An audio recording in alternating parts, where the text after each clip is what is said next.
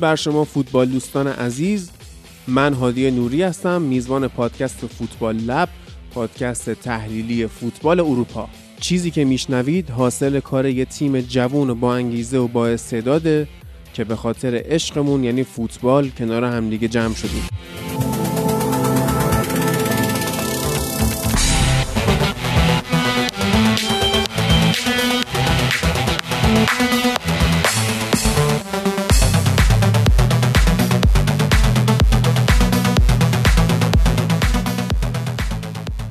میریم سراغ قسمت 26 هم از فصل سوم فوتبال لب. الان بامداد یک شنبه دهم اسفنده که من دارم اینترو رو براتون ضبط می‌کنم. ولی خب این قسمت پنج شنبه بعد از ظهر هفتم اسفند ضبط شده و توش بخش های انگلیس و اسپانیا و ایتالیا رو داریم. برای بازی های چمپیونز لیگی که هفته پیش برگزار شد روزهای سهشنبه و چهارشنبه live داشتیم توی اپلیکیشن Castbox ولی خب هنوز موفق به ضبط اپیزود نشدیم. هم به علت سری مشکلات فنی و هم به علت کمردردی که بهتون گفته بودم و خیلی الان کار برای من سخته سعی می‌کنیم که داشته باشیم ولی اگر نشد هفته آینده که دور برگشت بازی ها برگزار میشه به بازی های هفته گذشته هم یه نگاهی خواهیم داشت. تو بخش انگلیس این قسمت از برد منچستر سیتی و وست هم و منچستر یونایتد میگیم و البته مین ایونت هفته هم داریم بازی لیورپول و اورتون که خب اورتون تونست بازی رو ببره و لیورپول بیش از پیش توی بحران قرار گرفت. توی بخش لالیگا این هفته حالا اولش هم من توضیح میدم. امین نیستش. به جای امین مازیار اومده که اون هم طرفدار بارساس و بسیار هم بچه خوبی و خب بار اولش هم هست که توی فوتبال لبه و قطعا از شنیدن نظرات شما در مورد کیفیت کارش خوشحال میشه و ما هم دلمون می‌خواد که هرچه بیشتر با کمک شما پیشرفت بکنه. از نتایج ضعیف اتلتیکو توی این هفته ها میگیم و نزدیک شدن رئال بهش و اینکه حالا نبرد قهرمانی داره سنگینتر میشه و جذابتر میشه. یه خوردم به آکادمی بارسا پرداختیم و کلا بازیکنهای جوونی که باید به تیم‌های لالیگایی تزریق بشن و اینکه چرا نمیشن و حالا چه فرمولی رو باید مدیران این تیم‌ها اتخاذ بکنن که بتونن به اون قهرمانی های دهه گذشتهشون یعنی سال 2009 تا 2019 ادامه بدن. توی بخش سری آ هم مهمترین بازی که هست دربی دلامدونیناس یا همون اینتر و میلان که اینتر تونست بازی رو ببره با درخشش لوکاکو و بازی آتالانتا و ناپولی رو هم اونجا داریم. بریم دیگه سراغ بخش انگلیسمون و ببینیم که چه اتفاقاتی افتاده.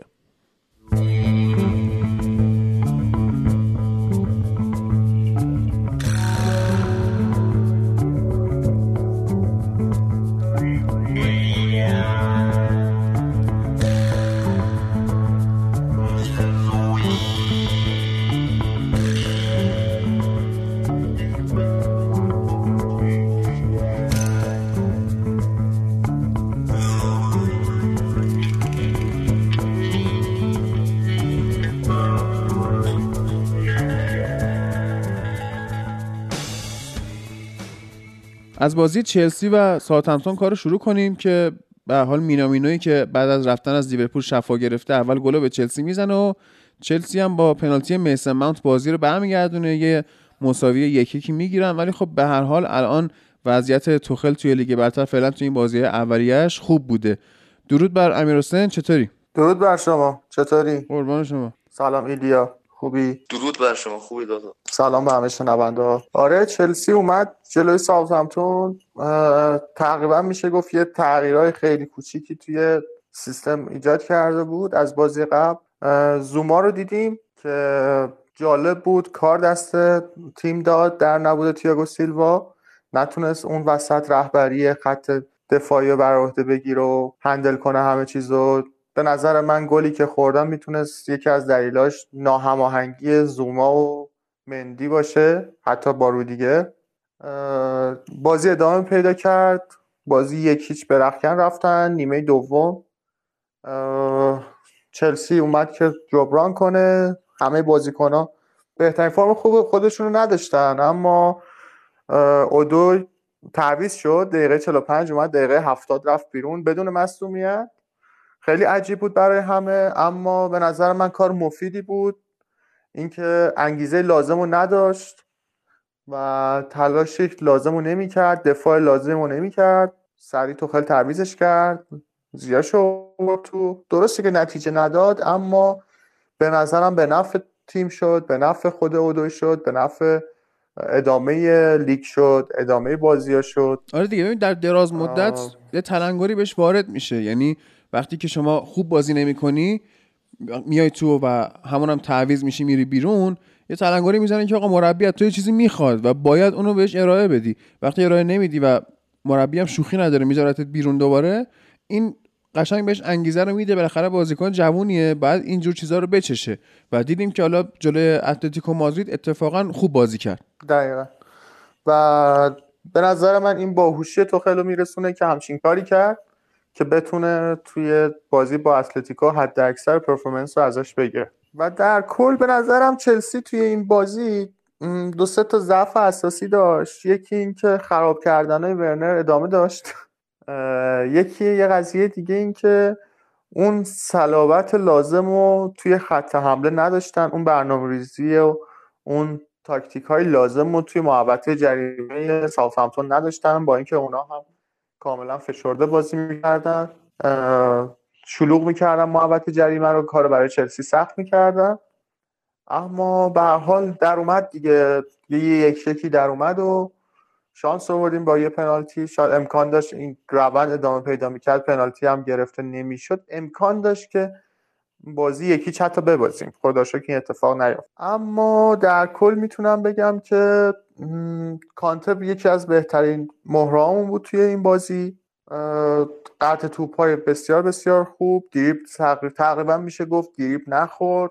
تقریبا. حالا شاید بعضی میرن آمار می‌بینن میگن نه فلان درصد بود. ولی نه حالا بازی که می‌دیدی این چیزی که من دیدم این بود که جاهایی واقعا مثل یه تخریبچی فوقالعاده اجازه بازی سازی به ساوثهمپتون نداد. حالا دیگه یه اتفاق افتاد و یه ضد حمله و مینامینو هم استفاده کرد و نشون داد که می‌تونه توی تک به تکاها یا حتی تو موقعیت های اینجوری بازیکن خوبی باشه. ای کاش ورنر ما هم از این یاد می‌گرفت. اما راضی بودم. من از بازی روند تیم راضی هم حالا درستی که بعضی وقت هم هست بازی خوب پیش نمیره. این اتفاقا میفته اما تیم شخصیت خودش رو حفظ می‌کنه و توی بازی بعدی بازی بعدی از خودش نشون نداد. ایلیا نظر تو چی بود؟ یه درود بر شما دیگه شنونده هامون. در مورد این بازی که به نظرم چلسی اصلا از فلسفه خودش کوتاه نمیاد تو خیلی از فلسفه خودش کوتاه نمیاد با همون بازی همیشگی خودش رفت و یه امتیاز هم گرفت. یه سری تغییراتی داشتیم. کلا مشخص می‌کرد که توخل چه فلسفه داره و چه نگاهی داره به اسکواد خودش. یعنی اینکه با توجه به بازی وسط هفته مهمی که داره با استتیکو اومد و چند تا تغییر ایجاد کرد. یعنی حضور ریس جیمز توی سمت راست به عنوان یک بازیکن فیکس و بالاخره حضور انگولو تو ترکیب فیکس و استفاده چه جورجینیو کوواچیچ که قشنگ نش و استفاده کرد. اون زوج همیشگی تو بازی اتلتیکو مادرید قشنگ نشون داد که این به اون زوج بیشتر اعتماد داره برای بازی حساس و بیشتر هم نظر من به تاکتیکشه.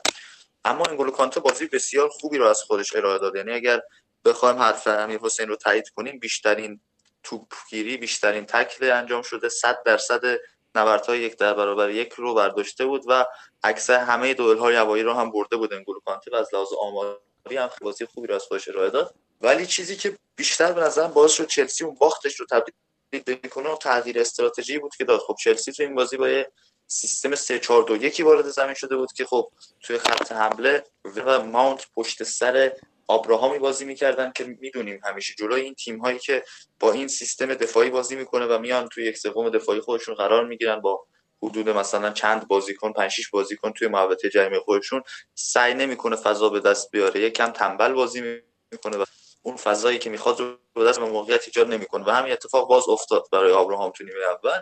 تغییر درستی که بین نیمه داد هاتسون اودوی بود که آوردش داخل زمین مانت رو کشید عقب به عنوان پست ده یک بازازاد و از اون ور ورنر و هاتسون اودوی رو به عنوان دو تا مهاجم جلویش قرار داد که سیستم رو شرط 3 4 1 2 که همین اتفاق باعث شد که میسون ماونت توی نیمه دوم بازی عالی رو از خودش به جا بذاره. پنالتی که گرفت خودش گل کرد بازی موثری که داشت چندین موقعیت ایجاد کرد. یکی دو تا موقعیت خوب رو زد که خوب سیف کرد و به هر حال تونست تحرک خیلی خوبی داشت بین خط دفاع هافبک ساوثهمپتون و اون میانه میدان رو قشنگ از آن خودش کنه توی نیمه دوم میسون ماونت و بازی بسیار عالی رو انجام 24 تا پاس پاس درست پاس داده توی یک سوم دفاعی. حریف که 18 تاش درست بوده که این توی زمین نفر اول بوده و دو تا موقعیت هم خلق کرد که باز این بهترین آمار بین کل بازیکن‌های داخل زمین بوده برای سون ماونت.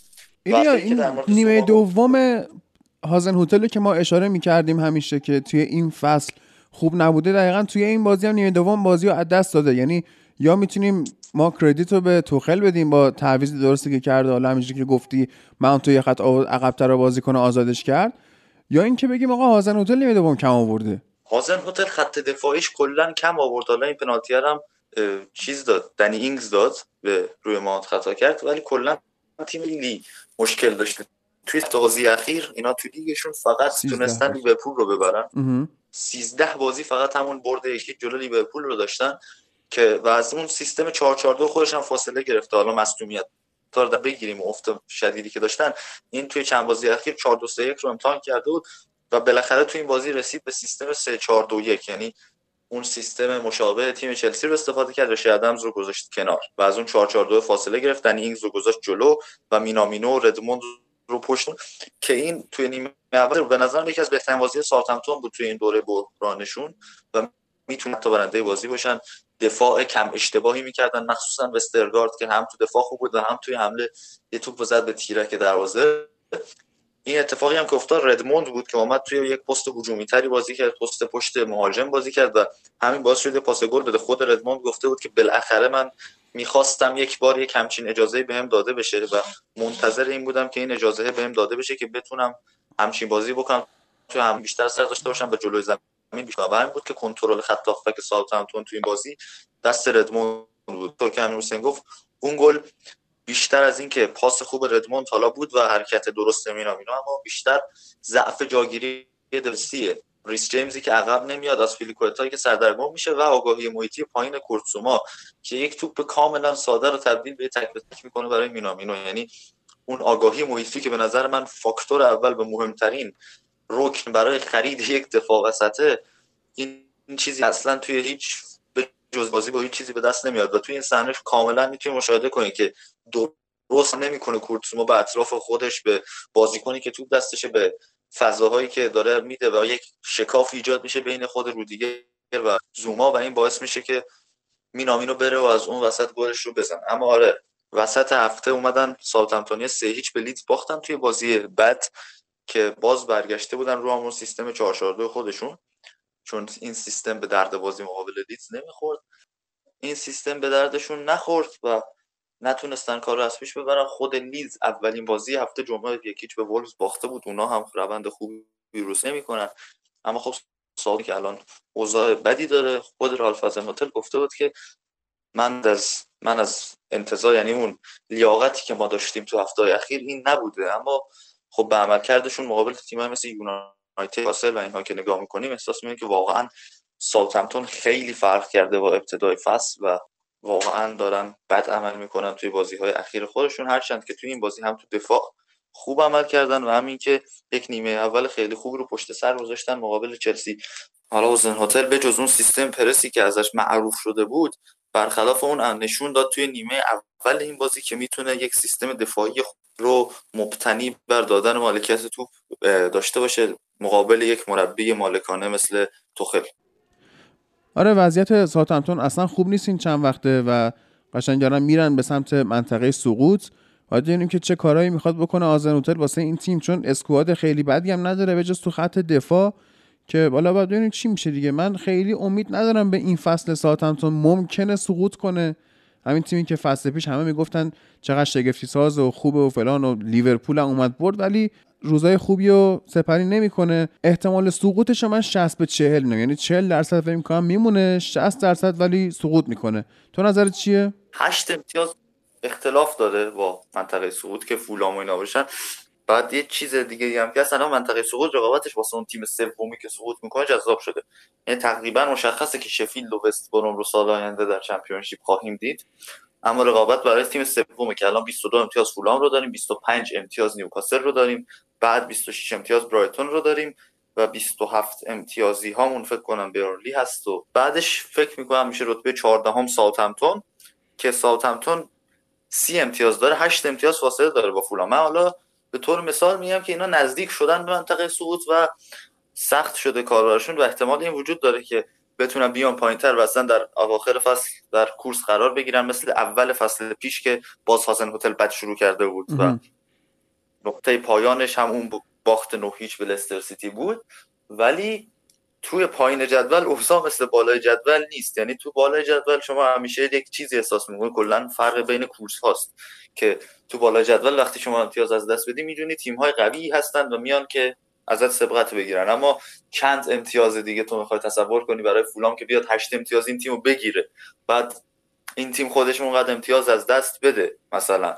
یعنی احساس نمی‌کنم بخواد اصلا برای سقوط کردن خیلی شانس بالایی داشته باشه ساوثهمپتون و من شانس اصلی سقوط برای تیم سوم نیوکاسل می‌بینم که به منچستر باخت این هفته سه یک. و فولام هم بازی خیلی مهم.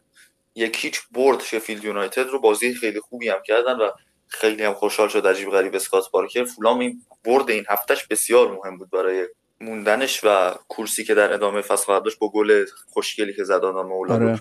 و به نظرم فولام میمونه هر چقدر که از اول فصل هم تعریف کردم ازش ولی به اون نتیجه ای که استحقاقش رو داره نمی‌رسه به نظرم فولام میمونه و یک تیم از بین برایتون و نیوکاسل سقوط خواهد کرد به عنوان تیم سوم سقوط کننده به چمپیونشیپ فصل آینده. درسته. و یه بازی مهم هم داشتیم بازی آرسنال و منچستر سیتی که با گل همون دقایق اولیه استرلینگ با ضربه سر سیتی تونست ببره و اگه دقت کرده باشی ایلیا تو این چند وقته سیتی اتفاقا علیرغم میانگین قدی پایینی که تیمش توی خط حمله داره.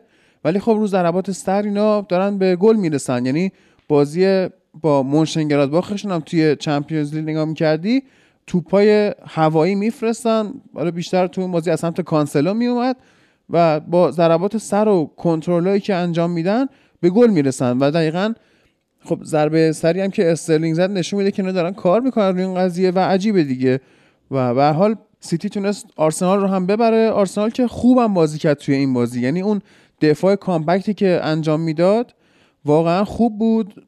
با اینکه بازی رو باخته ولی یه امیدی می‌تونستی توی این آرسنال ببینی و دوباره حالا طبق حرفی که اون هفته زدم سیتی باز دو سه پنج توی خط حمله حضور پیدا می‌کرد. ولی آرسنال به خاطر اینکه خب آرتتا می‌دونه این سیستم گواردیولا رو خیلی سعی می‌کرد که ضد حمله بزنه بهش ضد تاکتیک بزنه بهش و وقتی که دو سه پنج می‌شدن از فضای پشت جناهین منچستر سیتی از اون flank هایی که تو سمت چپ و راست خط دفاعش به وجود میومد سعی کرد استفاده کنه. ولی خب موفق نبود اما جای امید داشت. چه برای خود آرسنال تو ادامه فصل چه برای اینکه تیم های دیگه حداقل اون فضای پشت دفاع سیتی رو ببینن. به نظرم آرسنال توی کار دفاعیش خیلی خوب بازی کرد و کلا به نظرم یکی از بهترین تیمایی بود که توی این دوره خیلی خوب سیتی که 19 تا برده پشت سر همه دارن توی همه مسابقات مختلف به دست میارن. به نظرم یکی از بهترین تیمایی بود که مقابلشون وایستاد. اما اتفاقی که افتاد اینه که سیتی خیلی هوشمندانه و کامپیوتری داره دفاع می‌کنه این روزا و بازیکناش دارن عالی عمل می‌کنن توی دفاع و به نظرم سیستم هجومی تیم سیتی هم تیم آرسنال هم اشتباه بود. یعنی کلا اصرار کردن بر این که از کناره ها و half space ها نیم فضاها بخوان و نیم behind بکنن و اینا در مقابل تیم مثل سیتی اشتباهه چون خیلی سریع میرن و compact میشن تو خط دفاع خودشون و یک سوم دفاع خودشون. یعنی خیلی سریع آرایش دفاعی خودشون رو پیدا می‌کنن و دفاعی که توی ضربات سر نبردای یک در برابر یک و کلا توپگیری خیلی بازیکن‌های موفقی هستن و خیلی خوب می‌تونن این کار رو انجام بدن. این سیستم با حضور بازیکن با بازیکنایی که آرسنال داره کار سختی بود واقعا. یعنی خیلی سخت می‌تونست موقعیت ایجاد کنه تیم آرسنال و یک چیزی هم دیدیم این تیم 5 تا تغییر داشت نسبت به بازی مقابل لیز یونایتد که داشتیم از این تعریف می‌کردیم که خلاقیت وجود داد توی داشت توی تیم آرسنال بازی سازی وجود داشت چه می‌دونم یک لینک خوبی بین اودگارد و سبایوس و ساکا و اسمیت رو داشتیم. اما تعویض یعنی تغییراتی که توی ترکیبش ایجاد کرد آرتتا برای استحکام خط دفاعیش یعنی دابل پیوت النیس سبایوس رو تغییر داد به دابل پیوت ژاکا سبایوس ژاکا سبایوس رو تغییر داد به النی ژاکا و از اون ور هم به جای اسمیترو پپر رو بازی داد که بتونه از کناره ها بیشتر کار کنه و نیاد تو وسط زمین و بازی رو در وسط زمین و میانه میدان در دست خودش بگیره که به نظرم این قضیه جواب نداد. چرا؟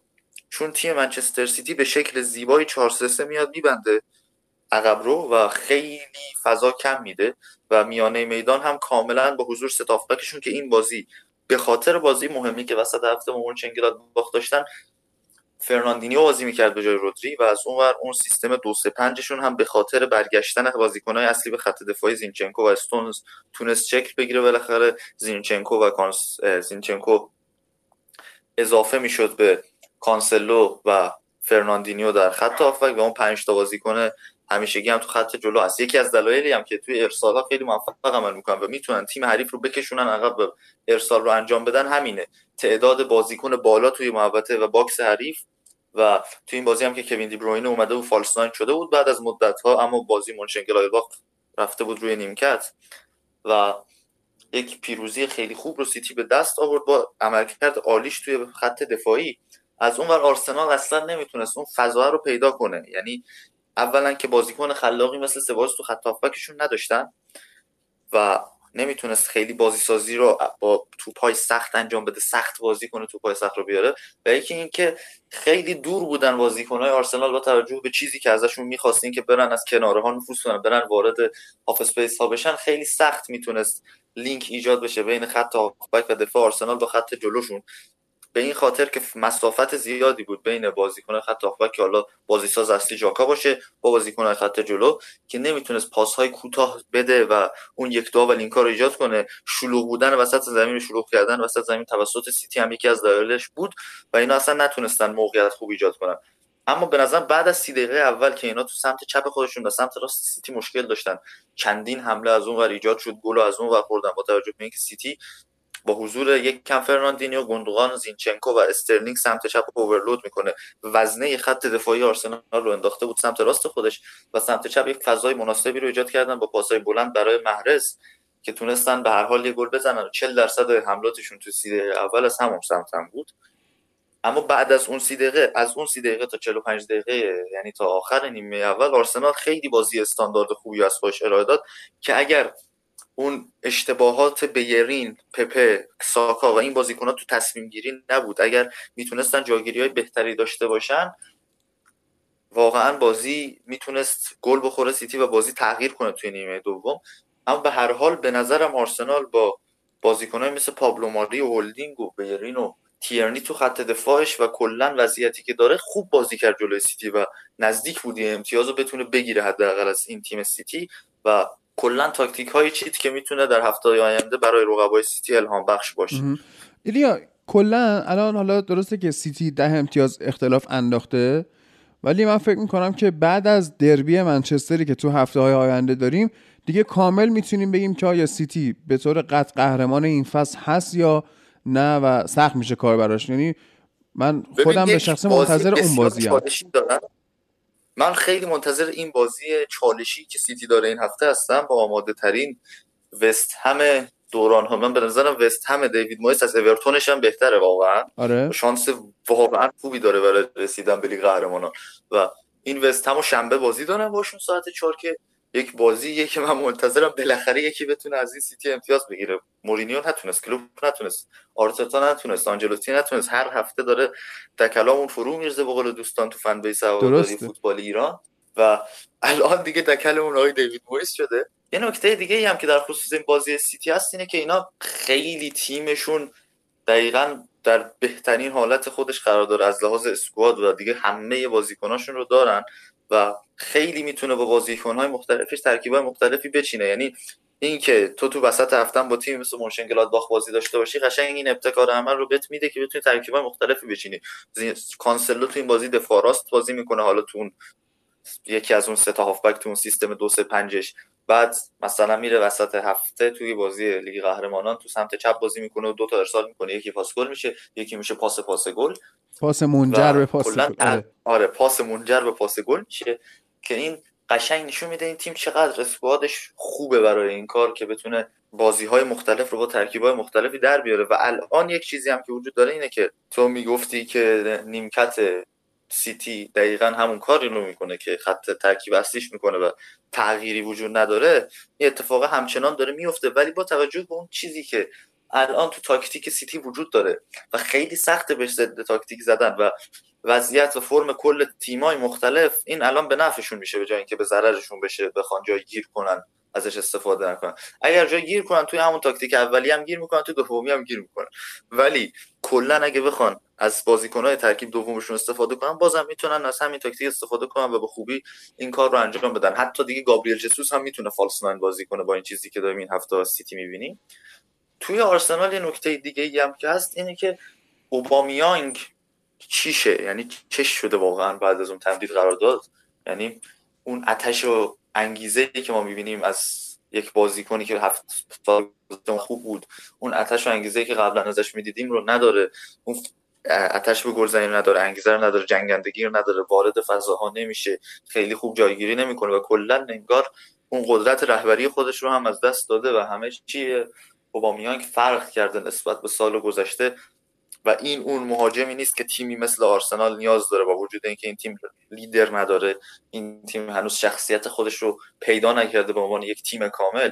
این اون بازیکنی نیست که آرسنال از دورتموند آورده بود که بخواد اوضاع رو بهتر کنه. توی یک بره زمانی عالی بود و این کار رو داشت انجام می‌داد. اما الان که تیم بهش نیاز داره به نظر می‌رسه که این اتفاقات نمیفته چون یک چیز دیگه ای هم که وجود داره اینه که اینا توی لیگ برتر هنوز شانس سهمیه لیگ اروپا رو به خوبی دارن.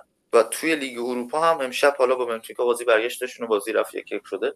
شانس دارن برای قهرمان شدن که بتونن از اونجا لیگ قهرمانان رو قهرمانی که من بعید می‌دونم. با این squad ی که داره ببین آرتتا تمرکزش رو گذاشته. چرا؟ چون بازیکنهای اصلی و چند بازیکن مهمش رو در بازی با بنفیکا بازی داد و توی بازی با سیتی بازی نداد. و این قشنگ این پیام رو میرسوند که آرتتا براش لیگ اروپا مهمتره. تا بازی های اینجوری در لیگ مثل مورینیو تو اواخر فصل 2016 17 برای یونایتد کاری که انجام داد. و به نظرم هدف گذاری روی لیگ اروپا هدف گذاری درستی می‌تونه باشه برای آرتتا. نه وقتی که یونایتد اونجاست. یونایتد اونجا هست. یونایتد اونجا هست. میلان اونجا هست. هر تیمی اونجا هست. ولی به هر حال یک میانبر بسیار عالیه برای رسیدن به لیگ قهرمانان اروپا. همین الان تو مرحله یک سی و دوم به مشکل خوردن. به خاطر قرعه سختی که دارن بنفیکای پرتغال. اما این هدف گذاری وجود داره برای تیم آرسنال به نظرم. می‌تونه روش سرمایه گذاری کنه. حالا اگر که الان که دارید این اپیزود رو میشنوید حذف نشده باشن آرتتا روی این حساب باز کرده و از اون سیتی داره همه بازیاشو می‌بره. من انتظار یه همچین بازی داشتم. کاملا هم روند بازی هم نتیجه که پیش میاد. ولی آرسنال توی یک دقایقی از بازی واقعا من رو غافلگیر کرد و به نظرم آرتتا همچنان با وجود تمام نتایج بد این فصلش و امتیازاتی که آرسنال از دست داد برای من از لحاظ ذهنیت تاکتیکی و اون نوآوری هایی که تو زمین داره پیاده می‌کنه همون مربی که فصل پیش ازش حرف می‌زدیم. و تاتنهام هم که با وست هم بازی کرد. داره من خودم این بازی رو ندیدم. تو اگه صحبتی داری در مورد این بازی بگو. خب تاتنهام و وست هم بعد از اینکه بازی رفتشون اونجوری عجیب غریب شد و سه هیچ تبدیل به سه سه شد توی ورزشگاه تاتنهام این بازی توی لندن استادیوم برگزار شد استادیوم لندن و وست هم دو یک برد تا برسه به رتبه چهارم و از لغزش تیم چلسی استفاده کردن و اومدن توی تاپ فور و من واقعا موندم همون روز هم لستر دو یک تونست استون ویلا بدون جک گریلیش رو ببره و اتفاق جذاب اون بازی خیلی باحال بودون. آره.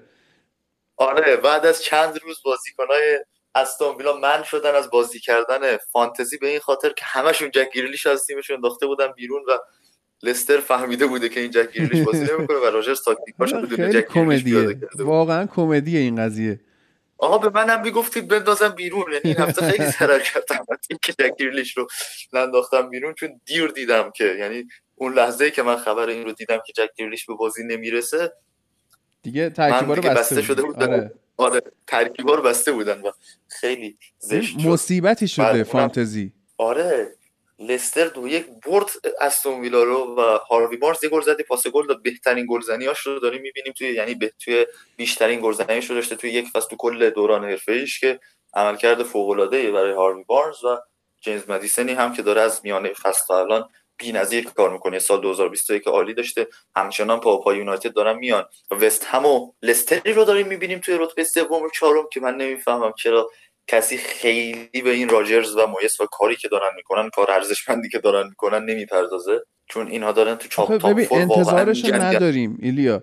یعنی آخر فصل که بشه بعد ببینیم جایگاه اینا چی میشه. ولی قطعا از چشم ماها که دور نخواهد آره. مون بالاخره ببین این فصل دور نخواهد این فصل از چشم ماها هیچی دور نمیمونه نه الان تازه دارن خب بگو تو حرفتو بزن. از چشم از چشم ما ما از اول فصل داریم مارسیال رو میکوبیم و اینا.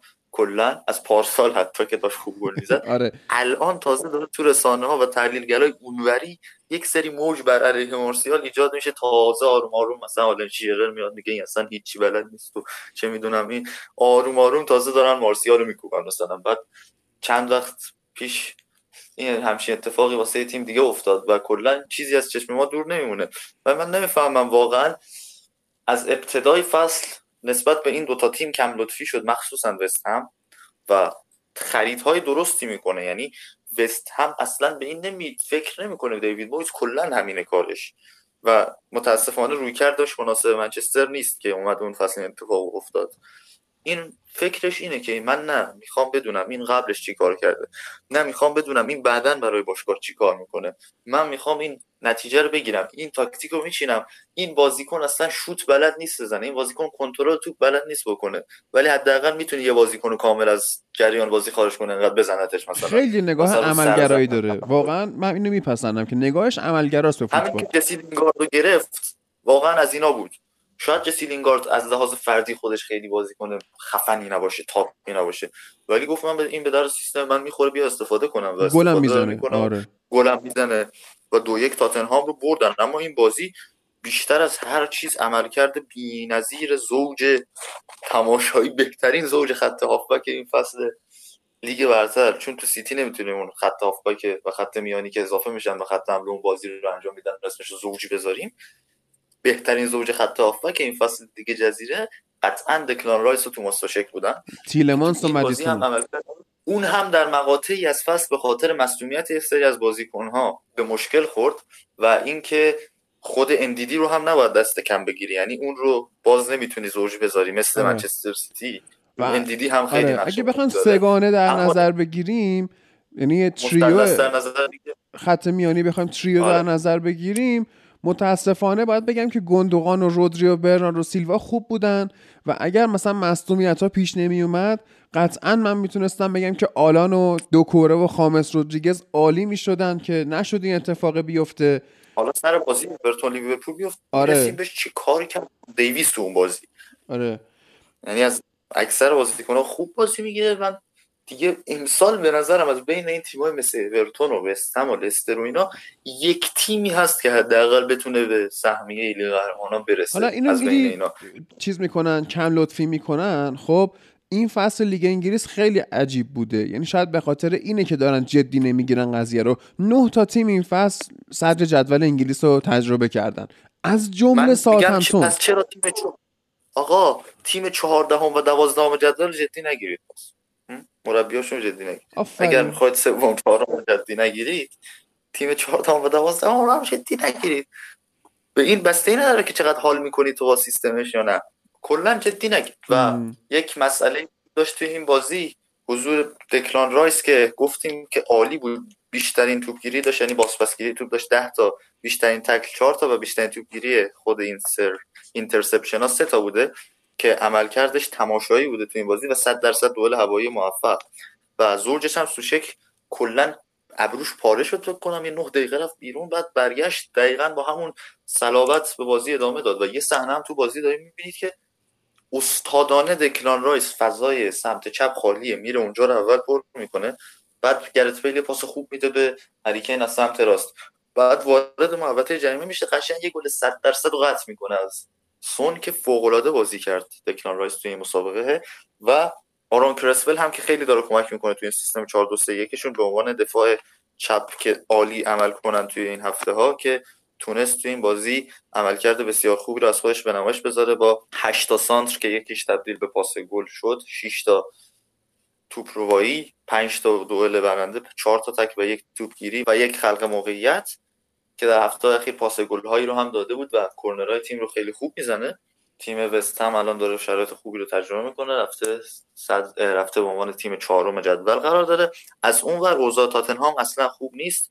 توی شیش بازی اخیرش پنج تا باخت داشته که تیم های مثل منچستر یونایتد و منچستر سیتی در 25 بازی اخیرشون مثلا همچین آماری ثبت نکردن که 5 تا بازی باخته باشن.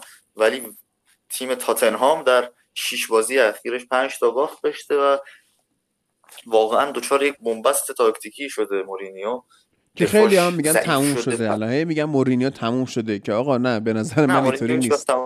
نه مورینیو تموم نمیشه فعلا. و نکته مثبت این روزای تاتنهام چیه؟ گرت بیل. یعنی تنها نکته مثبتی که من می‌تونم توی تاتنهام این هفته پیدا کنم گرت بیلیه که داره نسبت به اوایل فصل که اومد بهتر بازی می‌کنه برای تاتنهام. یعنی خب توی بازی سیتی که سه هیچ باختن وقتی اومد هجومی ترین مهره تیمش شد. یکی دو تا موقعیت خلق کرد یکم فعال داشت بازی می‌کرد. وسط هفته تو این دوتا بازی لیگ اروپاش عالی عمل کرد جلوی این ولفسبرگر و تو این بازی هم قشنگ بازی کنی بود که می‌تونست یه comeback رو برای تاتنهام شکل بده. یه کورنر ارسال کرد پاس گل شد لوکاس مورا سر زد که بعد از اون سری که بازی دو دو جلوی سیتی فصل پیش اول دو فصل پیش زده بود. آره اول فصل پیش که دو دو شد بازی سیتی به گل زد لوکاس مورا سری اومد تو. یه بار دیگه لوکاس مورا رو کورنر گل زد با اون قد کوتاهش که نکته جالبی بود. و بعد از اون توی بازی خیلی موثر عمل کرد. پاسهای خیلی خوب زیادی می‌داد. یه شوت عالی زد که می‌تونه تبدیل به گل بشه و عملکرد خوبی داشت. کلا توی 20 دقیقه نیم ساعت آخر بازی تاتنهام موقعیت های زیادی رو داشت و خیلی تیمشون بد عمل نکرد از لحاظ موقعیت سازی توی این مسابقه. اما بد شانسی هم آوردن که بازی رو باختن. یه چیزی هم درباره گل اول بگم. چون حالا درباره ایکس جی زیاد صحبت کردیم و اینا من خود page xG رو دیدم. گل اول که مایکل آنتونیو می‌زنه حالا یک اشتباه دفاعی وحشتناک از رگیلونیه که چند هفته است دارم میگیم خیلی افت کرده و اینا و به شکل وحشتناکی داره سوتی میده. بعد سه تا بازیکن تاتنهامن که نمیان رو پای جرد بوون پرسش نمی‌کنن این سانترشو می‌کنه. لوکاس مورا نمیاد خط دفاع رو کمک کنه و از اون ور یک فضای خوبی ایجاد میشه به مایکل آنتونیو. ضربه اول رو می‌زنه. هوگو لوریس می‌گیره. rebound ش می‌کنه تو گل. این توپایی که اولیه می‌گیره. خیلی موقعیت خوبیه. rebound ش میره تو گل. ایکس چی میشه؟ مثلا مثل پنالتی که می‌زنه بعد rebound ش میره تو گل. مثلا دو تا 75 صدم واسش حساب بشه ایکس جی نمی‌تونه بیشتر از یک بشه چون یه موقعیت گل تقریبا حالا دو تا توپ شده ولی یه موقعیت گله. میان اینو میانگین می‌گیرن کلا. یعنی اونو از یک کم می‌کنن ضرب دیگه می‌کنن. یه میانگینی می‌گیرن. مثلا یه عددی به دست میاد میشه دو صدم. خب. کلا اون میانگین می‌گیرن میشه دو صدم. بعد اون دو صدم رو از صد کم می‌کنن ایکس میشه 98 صدم. یعنی خب. دو تا موقعیت رو در هم دیگه ضرب و جمع می‌کنن. ایکس جی های دو تا موقعیت اینجوریه. من یه سوالی که درباره ایکس جی داشتم همین بود که وقتی یه موقعیت اینجوری میشه چی کار می‌کنن دقیقا؟ آها. که جوابش رسیدم خب. ولی همچنان بازم خیلی xG تیم رو بالا می‌بره خب، تیمی من که سوال دارم. من سوال خب. دارم. که چی؟ که چی که xG یک پارامتر بسیار مناسبه مناسبتر است از شوت و شوت در چارچوب. همین. خب حالا برای که چی؟ برگ آمار حالا مثلا ما گفتیم که اینم اینجوری شد. وقتی نتیجه مهمه خب، وقتی نه. تماشای بازی مهم الان تو مثلا ببین من الان مارسیال رو که نگاه می‌کنم. با- باشه بحث کردیم. چیز- من بازم نمی‌فهمم مفصل. ما یه بار بحث کردیم و در نهایت به این نتیجه رسیدیم که این آماریه که به درد مربیا می‌خوره موقع خریدن بازیکن نه به درد تحلیل هفتگی فوتبال ما. آره. نه من می‌خواستم من یکی از سوالام جواب داده شد بهش در طول این هفته و بعد از. اینکه این بازی رو دیدم و تحلیلش دیدم و بازی تاتنهام وست هم این سوال منو جواب داد. کلا می‌خواستم درباره این قضیه ایکس خیلی چیزم. هست. خیلی واقعا برای من خیلی آمار از- به درد نخوریه. مثلا که چی بشه؟ میای نگاه می‌کنی آره از شوت و شوت در چارچوب آمار به درد بخورتریه مثلا. یعنی تو بیشتر می‌فهمی که موقعیت های کدوم تیم ارزش بیشتری داشته یا نه. و صرفا اون the game changing way of analyzing فوتبالی که میاد توی کتابش می‌نویسه نیست اصلا. نیست، آقا، اصلا نیست. میای نگاه می‌کنی مثلا آره اصلا میان توییت می‌کنن که آقا فلان نیست. ایکس جی فلان تیم اینجوری شد. خب چیکار کنم؟ so so what می‌دونی؟ یعنی اینجور آره. استناد مثلا کردن برایتون- خب بگو. برایتون یکی از بهترین تیم‌های لیگ تو ایکس جی و خب. هر بازی یعنی 99 درصد بازی ایکس جی این تیم از تیم حریفش بیشتره و میبازه. آره همین و دیگه. ما الان. بحثمون همینه. یعنی حالا اصلا لقب دادن. بهش ایکس گراهام پاتر. همون. میای نگاه می‌کنی می‌بینی آخه تأثیری که مسائل روانی تاکتیک مربی تاکتیک مربی حریفت داور. حکومت اسلامی جامعه اسلامی. آره. این چه می‌دونم حتی اندازه کوتاه شدن چمن زمین آب و هوا بارون بیاد برف بیاد باد بیاد تمام اینا خیلی تأثیر گذارتره تا اینکه بیای بگی مثلا حالا این تیم اینجوری بود. یا یه نفر یه سوتی میده خب مثلا شما یه لوک شاو رو تو دفاع داری که باعث میشه مگوایر بره اون ور بعد نگاه کن یه ایکس جی دریافتی منچستر یونایتد داره میره بالا. حالا که چی بشه؟ آره, آره. همینه یعنی برداشت تاکتیکی نمیشه ازش کرد. فقط تو صرفا می‌تونی بفهمی که موقعیت های این تیم توی این بازی خطرناک بوده یا نه. همین. مهم اینه که به گل رسیده یا نه. مهم آره. اینه که نمی‌تونی آره. احساس کنی ببینی اینا در بازی سازی قوی بودن یا خیر. همین دیگه. مثلا بعد اینو میارن توی نمودار اون عجیب ترین چیزش اینه. من با اصلی ترین مشکلم با x اون page اصلیشه که میاد این کار می‌کنه. میاد هر بازی ایکس جی یه تیمی دارن دیگه. میاد می‌نویسه منچستر سیتی یک تو پرانتز فلان صفر. آرسنال تو پرانتز فلان. اون پرانتز ایکس جیشه بعد میاد می‌بینه که توی اون پرانتزه کدوم تیم بهتره سه امتیاز میده بهش. سه بعد صفر امتیاز هم میده به اون تیمه. جدول اصلی میاره با جدول بر اساس ایکس جی که این میشه xP که اون xP خیلی چیز داخلی expected points یعنی. Expected points آره. خب. اون expected points بر اساس ایکس جی تمام بازی به دست اومده صرف یعنی ایکس جی یک تیم یک ممیز 97 باشه. اون تیم یک ممیز 96 باشه. سه امتیاز برای این تیم صفر امتیاز برای این خب. یعنی اون بازیه رو به نظر اینا اون تیم باید می‌برد. خب؟ چقدر احمقن خب. آره. و این خیلی چیز عجیب غریبیه که دارن بهش استناد می‌کنن و میان میگن مثلا برایتون اون جلو جلو هست مثلا منچستر عقبتر یکم از جدول واقعی. این خود ایکس جی مشکلات ریزی تو خود داستانش داره. بعد تو میای اینقدر برداشت کلی ازش می‌کنی رو من نمی‌فهمم. این واقعا احمقانه است. یعنی آدمایی که فکر می‌کنن اینا معتبره دقیقا دارن توی رویا و خواب و خیال سیر می‌کنن. انگار تو دنیای موازی که خودشون مثلا... دارن زندگی می‌کنن آره. مثلا آره برایتون تیم خوبیه. بابا جمع کنی آره. بعد جدول مثلا. جدول جدول میچینن بر اساس اشتباهات داوری که اگر این اشتباهات داوری مثلا من چند تا کارشناس آوردم این اشتباهات داوری اگر نبود جدول این می‌شد. آقا از کجا معلوم؟ دقیقا یک دقیقه بعد از اون پنالتی اشتباهی که گرفتن شما گل نمیخوردی. خیلی من خیلی خوشحالم که توی این فضا نیستن نمی‌بینم این چیزا رو. بعضی وقتا شما میاد به من میگید آقا مثلا همچین حرفایی زده شده من خندم می‌گیره. یعنی یکی از تفریحات من اینه که ببینم اینا چیکار می‌کنن. خیلی مسخره آره. آره. به نظرم بریم سراغ مین ایونت بریم سراغ مین ایونت بازی لیورپول و اورتونی که بسیار جذاب بود. آره.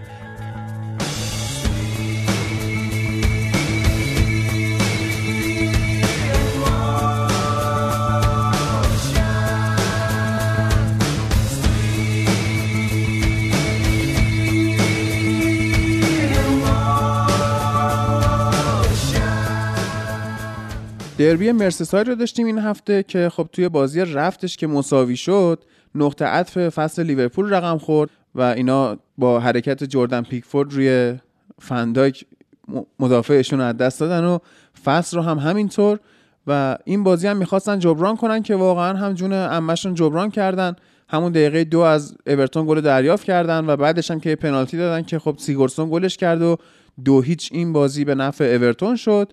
و حین بازی هم که جردن هندرسون از دست رفت علت مصدومیت و باز مشکلات لیورپول بیشتر شد و می‌دونی گل رو درود بر تو و مشکلی که شما دارید دیگه اصلا خیلی بنیادی تر از این حرف هست. و این بازی چیزی که خیلی تو چشم می‌زد این بود که بازیکنهای لیورپول توی خط حمله اصلا توی فضاها قرار نمی‌گیرن یعنی شما نگاه می‌کردیم مثلا آرنولد اون پاس بلند خودش رو میده اما از سمت چپ کسی فرار نکرده. یا دوباره توپ دست آرنولد صلاح باید بره تو space قرار بگیره. قرار نمی‌گیره. می وایمیسه بغل دستش. یعنی یه حالتی شده شبیه مارسیال و شاید هم شبیه پوگبا. یعنی با پاساشون همدیگه رو به زحمت میندازن. توی فضاها درست حاضر نمیشن. یا دریبلی می‌کنن که سرانجام نداره مثل مارکوس رشفورد. یعنی خیلی وضعیت بد شده. فکر می‌کنی این مشکلات به خاطر چیه؟ منم سلام می‌کنم به همه. ببین مسئله اصلی که این وسط وجود داره دقیقا خودت هم میگی دیگه. مثلث آتشین لیورپول در واقع مثلث خط حمله آتشین لیورپول الان شده کبریت بی خطر. خاموش. یعنی واقعا. دقیقا. خاموش خاموش. یعنی به حدی اینو افت کردن که هر چی هم که از هر طرف سانتر می‌کنن. یعنی از هر ور زمین هر کاری می‌کنن چه رابرتسون چه آرنولد هر چی تلاش می‌کنن چه به هر حال تییاگو توپو می‌گیره توپو پخش می‌کنه میرسونه. فایده نداره. اصلا توپا لو میره. یعنی به اون جوره که می‌رسه اصلا توپا لو میره. اصلا توانایی نگهداری توپو ندارن. یعنی تنها کسی که این تایم هم می‌تونست توپ رو نگه داره تا الان در بین همه بازیکنان فقط کرتیس جونز بوده که قدرت نگهداری توپش بالا بوده. که همون یه پویایی داده بود در واقع به هافبک و یکم سعی کرده بود که وضع بهتر کنه که اصلا وضع فاجعه به این راحتی ها بهتر نمیشه. ببین حتی شما شوت هم درست نمی‌زنید. ببین 15 تا شوت داشتی شما تو این بازی و صفر گل زده. اصلا نمی‌تونن. ببین یعنی واقعا انگار به در و دیوار میکوبن.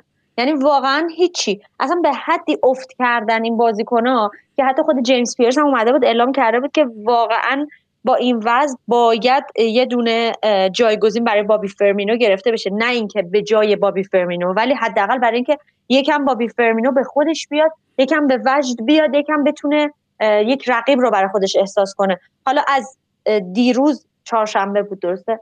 از دیروز دیگو ژوتا برگشت به تمرینات گروهی بالاخره بعد از 11 هفته و اول فصل هم اگر دقت کنید دیگو ژوتا خب یه وقتایی مثلا لیورپول اومد ترکیب 4 3 2 1 چید و ترکیب جوابم داشت می‌داد. با حضور ژوتا داشت واقعا جواب می‌گرفت. ولی خب متاسفانه به خاطر مصونیتی که اتفاق افتاد دیگه ژوتا رو از دست دادیم دوباره برگشتیم به همون وضع ولی خب نمی‌تونیم بگیم به خاطر ژوتا بود. اصلا وضعیت فاجعه واری که الان لیورپول داره فقط به خاطر یه با یک با حضور یک نفر مثل دیگو ژوتا قرار نیست درست بشه. قرار نیست کسی امید ببنده. به وضعیت اون ولی حالا اگر من بخوام درباره بازی صحبت کنم یه اتفاق خیلی بدی که افتاد که در واقع یه جورایی انگار برنامه اصلی اورتون هم رو همین قضیه بود گل همون دقایق اول بود که می‌دونستن که خب شما اگر بتونی همون دقایق اول گل رو بزنی خب خیلی راحت تر می‌تونی جلوی لیورپول بسته بازی کنی دیگه. که بتونی دفاع رو جمع کنی لیورپول هم که کلا همه می‌دونن مشکل گل زدن داره و مشکل به هر حال تموم کردن توپ و به هر حال بازیکن‌ها توی جایگاه خودشون قرار بگیرن و بتونن توی یه box درست باشن بتونن حرکتشون رو ببرن جلو. و متاسفانه همین اتفاق افتاد. دقیقه سه ریچارلیسون روی جاموندن کاباک گلش رو زد که دقیقه دو بود نمی‌شد انتظار دقیقه سه سه ثبت شده. در واقع. آها حالا برای من دو ثبت شده. ولی مهم هم نیست. نه توی فوتموب هم دقیقه سه ثبت شده. من چک کردم الان دوباره. باش. آره. بعد چیزه. روی جاموندن کاباکم بود. و خب متاسفانه اتفاقی که افتاد اینه که دقیقا همون جور که می‌بینی. حالا در صورتی که سر بازی قبلی که ما با لایپزیگ داشتیم کاباک از دید تماشاگران شد. بهترین بازیکن زمین که گفتن یه جوری بیشتر می‌خواستن بهش روحیه و انگیزه بدن. چون توی اون بازی خب کرتیس جونز هم خیلی خوب بازی کرد. حالا درباره اون بازی صحبت شده. ولی این گذشت و متاسفانه دقیقه سی یک فاجعه بزرگ دیگه طبق معمول برای لیورپول اتفاق افتاد. فاجعه مصدوم شدن center back ها و بازیکنان دفاع وسط لیورپول که این دفعه هم دوباره این بلا سر هندرسون اومد و به جاش ناتان فیلیپس رو آورد تو زمین. خب این نمی‌دونم فکر می‌کنم فکر می‌کنم 18 همین زوج دفاعی لیورپول و 18 همین زوج دفاعی توی لیورپول برای این فصل بود. و اصلا شما فکرش هم که می‌کنین اصلا همچین چیزی عجیب غریبه که یه تیم به این وضعیت بیفته که 18 تا مدل مختلف زوج دفاعی رو بخواد امتحان کنه و مجبور باشه این کارو بکنه. و خب مسلما ناتان فیلیپ و اوزان کاباک یه زوجی بودن که نمی‌شد روشون خیلی حساب کرد. با هم خیلی هماهنگ نبودن که شما بخوای بگی خب چرا لیورپول اشتباه کرده؟ چرا لیورپول به مشکل برخورده؟ باز با این وجود سعی کردن کنترل کنن به هر حال سوتیایی که دادن و این چیزها رو جمع کردن. ولی دقیقه 83 که اون پنالتی گرفته شد من هنوزم میگم نمی‌تونیم بگیم صد درصد. این پنالتی واقعا یه پنالتی خیلی خیلی سخت گیرانه بود. یعنی وقتی که کالورت لوین روی پای آرنولد می لوین؟ کالورت لوین. وقتی چرا پس میگن لوین اشتباه میگن وقتی که کالورت لوین روی پای آرنولد میپره خب یعنی یه جورایی در واقع می‌تونست اصلا از این جنبه در نظر بگیری که آقا شاید اصلا این پاشو گیر داد به پای آرنولد خودش انداخت زمین. همونجور که شبکه اسکای اسپورت اومد یه نظرسنجی گذاشت و پرسید داور چه تصمیم باید بعد این برخورد می‌گرفت؟ بیننده ها 24 درصد گفته بودن باید پنالتی و پنالتی رو باید نمی‌گرفت و کارت قرمز رو به کالبرت لوین می‌داد. 37 درصد گفتن پنالتی و 39 درصد گفته بودن هیچ اتفاقی نیفتاده. یعنی یه جوری واقعا این پنالتی قرمز رو به لوین می‌داد؟ آره. قرمز زرد دیگه تمارز آره. زرد داره نهایتا. چه خبر قرمز؟ خب این چیزی بود این خبر بود که من خونده بودم. آره گفته بودن که مثلا پاشو زده تو کله آرنولد شد آره دقیقاً. دقیقا. ببینید کارشناس داوری جناب خان یه بار آورده بودن 90 بعد این می‌گفت که زیدان می‌زد کله ماتراسی بعد می‌گفت این ماتراسی که سینه‌شو زد تو کله زیدان. کارت قرمز برای ماتراسی چه می‌دونم هر اومد دقیقاً همونه. یعنی شما صحنه رو با دقت ندیدید. یعنی از اون زاویه‌ای که نشون بده قشنگ پای راستشو میاره بالا کالورت لوینو میندازه. زمین حتی دستش هم میاره بالا با پاش.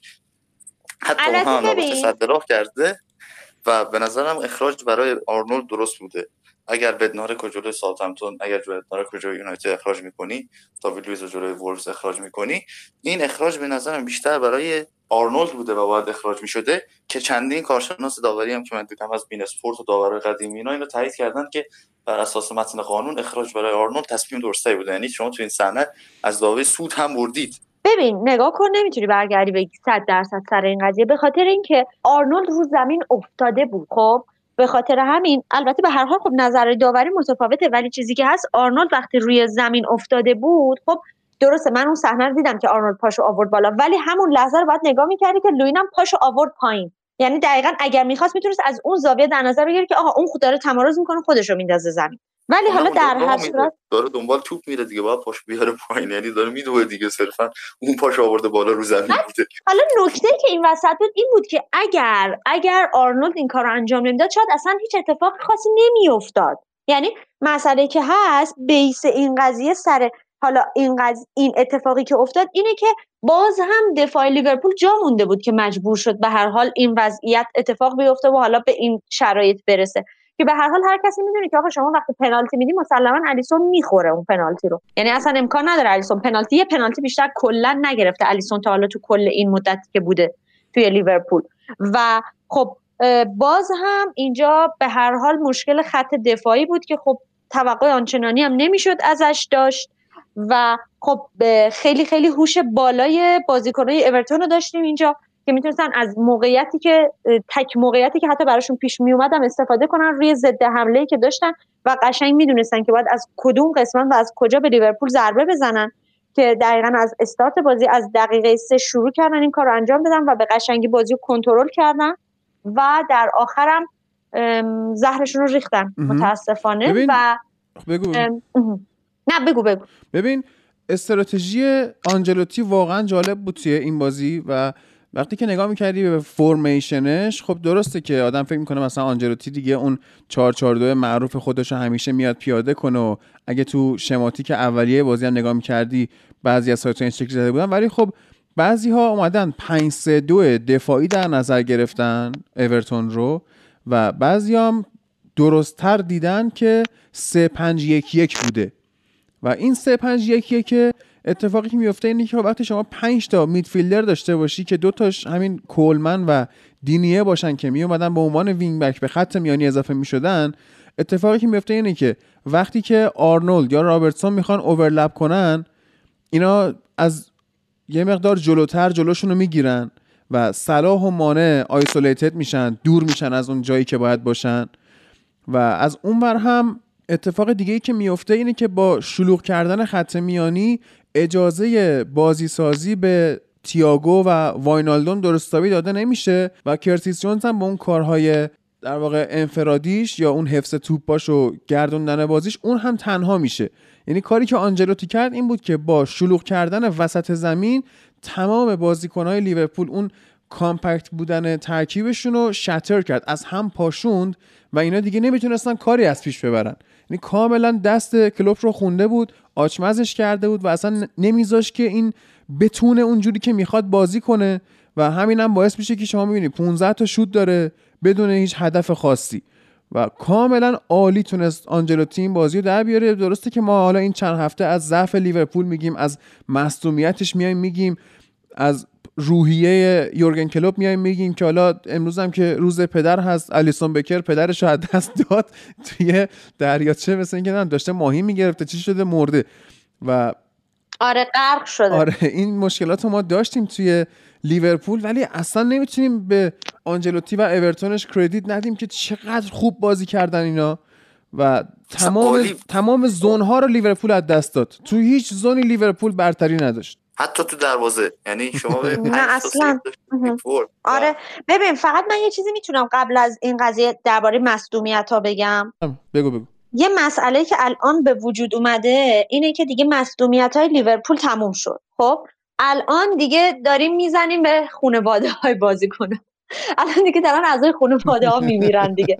از آره. کلوب شروع شد حالا بابای الیسون از دروازه شروع کردیم حالا دونه دونه تمام اقوام و خانواده ها میمیرن دیگه. مصونیت تموم شد حالا دیگه کشت و کشتار شروع شد. کلا باباها جدیدن زیاد دارن میمیرن و تسلیت هم آره. به استاد ولی آره. ایلیان بله تسلیت بله من واقعا ممنونم لطف دارید. ایشالله شما هم غم آخرتون باشه. بله. آقا اورتون خیلی خوب بازی می‌کنه. اصلا آنجلوتی من دیگه هر هفته من دیگه اینقدر اورتون خوب بازی کرد که من حال می‌کنم از اورتون تعریف کنم دیگه از اینکه گند بزنم به لیورپول حال نمی‌کنم این هفته و حال می‌کنم بیشتر از اونا تعریف کنم. اینا شناور بازی می‌کنن خب؟ فرمیشنش رو تو 5 3 2 می‌بینی ولی شناور بازی می‌کنن. نه اینکه توی حمله یک فرمیشن داشته باشن توی دفاع یک فرمیشن دیگه. بسته به این که لیورپول چطور می‌تونه توی حمله بازی سازیش رو انجام بده. به کجای زمین توپ رو برسونه اینا formation شون فرق می‌کنه تو خط دفاع. حالا اون 3 5 1 1 که میگی تو خط دفاعه توی موقع حمله است. که خب هولگیت و کین و گاتفری میرن عقب اون ستا تشکیل میدن. wing back ها اضافه میشن.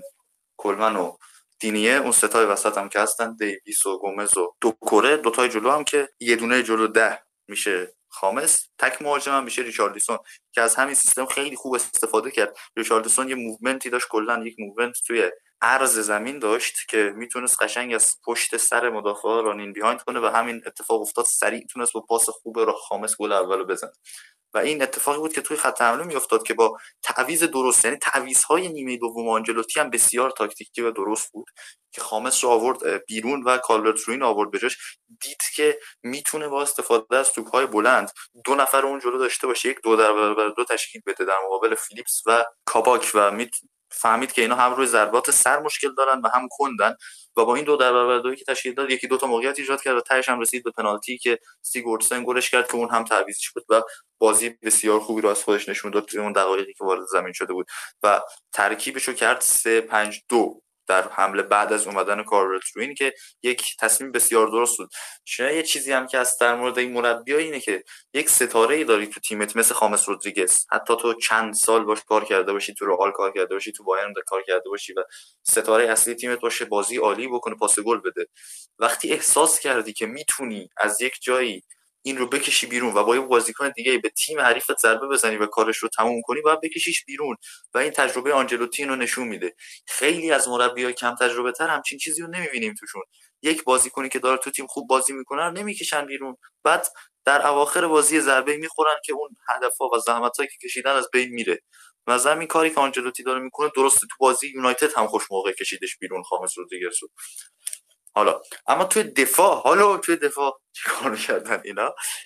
توی دفاع اینا یک ترکیبی که داشتن 4 4 2 بود وقتی که لیورپول می‌خواست توپ رو برسونه به فلانکا کنارهای زمین یعنی اون 4 4 2 که ایجاد می‌شد این بود که میسن هولگت دفاع راست می‌شد توی این سیستم که آشار فرانسه شده کاملا یعنی از قدیم که حالا دفاع وسط عالی بود هافبک دفاعی بازی می‌کرد. امسال دفاع چپ و راست هم بازی کرد واسهشون کلا همه جا بازی می‌کنه و خوبم بازی می‌کنه. میسون هولگت دفاع راست شد و گاتفری و کین دفاع وسط تا بودن. دینی اضافه می‌شد به عقب. گومس می‌شد وینگر چپ. وسط دو کره و دیوی سمت راست. کلمن میموند به عنوان اون هافبک قرار می‌گرفت که بتونه تو کار دفاعی سمت چپ بیشتر اذیت کنه. تیم لیورپول رو چون آرن رابرتسون و کرتیس جونز و حضور داشتن کار سختتر بود و جلو هم خامس و سیگوردسون خامس و ریچارلیسون از میانه میدان پرس رو انجام می‌دادن. و اتفاقی که افتاد این وقتی بود که تیم لیورپول میومد به میانه میدان یک سوم میانه زمین که همین خیلی کار سخت می‌کرد و لیورپول همیشه امسال توی این چند مدت افتش جلوی تیم هایی که 4 4 2 بازی می‌کردن و 4 4 2 خوب بازی می‌کردن. mid block مخصوصا خیلی مشکل داشته. می‌بینیم یکیش به برنلی باخته. از منچستر یه باره مساوی 0 0 گرفته بعد رفته تو جام اسمی منچستر باخته.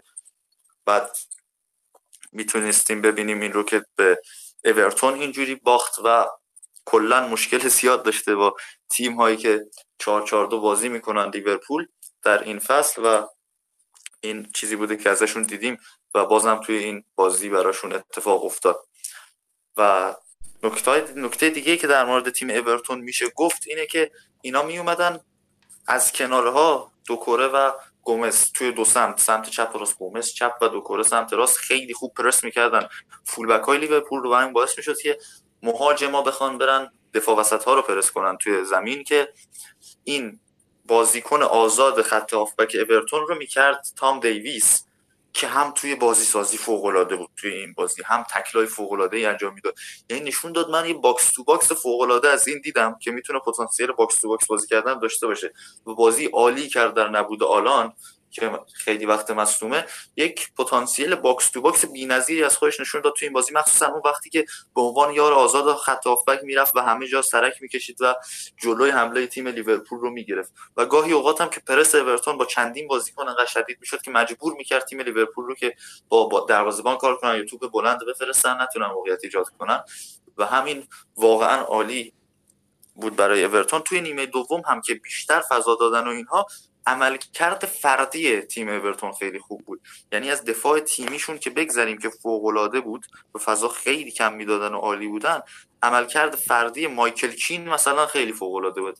اگر از خود تام دیویس بگذاریم که همه چیش عالی بود توی مسابقه سر گل دوم یه پاس فوق داد به ریچارلیسون و چرخش بی‌نظیر داشت. توپ رو سریع از دفاع رسوند به حمله.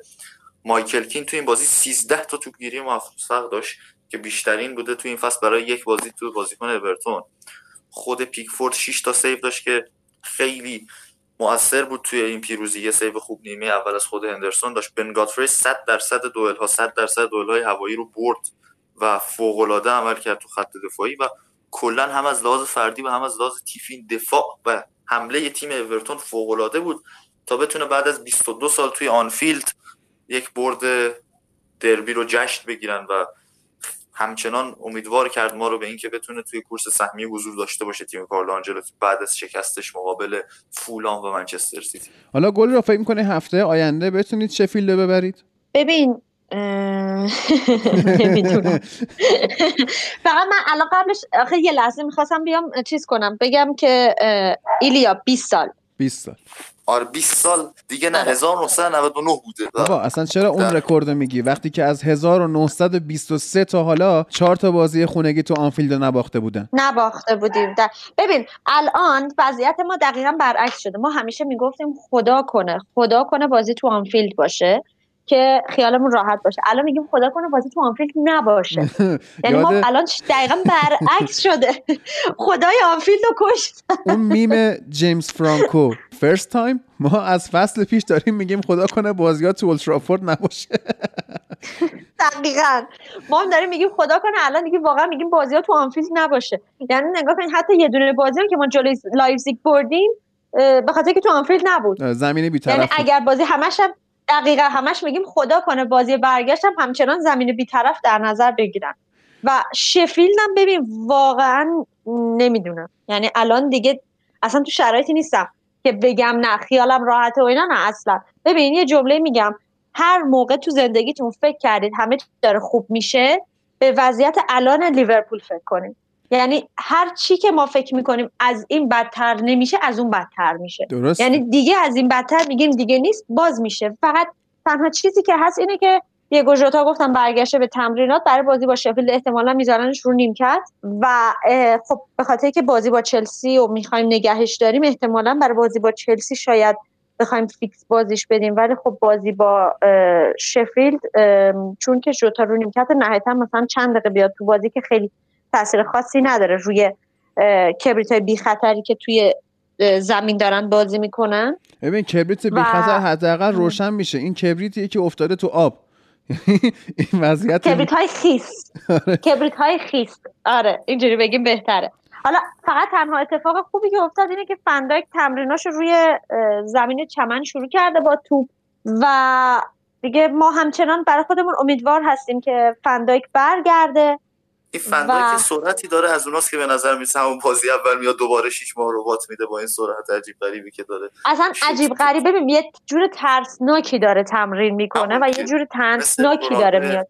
برزیلی میشه که اولین بازی با لاتزیو اومد داخل زمین همه خوشحال شدن و اینا. پنج دقیقه بعدش دوباره کلا رفت و یه همچین اتفاقی ممکنه برای فندایک بیفته با این سرعتی که داره میره. نه امیدوارم که این اتفاق نیفته واقعا. کیارش درود بر تو. برقراری عزیز. خوب خوابیدی؟ درود بر شما. ادای خوابالو ها رو در نیار. من که می‌دونم توپ توپی ای جونم ای جونم. خدا رو شکر. خوشحالی که لیورپول باخته من می‌خواستم یه چیزی درباره هندرسون هم بگم و برم. بفهمی یه خبر دیگه هم که اعلام کردن هنوز قطعیش رو رسمیش رو اعلام نکردن ولی حدودی دارن میگن حداقل چهار هفته تا پنج هفته هندرسون نیست. ولی خب وقتی که اینجوری میان منابع خبری اطراف باشگاه اعلام می‌کنن معمولا دیگه فکر می‌کنم یه جورایی تقریبا میره به سمت تا آخر فصل. اینم از هندرسون یه جوری میگن اصلا ممکنه حتی برای یورو هم نباشه. نگرانی های گرد هم این وسط خیلی زیاد شده. و اینم از هندرسون. یعنی الان بریم سراغ آره اینم از هندرسون. دیگه انشاءالله که خدا به دادمون برسه. بله. کیارش بگو ببینیم. والا به نظر من مهمترین عامل تو این بدبختی های لیورپول اینه که هادی شرط بسته فکر کنه اصلا دیگه طبیعی نیست. من کاری نکردم. ولی در کلی مدلی من فقط تعریف کردم از گفتم نه ببین کیارش هادی با بدنساز لیورپول قرار داد بس. و فیزیوتراپ لیورپول. مسئله اینه من می‌دونم. فیزیوتون رو باید بوستید می‌خواستم به بدنساز مشکلی نداره. کسی بخواد قرارداد ببنده من نه عادی مشکلی نداره باشه من می‌خواستم با بدنساز دورتموند قرارداد ببندم افتادم به لیورپول. همین رو می‌خواستم بگم. می‌خواستم می‌خواستم بگم اینا دیدن دورتموند بدنساز آورده زدن زمین برای فصل بعد اینا هم بدنساز بیارن. بله. اون دکتر چلسی واقعا دلم براش تنگ شده. بعد اون موقع دیدی سانچو و هالند و رویز همه بازی ها هستن اصلا من نمی‌فهمم این وضعیت. مسابقه میدن هر کی بیشتر تمرین کنه. من می‌گفتم رونالدو تو یونایتد که بوده سر صبح میاد دو ساعت هم دیرتر میره این همه شون من دیگه میاد نمیرن. درست. من یه مشکلی هم که هست اینه که اصلا این شماره 6 ندارن. یعنی الان الان که دیگه هیچ بازیکنی ندارن متاسفانه ولی قبل این بازی بررسی می‌کردیم عمل کردشون دوستان در لیورپول این یکی از مشکلاتشون همینه که آقا اون حالا گفتم یه انرژی هست یعنی دو تا از بهترین بازیکنایی که می‌تونن اون پرسی که لیورپول انجام میده بالای زمین خیلی موثر کنن همین هندرسون با فابینیو. فابینیو که عملا یک منطقه ای از زمین رو با اون خط بالای لیورپول بیمه می‌کرد. یعنی دیگه یه قدرت تخریبی داشت که فکر کنم الان اصلا تو کل لیگ بی سابقه است حالا حداقل. در مرا چون در مقطع فعلی که حالا پارتی هم خیلی رو فرم نیست. و از اون طرف هم هندرسون خیلی انرژی بالایی داشت و خیلی تاثیر بالایی داشت توی پرسا. و خب اینا رو که اضافه کرده بودن به خط دفاع جدا از اینکه من فکر اپیزود قبلی گفتم تییاگو چقدر سرعت انتقال توپ اینا رو می‌گیره و در واقع چون توپو نگه میداره سعی می‌کنه یه پاس مثلا چی میگن فکر شده تر بده حالا مثلا یه پاس درست تری بده باعث میشه سرعت انتقال توپ اینا حالا از دست بره و اون موقعیت هایی که خلق می‌کنن خیلی تو حالت استاتیک تری باشه برای دفاع حریف خود این پرسشون هم خیلی اون مشکل خورده. یعنی اصلا دیگه پرسشون موفقیت فصل قبل نداره به لحاظ آماری و کلا خراب وضعیت. یعنی الان فکر می‌کنم دوباره خط هافکاشون هم مشکل پیدا یعنی فکر می‌کنم الان فابینیو هم اشتباه نکنم مصدوم هندرسون هم که دوباره مصدوم شد. از بین دفاع وسطاشون هم دیگه این دوتا رو همون باید بازی بده باید بره دیگه. اون تیمی که پارسال تو FA Cup و اینا بازی می‌داد جک و جوون ببین کیارش فابینیو برگشته. فابینیو برگشته به تمرینا ولی خب هنوز معلوم نیست که ریسک کنه بازیش بده یا نه. حالا به نظر من تنها کاری که می‌کنه می‌تونه بکنه اینه که به جای که یه خطشو فلج کنه دو خطشو فلج کنه اما یه خط فلج کنه. این نکو ویلیامز دیگه فکر می‌کنم. اونو کاباکو بازی بده یکم کنار هم. حالا دیگه بالاخره جاپاشون رو پیدا می‌کنن دیگه. فابینیو رو برگردونه به خط هافبکشون اونجا خیلی احتیاج دارن بهش. یعنی اصلا مدل خلق موقعیتاشون هم بسیار مشکل خورده. اون حالا سانترایی که می‌کنن و اینا از اون برم فرم ترنت خیلی به هم خورده. یعنی یه جوریه که من احساس می‌کنم این حالا تو آکادمی خیلی خط بازی می‌کرد دیگه. فکر می‌کنم یه playmaker ی بود که شماره هشت بازی می‌کرد. الان خیلی تو دوئلای یک به یک مشکل داره. یعنی بازیکنی که قشنگ هر بازی اصلا فرق نمی‌کنه. شما با بورنموت هم بازی کنی یه وینگر سری پیدا می‌کنن میگن آقا تو فقط برو تک به تک با ترنت ردش کن. مثلا یه موقعیتی چیزی cutback یه چیزی بده گل بزنه. و اون حمایتی هم که قبلا از فابینیو دریافت می‌کرد دوباره چون فابینیو الان یه خط عقبتره نیست. یعنی که کلا اصلا سیستم خیلی به هم ریخته. یعنی من احساس می‌کنم این کاری که می‌تونن بکنن اینه که حالا اگر می‌خوان کلا یکم خطاشون رو به هم بریزن. مثلا کاری که سیتی می‌کرد این بود که میومد مثلا خطر به ثمر رسوندن گل از مناطق wide بازی از flank ها از قسمت های wing بازی در واقع تأمین می‌کرد با وینگراش. و حالا playmaker ها رو نزدیک اون نیم فضا قرار می‌داد پشت محوطه. می‌تونه مثلا ترنت رو یکم بیاره تو خط آفبک میلنر رو اگه هم نمی‌دونم میلنر هم مصدومه یا نه ما دیگه لحظه ای باید چک کنیم مصدوماتی باشه آره میلنر هم مصدومه. مثلا میلنر رو میلنر هم مصدومه. عالیش خب پس کنسله کلا من احساس می‌کنم آره اگه مثلا بتونه ترنتو یه نقشی بهش بده شبیه به نقشی که حالا پول پوگبا که دو فصل پیش در یونایتد داشت. یا شماره هشتی که نزدیک box باشه بتونه خیلی سانترای خوبی بکشه از اون فضای پشت محوطه و شوتزن هم هست دیگه ماشاءالله.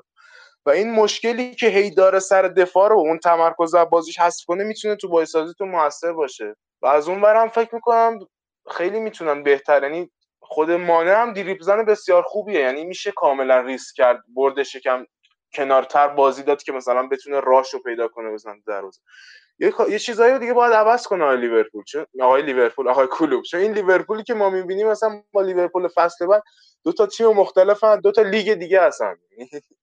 توی پرمیر لیگ دو بازی می‌کنه این تیم لیورپول. عملا همه فکر کنم از تیم زیر 21 سال باید استفاده شن دیگه فکر نمی‌کنم خیلی جایی برای حالا محافظه کاری مونده باشه. دیگه هرچی داره باید الان دیگه استفاده کنه وگرنه وضعشون خراب میشه. الان دیگه فکر می‌کنم سهمی هم نگیرن با توجه به این وضع کرونا دیگه تقویت هم نمی‌تونن بکنن کلا. یا باید برن زیر وام سنگین یا هم که کلا دیگه پروندهشون پیچیده میشه دوباره برمیگردن به دوران قبلی کلوب احساس می‌کنن آره دیگه متاسفانه اینم اعلام کردن. گفتن اگر لیورپول نتونه این فصل سهمیه بگیره نمی‌تونه حتی برای فصل آینده هم تقویت کنه و خریدی بکنه. خریده حالا آنچنانی که مد نظر باشه و خیلی وضعیت بدیه دیگه. یعنی واقعا هم باید نمی‌دونم چه فکری می‌خوام بکنن ولی شاید یه بتونه یه فکری بکنه. یعنی اگر می‌دونست حداقل برای چند تا بازی یه ترکیب و می‌تونه ثابت داشته باشه در اختیار شاید آدم می‌تونست بهتر فکر کنه. حالا اونم که داری میگی به نظر من خیلی منطقی تره اگر بیاد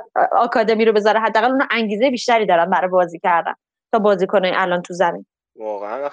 انتخاب دیگه هم دیگه نیست کم کم. یعنی تو کل خط دفاع تو الان فکر کنم یه فیلیپ سالمه یه نکو ویلیام سالمه با همون کاباک و بن دیویس و اینا. یعنی اصلا از گزینه‌های اصلی تو هیچکی نیست. یعنی مثلا همین ترنت و رابرتسون هم خدا نکنه دیگه ما دلمون نمیاد اصلا با این شدت مصوم اتفاق دیگه هم بیفته. ولی برای اینا هم یه مشکلی پیش بیاد دیگه رسما واقعا باید تیم زیر 23 سال بفرسته تو زمین. ای تنها بازیکنایی که بکنم مسئولیت درستابی مثلا بلند مدت ندن همینا بودن. ولی ببین کار آکادمیک نمی‌کنن دیگه. کار آکادمیک درست حسابی اون موقعی که باید می‌کردن نکردن. مثل بازی یونایتد جلوی نیوکاسل که شورت هایر رو ما دیدیم.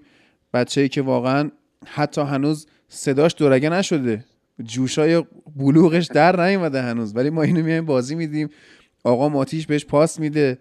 این بچه بزرگ میشه. دو روز دیگه تیمو لاکاری در میاره. مثل همین رشفوردی که به عنوان کار آکادمیک اومد بالا.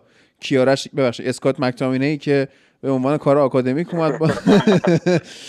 اینا نمی‌کنن این کار رو و ضررش هم در دراز مدت خواهند دید دیگه. و فکر نمی‌کنم حالا لیورپول نمی‌دونم امیدوارم که آخر فصل شما گل کلوب رو اخراج نکنید و برید سراغ جرارد که یک لمپارد دیگه تولید بکنید. زمان بدید کلوپ آدم خوبیه و بعد وایسید پا کارش. نه واقعا ببین اگر این اتفاق بیفته یعنی واقعا خیلی فاجعه بزرگی اتفاق میفته چون یعنی دقیقا همون اتفاقی میفته که برای لمپارد افتاد دیگه. و همچین چیزی هم نیست. این شایعهایی که دارن تو شبکه های مجازی پخش می‌کنن. کلوپ اخراج نمی‌کنن. این اتفاق نمیفته و درست میشه همه چی. یعنی لیورپول فقط احتیاج داره بازیکناش برگرده. آره انشالله درست. You'll never walk alone. درود بر تو. عرض کنم که بازی آخری هم که نگاه بهش بندازیم. مشکل اینجاست You'll never walk واقعا. یعنی الان همشون دیگه کنار هم ولی قابلا تو بیمارستان. You'll never walk again. ببین ما ببین الان داریم ثابت می‌کنیم که حتی توی مصدومیت هم تنها نمیمونه. نخواهی قدم نخواهی همه با هم مصدوم امیدوارم که خودت مصدوم نشی. خودت مصدوم نشه حالا کار من, حاضرم. خودم مصدوم شم. من, حاضرم. خودم مصدوم بشم. لیورپول مشکلاتش حل بشه. فوتبال تیوی می‌خوایم بسازیم. چی حاضری مصدوم شی؟ تو حق مریض شده هم نداری. آره. ممنونم. قربان شما. و بازی آخری که بهش نگاه کنیم همین بازی منچستر و نیوکاسل به همراه پارسی که سگ گل رخ می‌کنه و نژاد پرستی چیز خوبی نیست دوستان. پارس پارس نه. نه بی خود گفتم نه. پارس می‌کنه. هیچ چیزی به عنوان نژاد پارسی دیگه نمونده. نژاد پارسی همون با اومدن اسکندر فیتیلش چی فیتیلش چی شد؟ پیچیده شد. یا فیتیلش نسخش پیچیده شد. فیت... ها فیتیله پیچ هم می‌کنن دیگه. عرض کنم که نسخه‌شو میپیچن فیتیلش هم فیتیلش هم آره. و منچستر بازی رو برد با سه گل. که ما گل زدیم و گل خوردیم و ولی خب بعد می‌دونستیم که می‌زنیم. یعنی با اینکه من وسطاش دیگه قلبم داشت درد می‌گرفت به همراه کمرم ولی می‌دونستم که می‌بریم بازی رو و برونو فرناندز هم باز خودش نشون داد. من فقط منتظر بازی امشب با رئال سوسیدادم که حالا توی اپیزود چمپیونز لیگ بهش می‌پردازیم که این اوله احمق ور نداره دوباره مگوایر و فرناندز رو فیکس بذاره جلو تیمی که ما چاریش بردیم. باور کن می‌ذاره کیارش. باور کن ممکنه این کار برمیاد ازش. آخه مثلا واقعا دیگه فکر نکنم. یعنی به نظرم کاری که میشه کرد یه بازی دیگه چهار هیچ دیگه تو اولدترافورد واقعا چیزی که اصلا ریسکی نداره. یعنی نظرم کاری که می‌تونه بکنه اینه که بگه آقا مثلا full back ها دیگه نرن جلو. یعنی تیم نسبتا حالا okay بذاره تو زمین. مثلا توانزبه بایی الکس تلس ویلیامز اینا رو بذاره خط دفاع.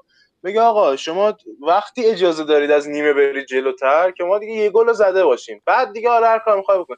اول یکم مثلا چون اینا اگر بخوام باید گیم پلن داشته باشن دیگه تو کامبک ها اینطوری.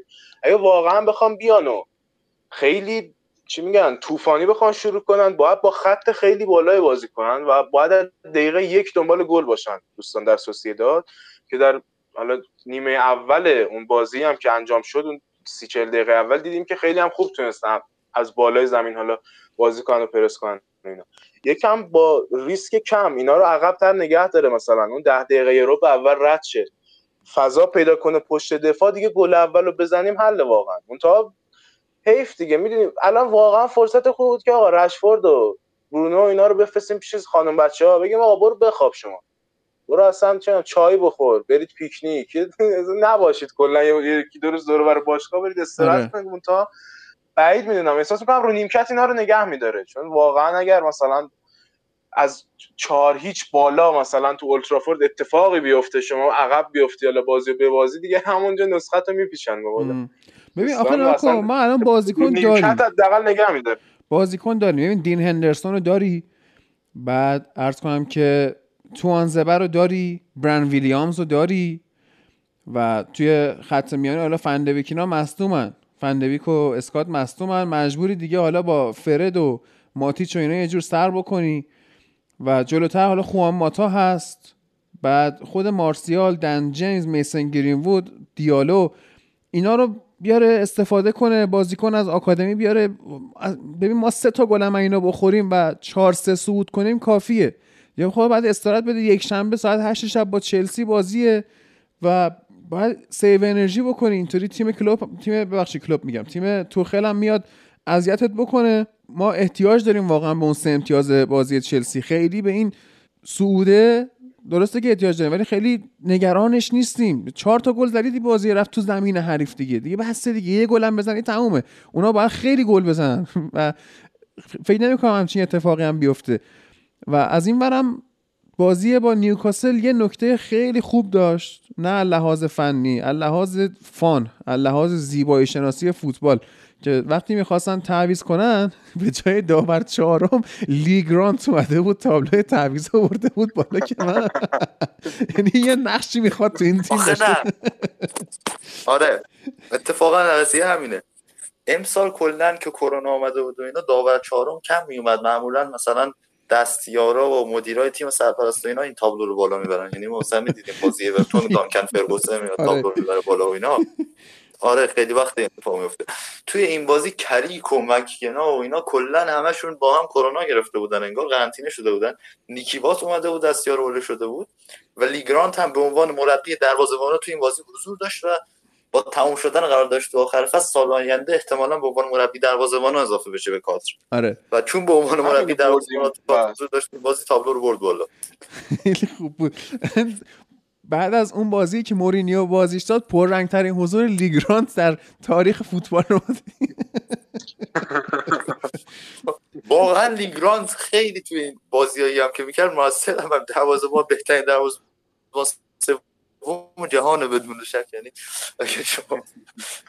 الان بهترین دروازه‌بان چهارم جهان البته رومرو رو آره. همشون داریم. الان به دروازه‌بان چهارم جهان لیگرانت رومرو رو راهی کردن شهرستان. گفتن تو برو آرژانتین اصلا کاریت نداریم دیگه. خداحافظیشو زدن پول بزنید ببینیم اینا واکسن رو می‌زنن یا نه؟ واکسن بزنید تموم شه دیگه این مسخره بازی. او دولت اسرائیل 95 درصد مردمش رو واکسن زده. بعد چیز کرده. همه رستوران ها و سینما ها همه چی داره وا می‌کنه. اما اینجا نشستیم ببینیم چه اتفاقی میفته تو لیگ انگلیس. خب بزنید بره دیگه. دارید دیگه دارید تولید می‌کنید دیگه. اون شهاب حسینی بلند شده رفته واکسن مازاد فایزر رو تو آمریکا تو لس آنجلس بوده رفته زده. و حالا ملت میان میگن آقا این چرا واکسن به هنرمندا چرا می‌زنی؟ بزنید به هر کی دستش رسید بزنه بره. چرا این کارو می‌کنید؟ بله. اصلا می‌خواست پیدا کنه. وقتی واکسن زد. آخه اصلا واکسن فایزر رو بزنید تو واکسن فایزر باید تو دمای منفی 70 درجه نگرش داری.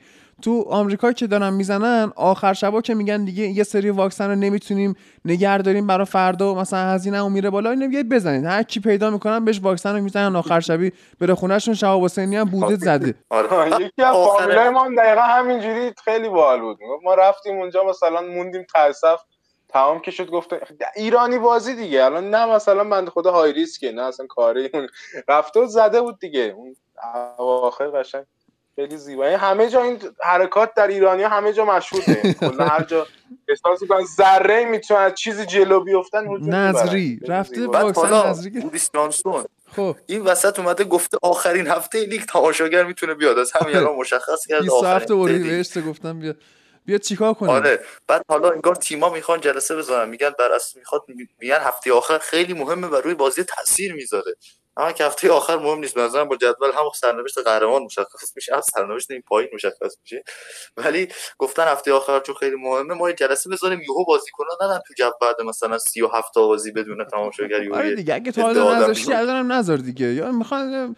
احتمالا ببین با این شرایطی که جدول داره هم قهرمان مشخص شده تا اون موقع هم تیم‌های سقوط کننده مشخص شدن. سهمیه درسته ولی اون سرنوشت سازی که بخوای من فکر نکنم اونجوری داشته باشه می‌خوان یه بوست رسانه‌ای هم بکنن یه جشنی بگیرن و یه حالی بکنن و واکسن آکسفورد هم که داره همینجوری توضیح میشه و اینا همش دارن می‌سازن بزنن دیگه. بسازید بزنید و توی بازی با نیوکاسل تو بازی با نیوکاسل واقعا نمانیا ماتیش خوب بازی کرد. آره یعنی واقعا متفاوت از اتفاقات قبل بازی دیگه نه فقط نمانی آتیش عالی بازی کرد یعنی آره. همین دیگه. آره دیگه همین یعنی خیلی بازی بود که با هم میبردیم و بردیم. یک گل فهم ما خوردیم. من نمی‌دونم تا کی باید هرس بخورم از این گلای شروری که ما می‌خوریم. اولا که خب خیلی چیزا اصلا ما دیگه اصلا انتظار دفع کاملی نه دفاع نداریم دیگه. منتها شما دقیقا تنها کاری که تو بازی با نیوکاسل باید بکنی یه بازیکن کلا می‌خوای مارک کنی شما. اون هم یه دونه همین الان سنت ماکسیمنه یعنی سنت ماکسیمن یعنی نگر داشته بود برای یونایتد. یعنی در طول فصل فکر کنم دو تا دو تا گل بیشتر هم نگه داشته و به یونایتد بزنه. یه دونه حالا آلمیرون خیلی بازیکن مثلا درست حسابیه. کالوم ویلسونشون هم که نبود اصلا. یعنی بهترین بازیکنشون هم الان این فصل نبود. یعنی تنها کار اونم آلمیرون هم بیشتر نقش پلی میکینگ و این چیزا داشت. اصلا فالستان گلینا تو کارش نیست. یه تنها کاری که می‌شد کرد که حواست به یه دونه باشه. حالا با کی فرقی نمی‌کنه؟ شما اولین یعنی شما فکر کن حالا توپ اومده به هر بهانه مگوایر نتونسته درست حسابی دفع کنه دفع ناقص شده. یه نفر کلا تو این تیم می‌تونه گل بزنه. به نظرتون تنها کسی که خالیه کیه؟ آره ببین تا کجا برای چیدن؟ سید مکسیم هم خالی اونجا. مثلا دیگه آقا توپ دوم دیگه واقعا با اینا دیگه اصلا آموزش هم نمی‌خواد. یعنی اینا الان منم مربی یونایتد باشم اینا دیگه باید اینا رو آره. اصلا اونو میگیم آقا خروج با اصلا مگوایر آره خروج اصلا نکرد. مگوایر هم که کلا بنده خدا کلش یکم حالت مستطیل داره. خوب اینا دفع نمیشه. اینا اوکیه. من میگم اینا رو اصلا می‌ذاریم بر حسب اتفاق. آقا دیگه توپ پشت محوطه توپ دوم دیگه اگه فرد قطع نکنه کی می‌خواد قطع کنه؟ یعنی آقا کارت اینه دیگه. مرد حسابی ما اینا انتظار مفرد هم که آقا توپا اینجا رو جمع خیلی عجیب غریبه. یعنی خیلی شلخت است دفاع. ولی دیگه بقیه‌اش okay بود دیگه. آره. بقیه‌اش okay بود. چقدر بد مارسیال؟ و چقدر بد مارسیال و رشفورد هم واقعا حالا okay بود. و گل انفرادی هم که زد خوب بود دیگه. ما خیلی انتظار خاصی نداریم. واقعا این بضاعتیه که ما داریم. حالا دارم اینجوری حرف می‌زنم تیم دوم جدولی ما ولی واقعا من می‌دونم خودم این تیم پوچه. این جایگاه جدول حقش نیست. حالا اومده بالا. خدا بزرگه. ببینیم بازی با چه اسمی میشه تو من تشاب و تو زل من تشاب یا فا همه نقابا میفته آخر فصل ببینیم چه اتفاقی میفته دیگه. اگه حرفی نیست دیگه بریم سراغ لالیگا.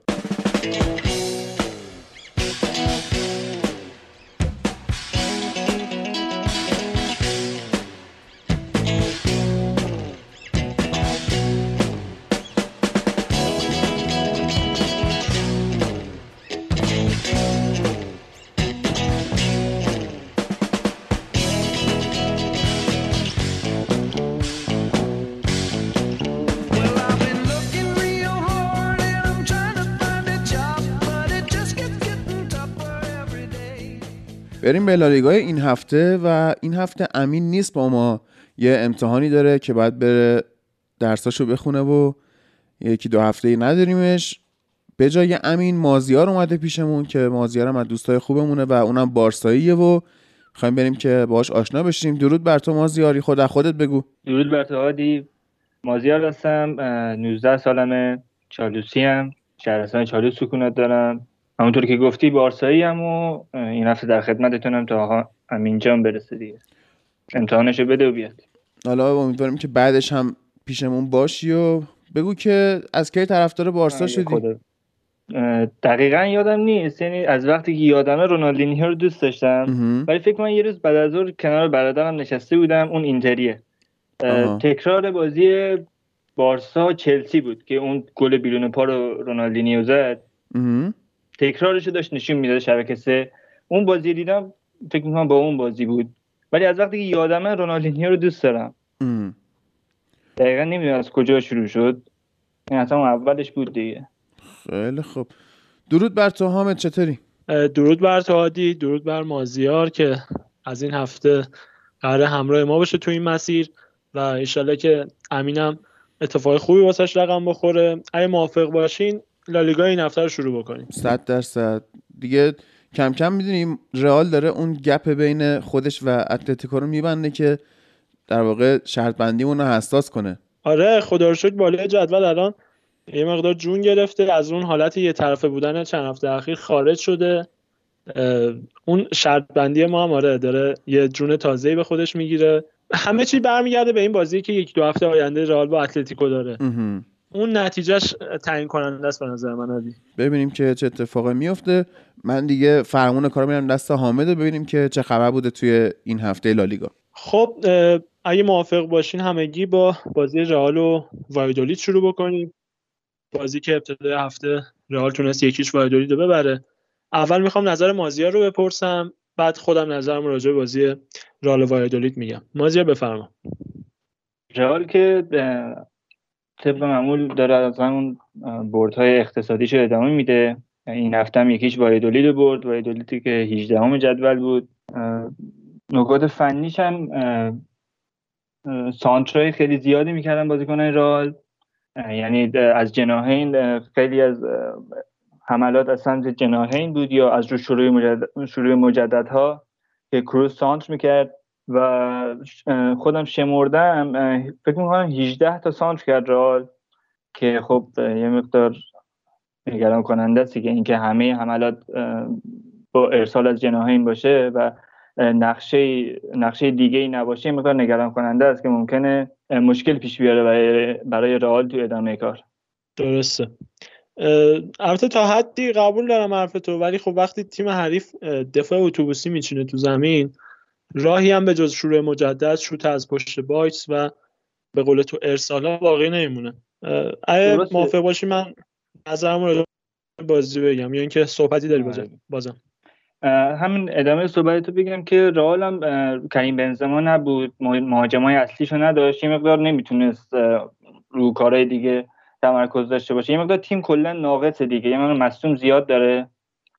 کلا آره حق با تو عادی بود این که شروع مجدده و ارسال از جناهین بخواد به گل برسه.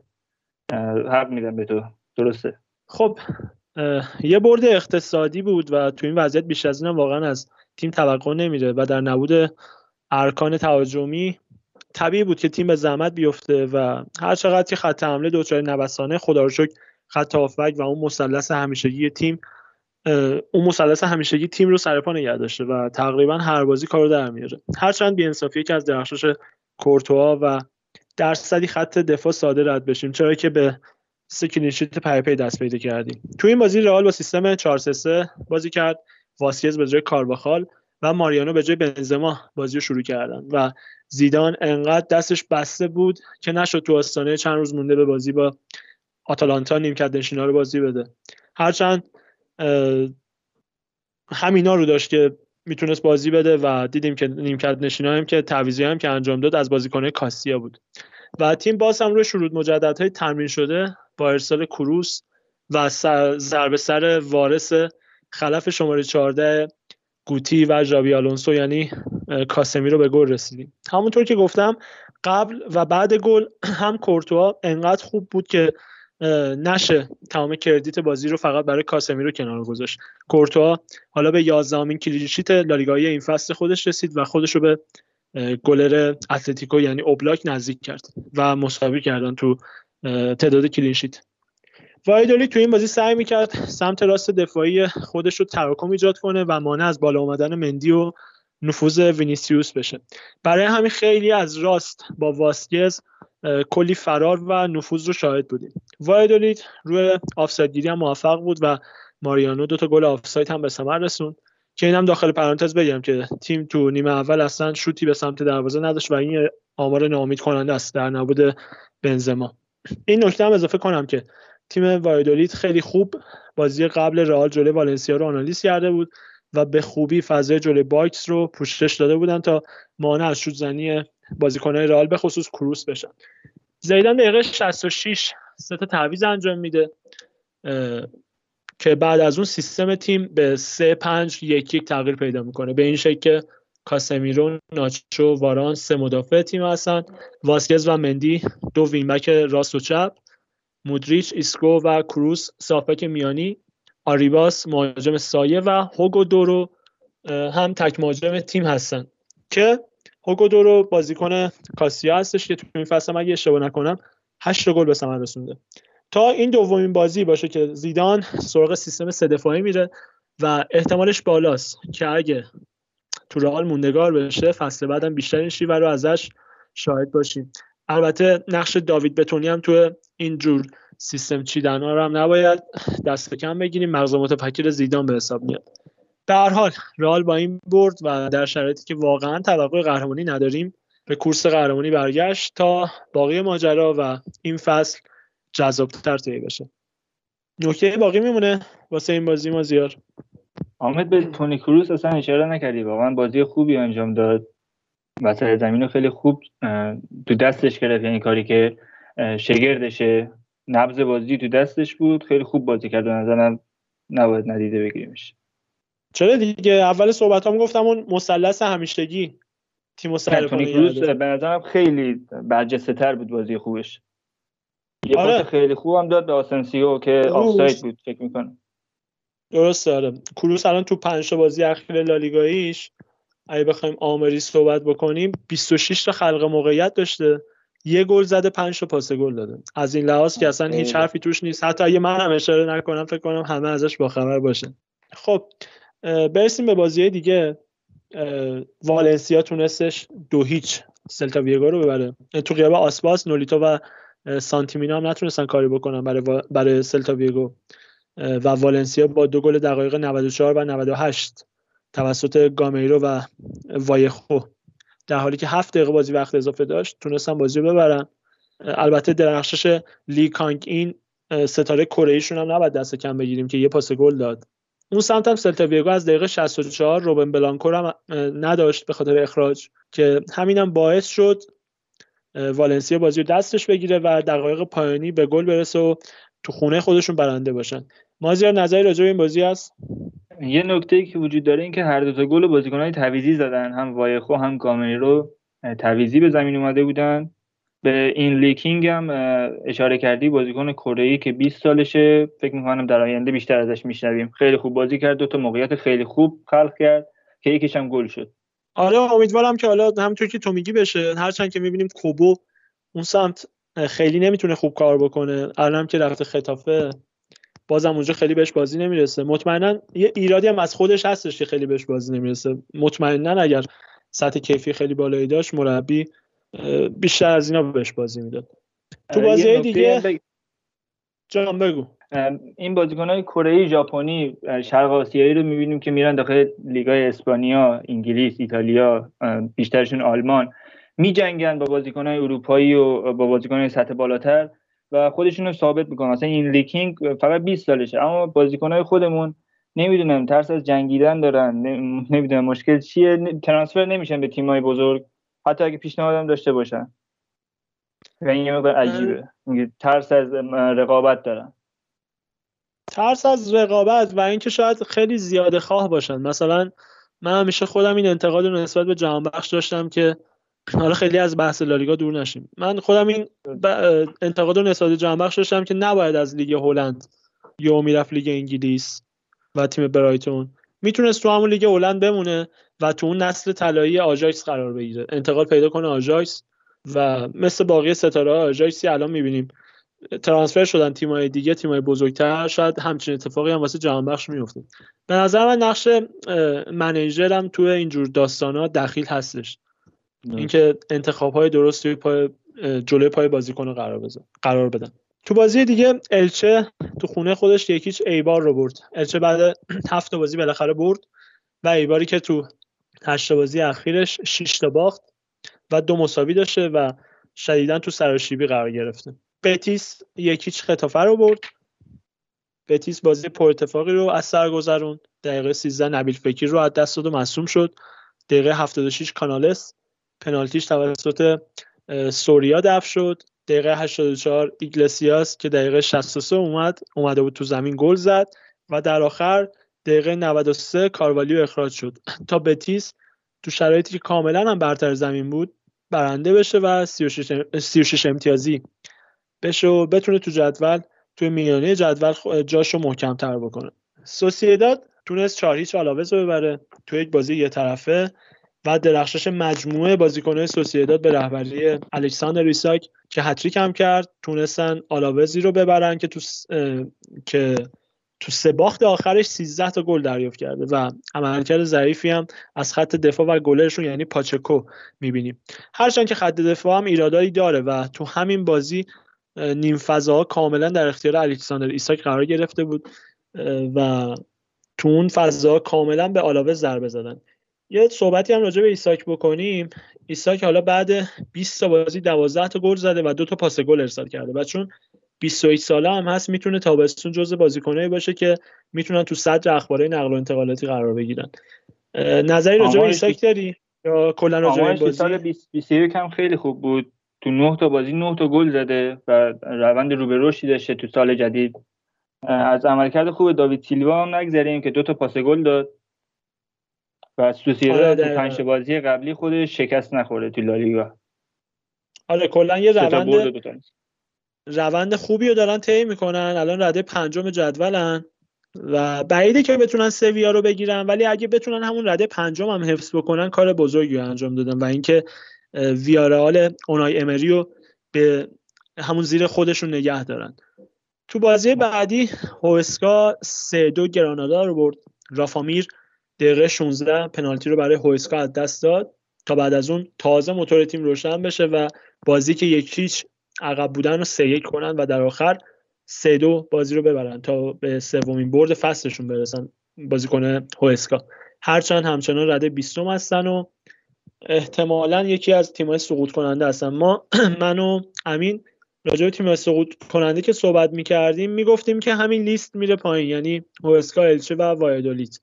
به نظر تو جدول آخر فصل به چه شکل خواهد بود؟ حالا که یه نیم فصل رو از سر گذروندیم. هوسکا چند تا بازی خوب بازی می‌کنه نتیجه خوبی هم می‌گیره. تو پنج بازی قبلی فکر کنم فقط از سویا و رال باختن که اونا باخت چندان می‌دونیم با اختلاف گل کم بود. دو یک به رال باختند و یکیچ به سویا یا برعکس نمی‌دونم دقیقا. هوسکا رکورددار مساوی امسال بوده ولی اگه همینجوری خوب ادامه بده بتونه تیمای ده تیم پایین جدول هم نتایج خوبی جلوشون بگیره به نظر می‌تونه بمونه. با اینکه کارش خیلی سخته ولی بازی قبلیش خوب نشون داده به نظرم. حالا لحاظ موندن من خیلی امید ندارم به این تیم چون کیفیت بازیشون هم جلوی تیم جلوی تیمای رئال بارسا یا اتلتیکو دیدیم. آنچنان تیم با کیفیتی نیستن و بعیده که بتونه بمونه و احتمالا از سگوندا ویژن اسپانیول بالا بیاد. و فصل بعد دوره اسپانیول و دربی کاتالونیا رو داشته باشیم تو لالیگا درست گفتم دیگه کاتالونیا. بعد بله. بازی دیگه تو بازی دیگه بیلباو با ویارال تقابل مارسلینیو و اونایمری یکی یک شد. بیلباوی که با مارسلینیو یا مساوی می‌کنه یا می‌بره. و تنها باختشون هم مقابل بارسا بوده و این هفته باز هم مساوی کردن و تقریبا می‌شد حد زد که ویارال براشون تیم سختی باشه. نکته دیگه که میمونه راجع این بازی گلزنی دوباره مورنو از ویارال که خودشو 14 گله کرد و حالا با 19 تا بازی 14 تا گل زده و آمار خوبی رو تونسته ثبت برسونه تا بتونه جزء گلزنهای تاپ لالیگا قرار بگیره. هرچند که مسی تو بازی آخرش دبل کرد و حالا آقای گل لالیگا به حساب میاد. اوساسونا تو زمین جان بگو. می‌خواستم بگم بیلباو تو پنج بازی آخرش چهار تاشو مساوی کرده که اونجوری گفتی یا مساوی می‌کنه یا می‌بره که این آمار مساویش این مقدار زیاد داره میشه. یه اشاره هم بکنیم به ایناکی ویلیامز که کلا گلاش می‌زنه به بارسا دیگه. یه رابطه ایناکی ویلیامز و بارسا مثل بهمن تماسبی با پرسپولیس اصلا کلا سه چهار تا گل فصلش می‌زنه به بارسا. این بازی هم زیاد عملکرد خوبی نداشت. من تماسبی ملوان بازی می‌کرد اگه اشتباه نکنم؟ چند تا تیم بازی می‌کرد. نوشهری همشهری خودمونم هست. استقلال بازی می‌کرد. پیگاه بازی می‌کرد. درست. واسه همین مثال زدی فکر کنم. بله. فکر نمی‌کردم. یه روز تو فوتبال لب اسم بهمن تماسبی بیاد اینو متاسفانه خب. منم یادمه. فکر کنم یه دوره پیکان تهران هم بازی می‌کرد. آره هر چی کن کرد هم... پرسپولیس. هم دوره هم دوره احمد مومنزاده است اگه اشتباه نکنم. فکر کنم. یه ذره فکر کنم مومنزاده قدیمی تر باشه. یعنی چند سالی زودتر فوتبالش شروع کرده نه. باشه. درسته. اون موقع که مثلا مومنزاده گل نمی‌زد این این تازه شروع کرده بود. آره. خب برسیم به بازی بعدی. اوساسونا تو پامپلونا تو زمین خودش دو هیچ به سویا باخت. بازی که برای هواداران بارسا از اهمیت بالایی برخوردار بود جایی که با برد سویا تیمشون به رده چهارم سقوط کرد. البته اینی که دارم میگم قبل از بازی که بارسا ببره جلو الچه. تیم بارسلونا به رده چهارم سقوط کرد که همینطور هم شد و سویا در پامپلونا مجددا با clean sheet بونو و گلزنی های دیونگ و کارلوس و البته بازیگردانی فوقالعاده جردن که یه پاس گل و دو پاس کلیدی هم ثبت کرد برد خارج از خونه با ارزش رو به دست آوردن. تا کمی درد باخت مقابل دورتموند رو فراموش کنند خوان جردن واقعا بازیکن خوبی نشون داده این فصل. جلوی بارسا من بازی با دقت دیدم خیلی خوب بازی می‌کرد. کسوس نواس هم برگشت تا اون الکس ویدال که مثلا کلا خیلی بازیکن کیفیت متوسطیه. حتی در حد سویا نیست به نظر سویا آماده امسال. کار بارسا سخته برای بازی برگشت. به من یه بارسایی میگم که خیلی کار بارسا سخته چون خصوص نواس هم برگشته. حالا بیشتر صحبت می‌کنیم راجع اون بازی هم دیگه. در آینده ان کلا کلا کار بارسا که سخت هست چه جلوی سویا چه جلوی پاریس. چه تو لیگ. دقیقا چه تو لیگ. و نمیشه چندان بهشون هم سخت گرفت واقعا با این عمق اسکوادی که دارن. و یه جوری باید هم بارسا هم رئال این فصل رو از سر بگذرونن تا اینکه ببینیم تابستون چیکار می‌کنن. این تابستون و تابستون بعدترش می‌تونه واسه این دوتا تیم تابستون پرماجرایی باشه به خصوص واسه رئال مادرید. نه بارسا که اصلا تو مشکلات مالی اصلا خیلی در داغون مشکلاتش. خب اتلتیکو مادرید اتلتیکو مادرید تو این یکی دو هفته که گذشت دو بار با لوانته بازی کرد. یکیش واسه هفته دوم بود یکیش واسه هفته 24 و رفت و برگشت رو پشت با هم انجام دادن که اینم از جاذبه های لالیگا به حساب میاد. تو بازی اول که بازی عقب افتاده به حساب می اومد اتلتی با لوانته یک یک کرد. نظر تو راجع به این بازی بگو مازیار تا اینکه به ادامه کار برسیم. نظرم می‌خوام کلا راجع به دو تا بازی بگم. اتفاقی که خوشبین ترین طرفدارای رئال و بارسا پیش بینی می‌کردن اتفاق افتاد. خب همه طرفدارای بارسا و رئال اونایی که خوشبین بودن به این فصل منتظر بودن که اتلتیکو یه جایی بلغزه. یعنی اون روند برداشت متوقف بشه که لوانته این کار رو انجام داد و باید ببینیم رئال بارسا تو ادامه چیکار می‌کنن دیگه. می‌تونن برسونن خودشون به اتلتیکو یا نه؟ ببین من اگه بخوام نکته ای راجع به نکته فنی راجع به این بازی صحبت بکنم یکیش اینه که به خاطر پرس از بالا و تنها بودن کوکه تو مرکز زمین خط دفاع هم بالا میاد تا روی تخریب و سرزنی شرکت بکنن که همین باعث میشه فضای پشت دفاع خالی بشه و گل بخورن. و دیدیم که واسه همین نیمه دوم کندوگبیا رو آوردن. من دارم راجع بازی اول صحبت می‌کنم بازی که یک شد. بعد یه نکته دیگه هم که باقی میمونه غیبت تریپیر و کرونایا داره خودش رو واقعا رو نتایج اتلتیکو نشون میده. کرونایا حالا آفرین اصلا کاراسکو که نیست سمت چپ اتلتیکو به شدت ضعیف شده. به آره خصوص تو کارهای دفاعی. و می‌بینیم که سمت راست هم تریپیر نیست. یورنتر رو گذاشتن اونجا و حالا تقریبا تونسته کارو در بیاره ولی خب بازم نبوده تریپیر کاملا مشخصه. چرا که وقتی یورنته میره سمت راست وسط زمین کوکه تنها تر میشه و کیفیت کار میاد پایین تر. درست. من تو این چند تا بازی هم که از اتلتیکو دیدم ندیدم که دمبله هم چندون بازی بده الچولو حالا نمی‌دونم علتش چیه. و فکر کنم تو اینجور بازی ها می‌تونست دست تیمو بگیره و کارو در بیاره واسهشون ولی بازم هنوز ترجیح میده که کوره‌آ رو بفرسته تو زمین. نظری داری راجع به این موضوع؟ من بازی اول لوانته اتلتیکو رو ندیدم ولی بازی دوم رو live دیدم. سوارز کاملا مارک شده بود. به نظرم با یکی دو تا تغییر با آوردن همون موسی دمبله می‌تونست کارو بهتر کنه اما ترجیح داد که همون با همون ترکیب ادامه بده دیگه. یه بازیکنم از آکادمیشون آوردن خیلی ضعیف کار کرد. اون اسمش دقیقا یادم نیست ولی اون خیلی ضعیف بود. بعد با ترکیب اصلیش هم بازی کرد. دقیقا چند روز مونده بازی با چلسی. ترجیح داد که با ترکیب اصلی بازی بکنه سیمونه و تیمش رو یه جوری خسته کرد. می‌تونه حالا به بازیکن نیم کندشش به قول تو اشاره کردی به دمبله از ابتدا به دمبله بازی بده. اما این کار نکرد که هم این بازی رو از دست داد که حالا تو اپیزود سی هم بهش می‌پردازیم هم بازی با چلسی رو از دست داد متاسفانه تا نماینده های اسپانیا به غیر از رئال مادرید باقیشون ناامید کننده ظاهر بشن. چه در یه نکته ای هم هست. جان.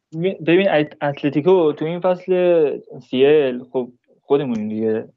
شانس زیادی نداره. یعنی با وجود تیم مثل منچستر سیتی بایر مونیخ پاریس سن ژرمن شانس زیادی نداره. شاید سیمونی می‌خواد که حالا همون لالیگا رو نگه داره با توجه به مساوی که گرفته بود جلوی لوانته. بگم به این دلیل تیم اصلیشو بازی داد که حداقل لالیگا رو داشته باشه که اینم حالا باخت دیگه شانسش.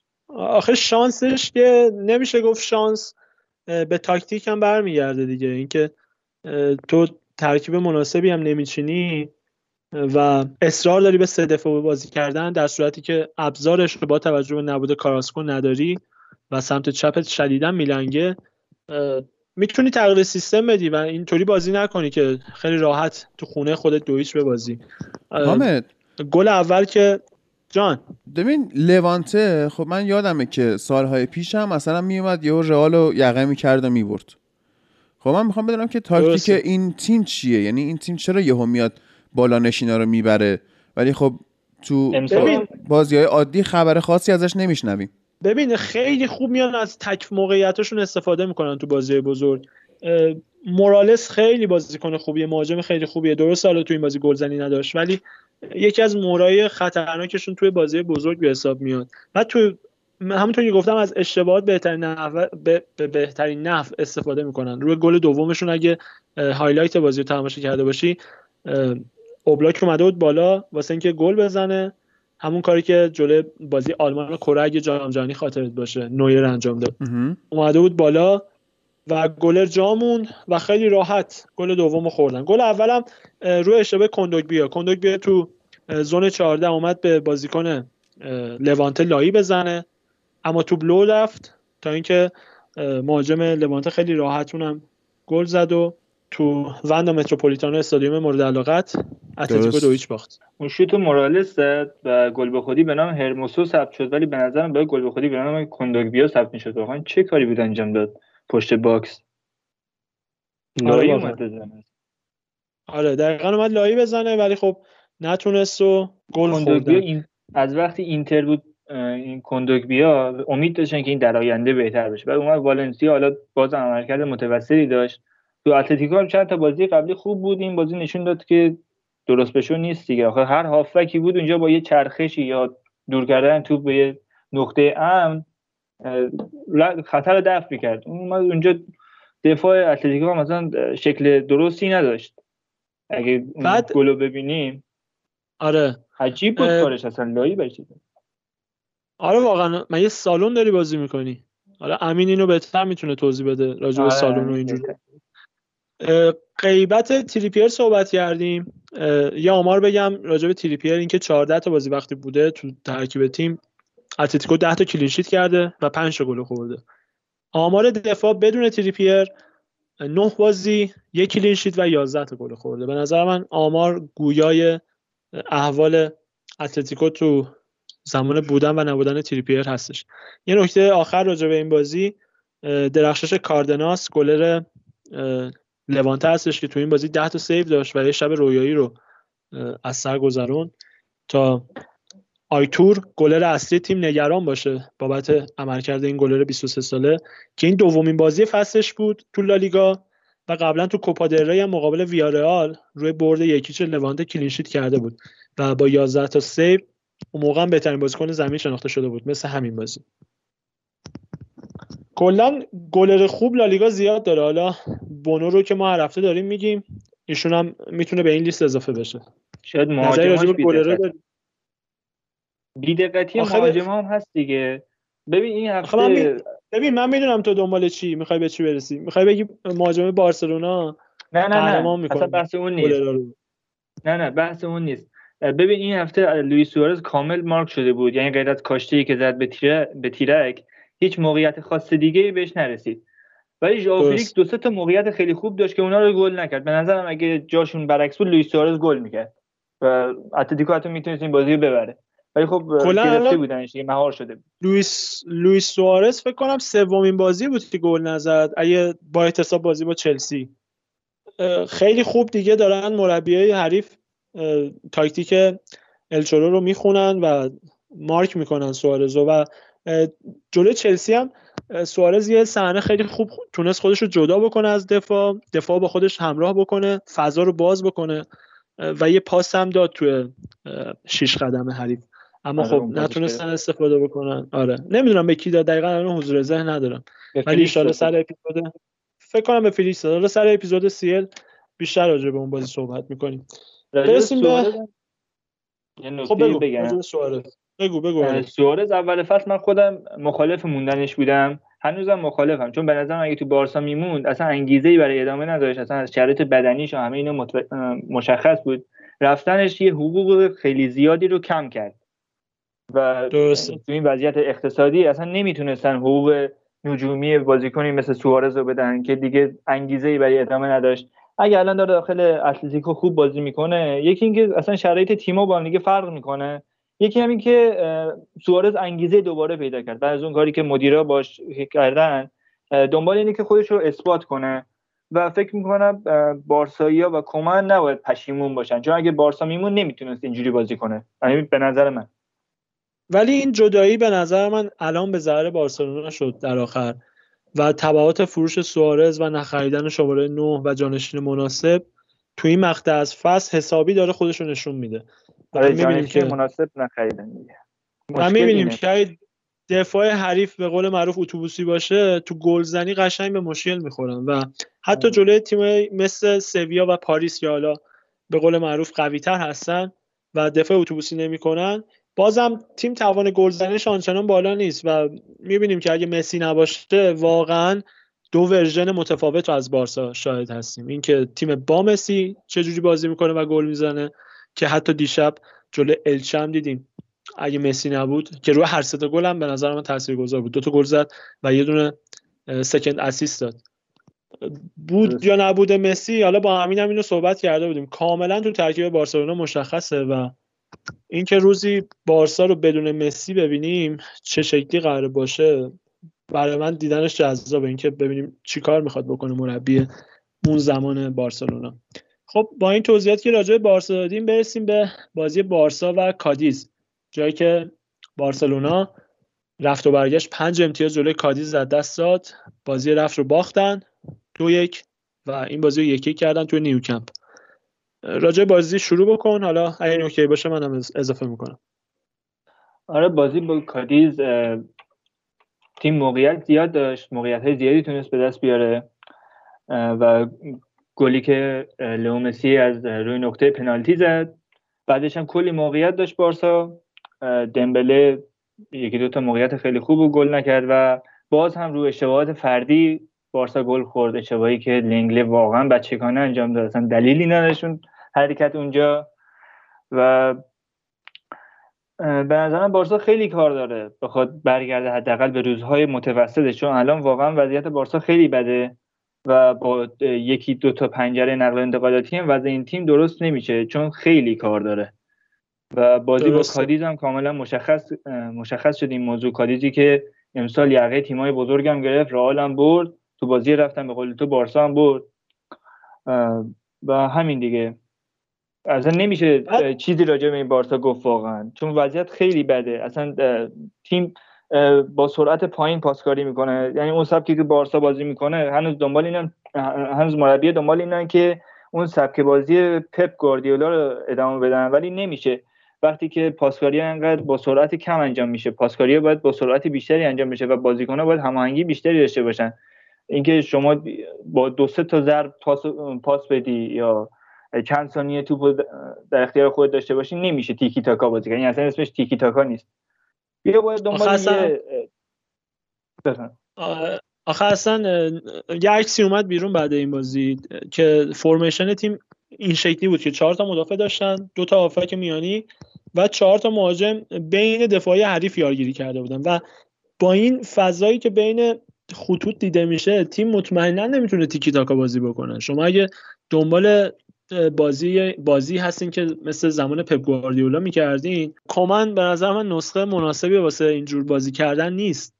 و بعیدم می‌دونم خیلی الان دیگه زمان زمان مناسبی باشه واسه تیکی تاکا بازی کردن و اینجور مسائل. درست چشم نواز بود اما برای اون موقع. و مطمئنا الان آنتی اون سیستم کاملا اومده و اگه بارسا هم بخواد اون شکلی بازی بکنه به نظر من بتونه دفع بشه توسط تیمای حریف.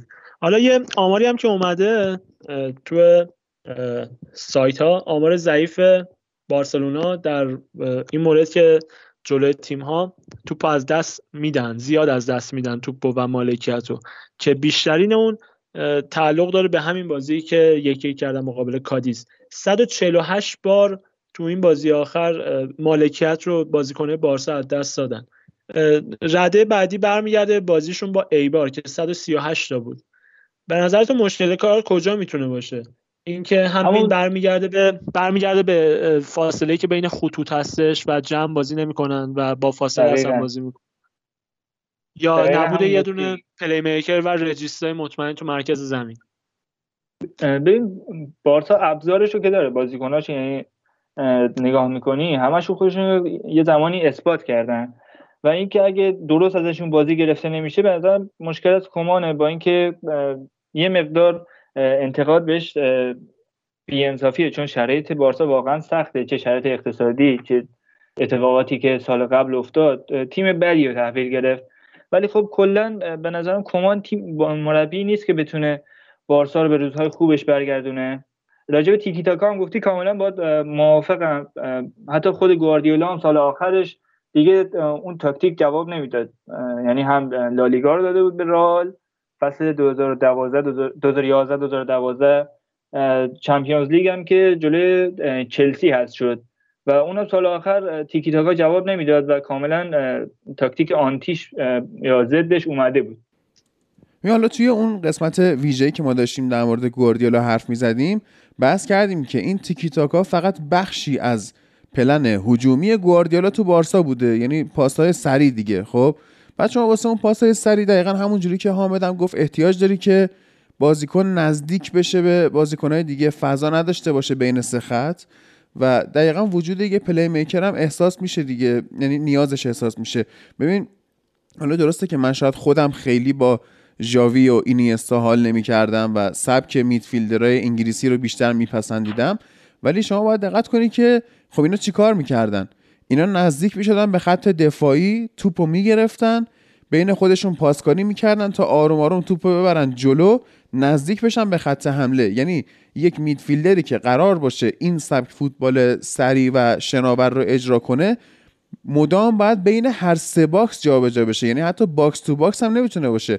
box to box to box باید باشه. خب هی باید جابجا بشه و الان اون تحرک رو ما تو خط میانی بارسا نداریم.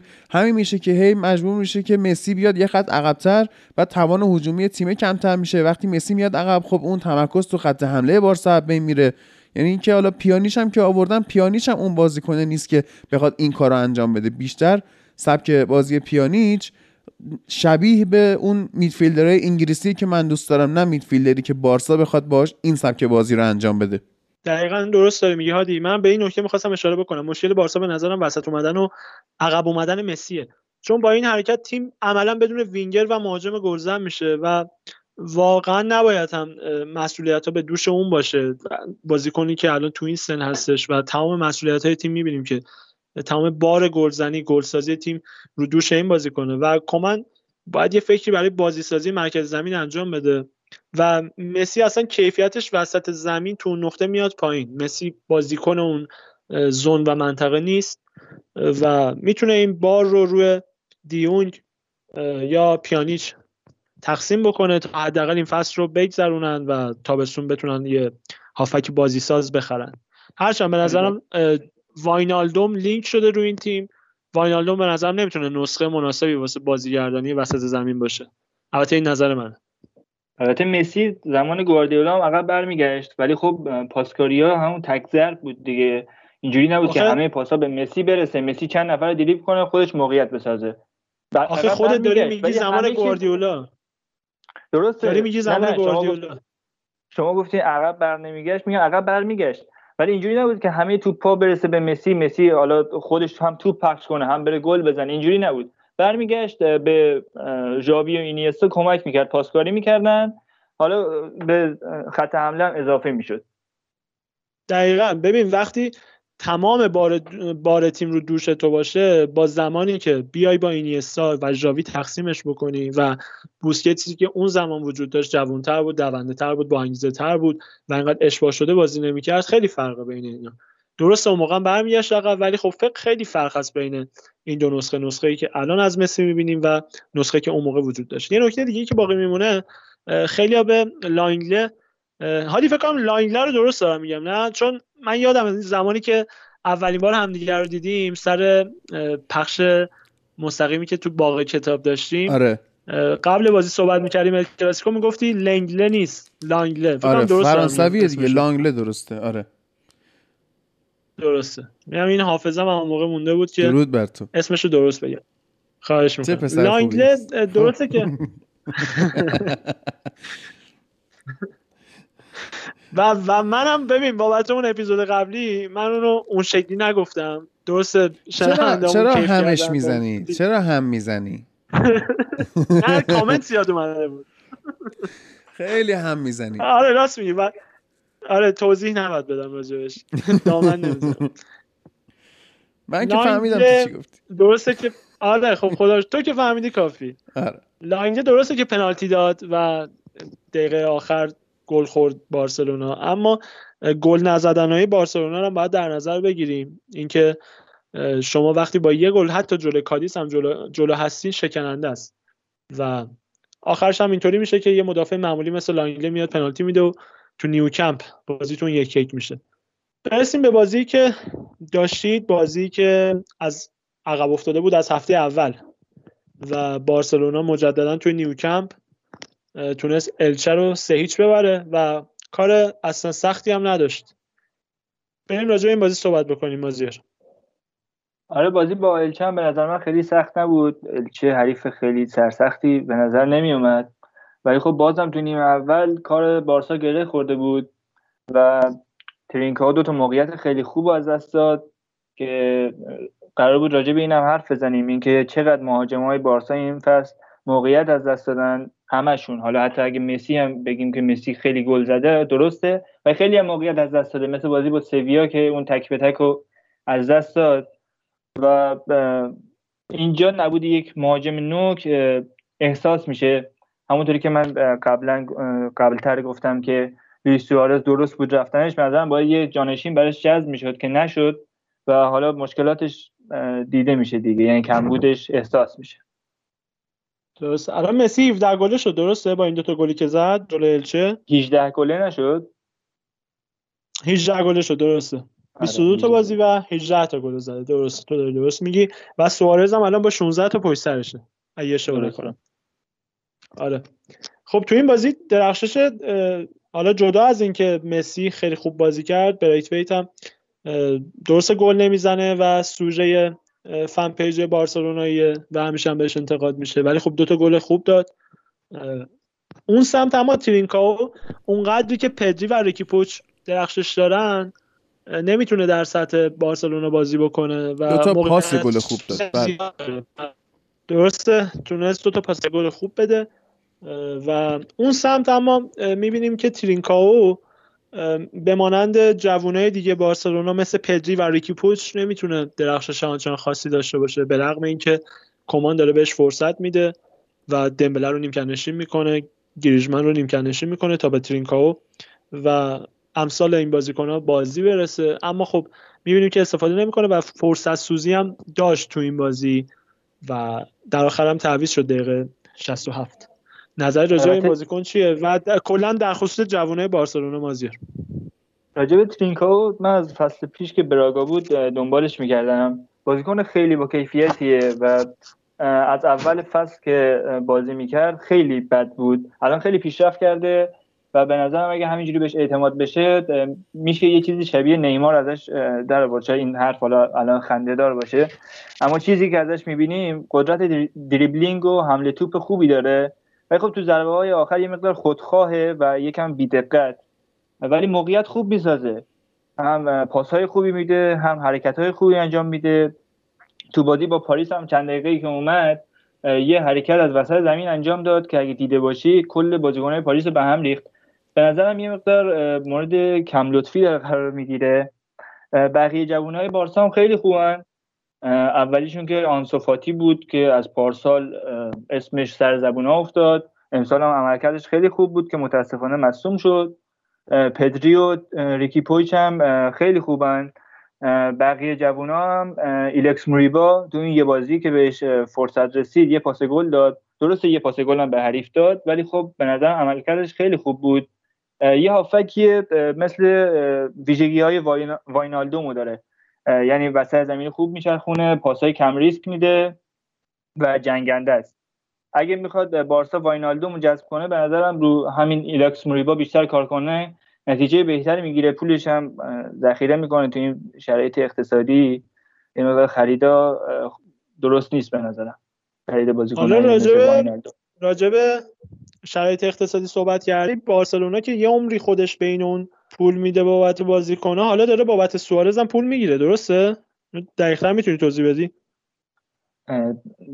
راجب این اطلاعاتی نه پول می‌گیره راجب بابت آره آره. سوارز. آره آره. 5 میلیون یورو تا الان گرفته. من اطلاعاتم مثل این بیشتر. 5 میلیون یورو تا الان گرفته و اگه به یه تعداد بازی مشخص دیگه ای هم برسه اگه اشتباه نکنم باز قرار پولی به حساب بارسلونا ریخته بشه بابت قرارداد سوارز. من از این عجیب بود خبر نداشتم. ولی خب بدهی بارسلونا چیز حدود یک میلیارد یا یک بیلیون دلار دیگه. یه پنج میلیون یورو کاری نمی‌کنه. یه فکر اساسی باید برای بارسا کرد. فروختن یه سری بازیکنان مثل بوسکتس پیکه که حقوقای نجومی می‌گیرن خیلی کمک می‌کنه. همین که دستمزدشون نباشه کمک می‌کنه دیگه. آها ببین من الان خبرش رو پیدا کردم. الان با حضور اتلتیکو تو یک چهارم چمپیونز لیگ و حضور سوارز تو فصل آینده برای اتلتیکو باید بابت این به بارسلونا 11 میلیون یورو دیگه هم پرداخت بکنن. علاوه بر این 5 میلیون یورویی که تا الان پرداخت کردن. پس به امید کامبک اتلتیکو دیگه. کامبک اگه اگه با یا... اگه با 11 میلیون یورو کارتون راه میفته آره به امید بازم حالا. ولی ببین آره، بارسا تو مسیر خوبیه جان؟ بارسا به نظر من تو مسیر خوبیه. یعنی الان نگاه می‌کنی همین آره. پدری که با 18 سال سن داره اینجا بازی می‌کنه به نظرم دو سال دیگه ازش چیز خوبی در میاد. و ببین کومن هم توی نیمه اول خب تیمش گل نزده بود. اومد تغییر ایجاد کرد. همون بین دو نیمه پیانیش رو لاکار گذاشت و تعویزش کرده بود بیرون. استراتژی تیم تغییر داد. بعد تونستن سه تا گل بزنن. و این چیزی که من دارم می‌بینم اینه که بارسا واقعا باید هوادارش صبر کنن که اینا با یک سری جوون بیان کار بکنن. الان سن ترکیب اصلی بالا میگم ترکیب اصلی بالا. ترکیب اصلی بارسا بالاست و اتفاقای جالبی نمیفته به نظرم بارسا صبر بکنه و بخواد با جوون ها بیاد بالا خیلی بهتره. دیگه باید ببینی هوادارها یا صبور هستن که یکی دو سال مثلا لیگو بیخیال شن یا چمپیونز لیگو بیخیال شن بذارن این تیم ریشه بگیره. چون فایده نداره. شما هی بیای از این خریدایی بکنی که حکم این آمپوله رو دارن همین که می‌زنی دردت نیاد. اسمش یادم رفت. جان؟ مسکن؟ نه نه. یه آمپولی از دگزامتازون اونو می‌زنن که درد آره درد نفهمن ولی خب فایده ای هم نداره. درده وجود داره. مثلا خرید پیانی شما خودم باش موافق بودم برای اینکه به حال شما یه میدفیلدری داشته باشی که بتونه بازی سازی کنه. ولی اگه بیای مثلا از آکادمی یه defensive midfielder بیاری بالا که بتونه فرانکی دیانگ رو آزاد بکنه این بتونه بره جلو در کنار پدری یه ترکیب 4 1 2 3 داشته باشن خیلی بهتره. فقط صبوری میطلبه دیگه. حالا مسی هم که رفتنیه. رفتنی منظورم نیست که شاید آخر فصل بره ها. دیگه مسی تمومه. یعنی نمی‌تونی اعتماد بکنی که بگی آقا مثلا من فلان قد دیگه مسی رو دارم. در پنج سال دیگه مسی رو دارم. نه نمی‌تونی اینجوری فکر کنی. و باید سعی کنن الان دیگه دیر هم شده ها. ولی خب الان اگه براش جایگزین پیدا کنن خب مسی از کجا اومده؟ از آکادمی بارسا. وقتی می‌بینی از آکادمیت این بازیکن‌ها میان یعنی باید بهش اعتماد کنی. همینجوری که ما می‌بینیم اون بر یونایتد داره اعتماد می‌کنه دیگه. همین توی دو هفته اخیر دو بازی اخیر ما دو تا جوون بازی دادیم. یکی اما دیالو بود که از چیز اومده از آتالانتا اومده یه دونه بازیکن از آکادمی بازی دادیم. و باید کم کم بیا اعتماد کنی. مارکوس رشفورد از کجا میاد؟ آکادمی. مکتامینه از کجا میاد؟ آکادمی. خب همین برم بیای نگاه کنیم می‌تونه بارسا به آکادمی اعتماد کنه و چند سال بیخیال بشه ولی یک نسل خوبی رو بسازه که دوباره این ده سال براش بازی کنه. یعنی این هم, هم که بدهی داری خب منطقی ترین کار اینه که به آکادمی خود رجوع کنی دیگه. کاملا با حرفت موافقم هادی کاملا موافقم. با هادی یه نکته هم راجع به انتقال پیانیچ بگم. اون بیشتر برای تراز شدن تراز مالی یعنی میزان شدن تراز مالی بود چون آرتور با 70 میلیون رفت یوونتوس و پیانیش با 60 میلیون اومد بارسا. فقط 10 میلیون این وسط به سود بارسا شد که تراز مالیش یه مقدار OK بشه و هدف بارتومو فقط همین بود از این معاوضه. و دلیل فنی فکر نمی کنم داشته باشه. خرید پیانیچ. و بارتومو مدیریه که بعدها قدرش رو می‌دونید. دوباره. آره. بارتومو کارهای عجیب غریبی انجام داده. مثلا نیمار یه وینگر چپ فوق بود. سال 2017 رفت پاریس. برای جانشین 400 میلیون خرج کرد. در حالی که آخرش آنسوفاتی اومد جانشین نیمار شد. یه وینگر چپ خوب قابل اعتماد. یعنی 400 میلیون علکی خرج شد. با اینکه با اون 200 میلیون میشه یه دفاع خرید که الان ما مشکل دفاع نداشته باشیم. یا تو همون آکادمی بیشتر بگرده بازیکنهای بهتری پیدا کنه.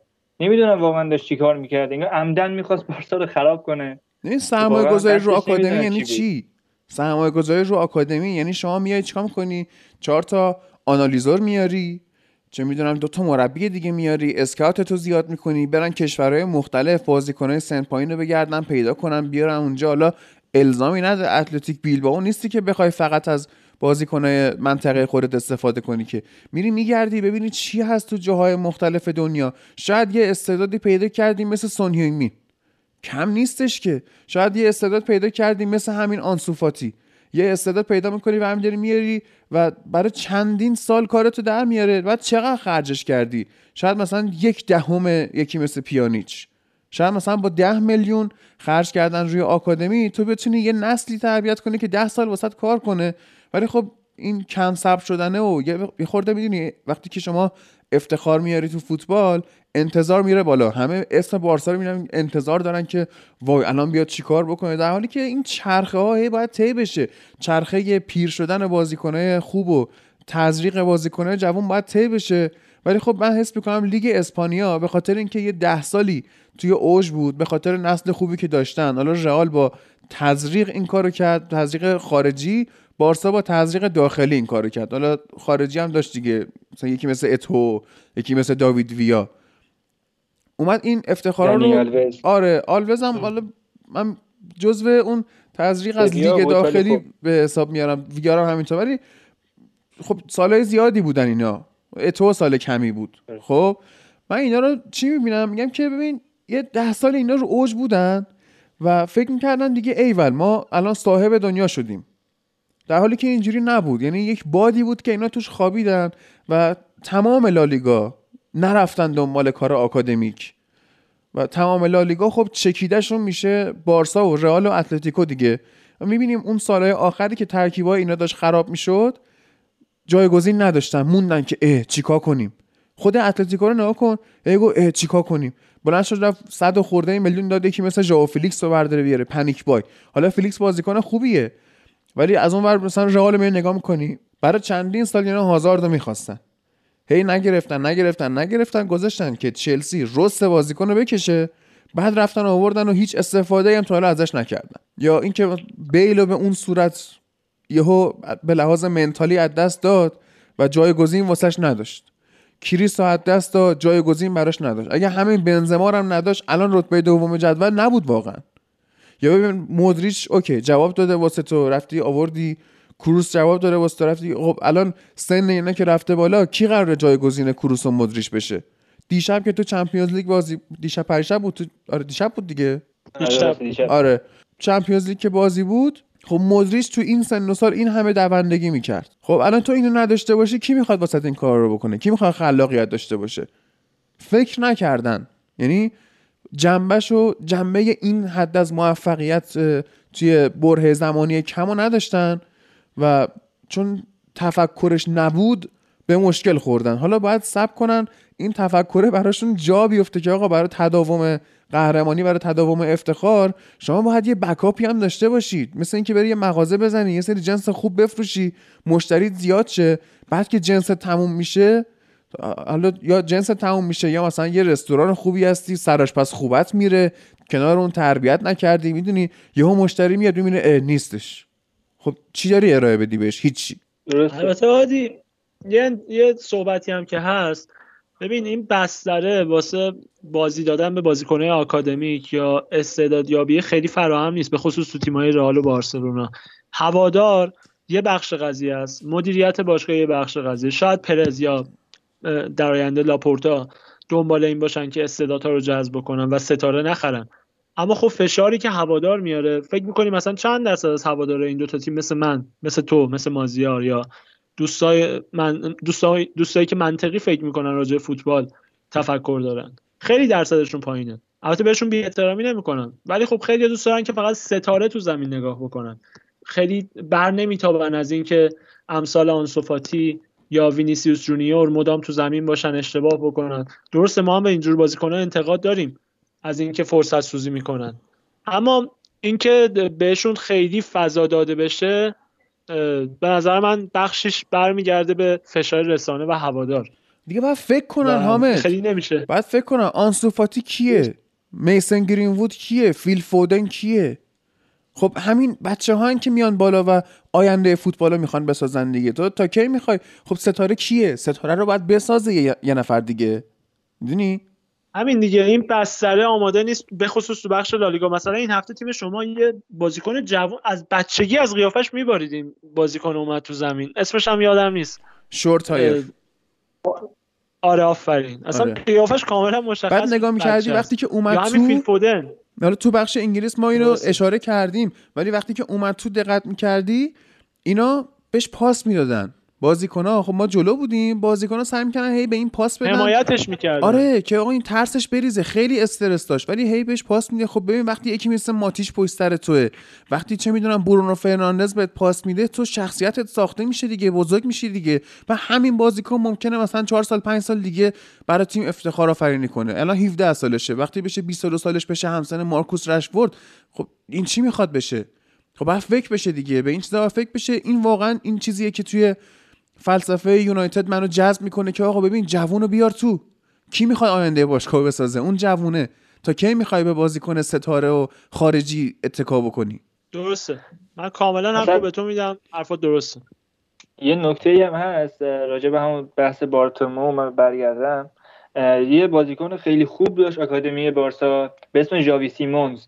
یعنی ژاوی سیمونز از همه اینا بهتر بود هم از ریکی پویچ بهتر بود هم از آنسوفاتی بهتر بود. اصلا خیلی بازیکن درجه یکی بود. ولی خیلی راحت دادنش به پی اس جی. خیلی عجیب بود واقعا. یه بازیکنی مثل ژاوی سیمونز که همه میگن در آینده اصلا میشه مسی. خیلی بازیکن خوبی. ولی میدنش به پی اس جی. خیلی راحت. بعد میرن 400 میلیون خرج می‌کنن برای سه تا بازیکنی که شاید اصلا با یکم فکر آدم می‌کرد اصلا به درد بارسا نمیخوردن. شما میری دمبله رو جذب می‌کنی اوکی جانشین نیمار رو گرفتی. ولی می‌بینی جواب نمیده. میری 150 میلیون خرج می‌کنی کوتینیو رو میاری. اونو وینگر بازی میدی. اونم جواب نمیده. میری 120 میلیون خرج می‌کنی گریزمن می‌خری. گریزمنی که اصلا دیگه جواب نمیده. و اونم تو پست غیر تخصصی بازی میدی. دقیقاً. و تازه تازه اینجا آره و تازه تازه گریزمن داره تو تیم کمن جا میفته نه به نظر جا نمیفته حالا چند بازی گل زده. اون بازیکنی نیست که تو بازی های بزرگ بتونه بازی در بیاره برای بارسا. آره تو بازی با الچه که آره تیم 5 تا گل می‌زنه دو تا چهار تا موقعیت 100 درصد هم به گریزمان می‌رسه آره خب دو تا رو گل می‌زنه. حالا خب جلوی تیمای بزرگ کی داره ارائه بده؟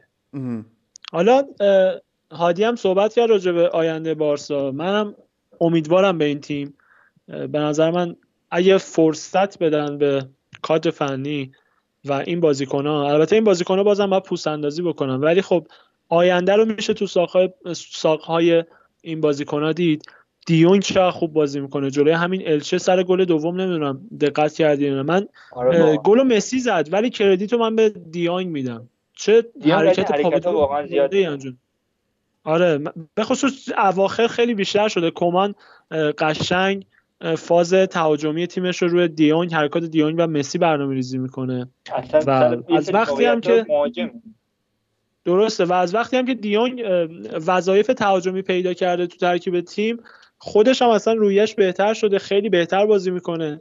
و وقتی هم می‌بینیم که با این حال بازم می‌بینیم بعضی وقت کمان اون رو تو خط دفاع بازی میده یا دفنسیو میتریلر میذارتش. ولی خب می‌بینیم که وقتی تو فاز تهاجمی چه کیفیتی رو ارائه میده اون موقع متوجه میشیم که دیون چقدر بازیکن خوبیه و آینده بارسلونا تو خط میانیش میشه روی دیون حساب بازی کرد.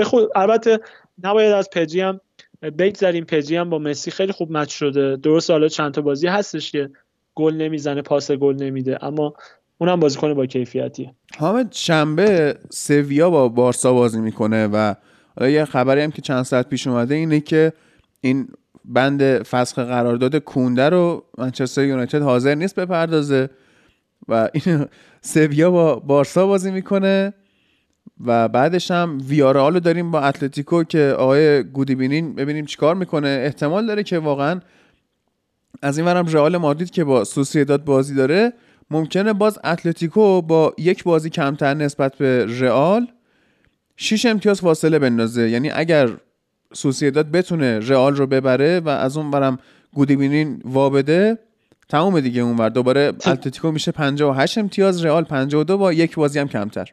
احتمالش از ولی خب به نظر من هادی بذار راجع به قهرمان قطعی بعد از بازی رئال و اتلتی صحبت بکنیم. حالا من طی صحبتی که با امین داشتم قول نمیدم اما سعیمون رو می‌کنیم که یه فضایی رو بچینیم. اینکه با دوستان هر کسی خواست از علاقمندایی که بچه فوتبال لب هستن کنار هم دربی رو نگاه کنیم. انشالله کی بازی؟ بازی, بازی فکر کنم 17 اسفند باشه 16 17 اسفند باشه. اگه خودت بیای که چه بهتر اگه نبودی از راه دور. ببینیم چی میشه. اگه تونستم که میام. یعنی اگه کمرم اجازه بده که 12 ساعت بشینم تو اتوبوس خودم هم میام. ایشالله میام. قول نمیدم ولی سعیمون رو می‌کنیم که یه دوره همی بچینیم بازی آره، ببینیم. فکر کنم خیلی کیف بده. خب جدولم که حالا من همینجوری بهتون گفتم که کماکان اتلتیکو رئال بارسا سویا سوسیداد ویارال و دیگه پایینش میشه بتیس و لوانته و الان بارسا هم پنجاه امتیاز. یعنی اگر بارسا سویا رو ببره و اتفاقی که گفتم رقم بخوره جاشون عوض میشه دیگه. بارسا میاد دوم میشه رئال سوم میشه و سویا هم منتظره. یعنی هفته آینده که میایم صحبت کنیم جز اتلتیکو احتمال داره که رتبه دوم سوم چهارم جدول قشنگ تغییر کرده باشه. آره دقیقا. سویا مدت هاست که منتظره. خیلی آروم و چرا خاموش داره بالا میاد. احتمالش هست که بیاد جای رئال بارسا رو بگیره. چرا که این هفته جفتشون بازی سختی دارن. البته اتلتی هم بازیش آنچنان ساده نیست جلوی ویارال و رئال هم با سوسییداد بازی داره. سوسییدادی که فکر کنم امشبم تو لیگ اروپا جلوی یونایتد دوباره وا بده و دوباره پرگل ببازه و بارسلونا هم که با سویا داره. آره بارسا با سویا تو سانچز پیسکوان خیلی نمیشه امیدوار بود چون سویا واقعا تیم خوبیه. بارسا هم حالا یه برد روحیه بخش رو به دست آورد جلوی الچه ولی خب بازم کار خیلی سخته. من شانس سویا رو بالاتر می‌دونم. حالا باید ببینیم چی میشه دیگه. آره و جدول گلزنا رو اگه بخوایم بررسی بکنیم الان سوارز اومد پایین تر از مسی و مسی به جایگاه سابق خودش برگشت. الان نفر اول تو جدول گلزنان با 18 گل زده و سوارز با 16 تا نفر دومه. که اینم اعلام بکنم. از این تعداد گلی که مسی زده سه تاش پنالتی بوده. از این تعدادی که سوارز هم زده دو تاش پنالتی بوده. جرارد مورنو از ویارال رده سوم جدول گلزناست با 14 گل زده. و همین لیست رو اگه بخوایم ادامه بدیم بریم تا پایین. کریم بنزما نماینده رئال مادرید با 12 گل زده. همراه با الکساندر ایساک رده چهارم رو مشترکاً در اختیار دارن. خب، من صحبت خاصی راجع به لالیگا این هفته ندارم. حالا درود بر تو. مازیار درود بر تو و مرسی که اومدی. خوب بود. و امیدوارم که حالا دوستانم دیگه ما گفتیم کسایی که جدید میان یه چند هفته ای طول می‌کشه که قشنگ جا بیفتن و به حال اونجوری که توقع میره توی فوتبال لب صحبت کنن و ما هم به کار آکادمیک اعتقاد داریم. دلمون می‌خواد که دوستان از صفر بیان شروع کنن و کم کم همینجوری روند پیشرفت رو ببینیم. همونجور که روند پیشرفت حامد رو دیدیم و حامد درسته که قبلا هم با ما کار کرده ولی خب به حال این شکل کار هفتگی زمان بره و توقع نداریم که از همون هفته اولی که میان آماده باشن همونجوری که ما گل رو خود دیدیم امیر حسین رو دیدیم اوایل کیارش رو دیدیم ایلیا رو دیدیم همینجوری همه میان و کم کم ترقیه احساس میشه دیگه. درود بر شماها بر جفتتون و امیدواریم که امین هم امتحانش رو خوب بده و بعدش بهمون اضافه بشه و الان دیگه میریم سراغ سری ایتالیا.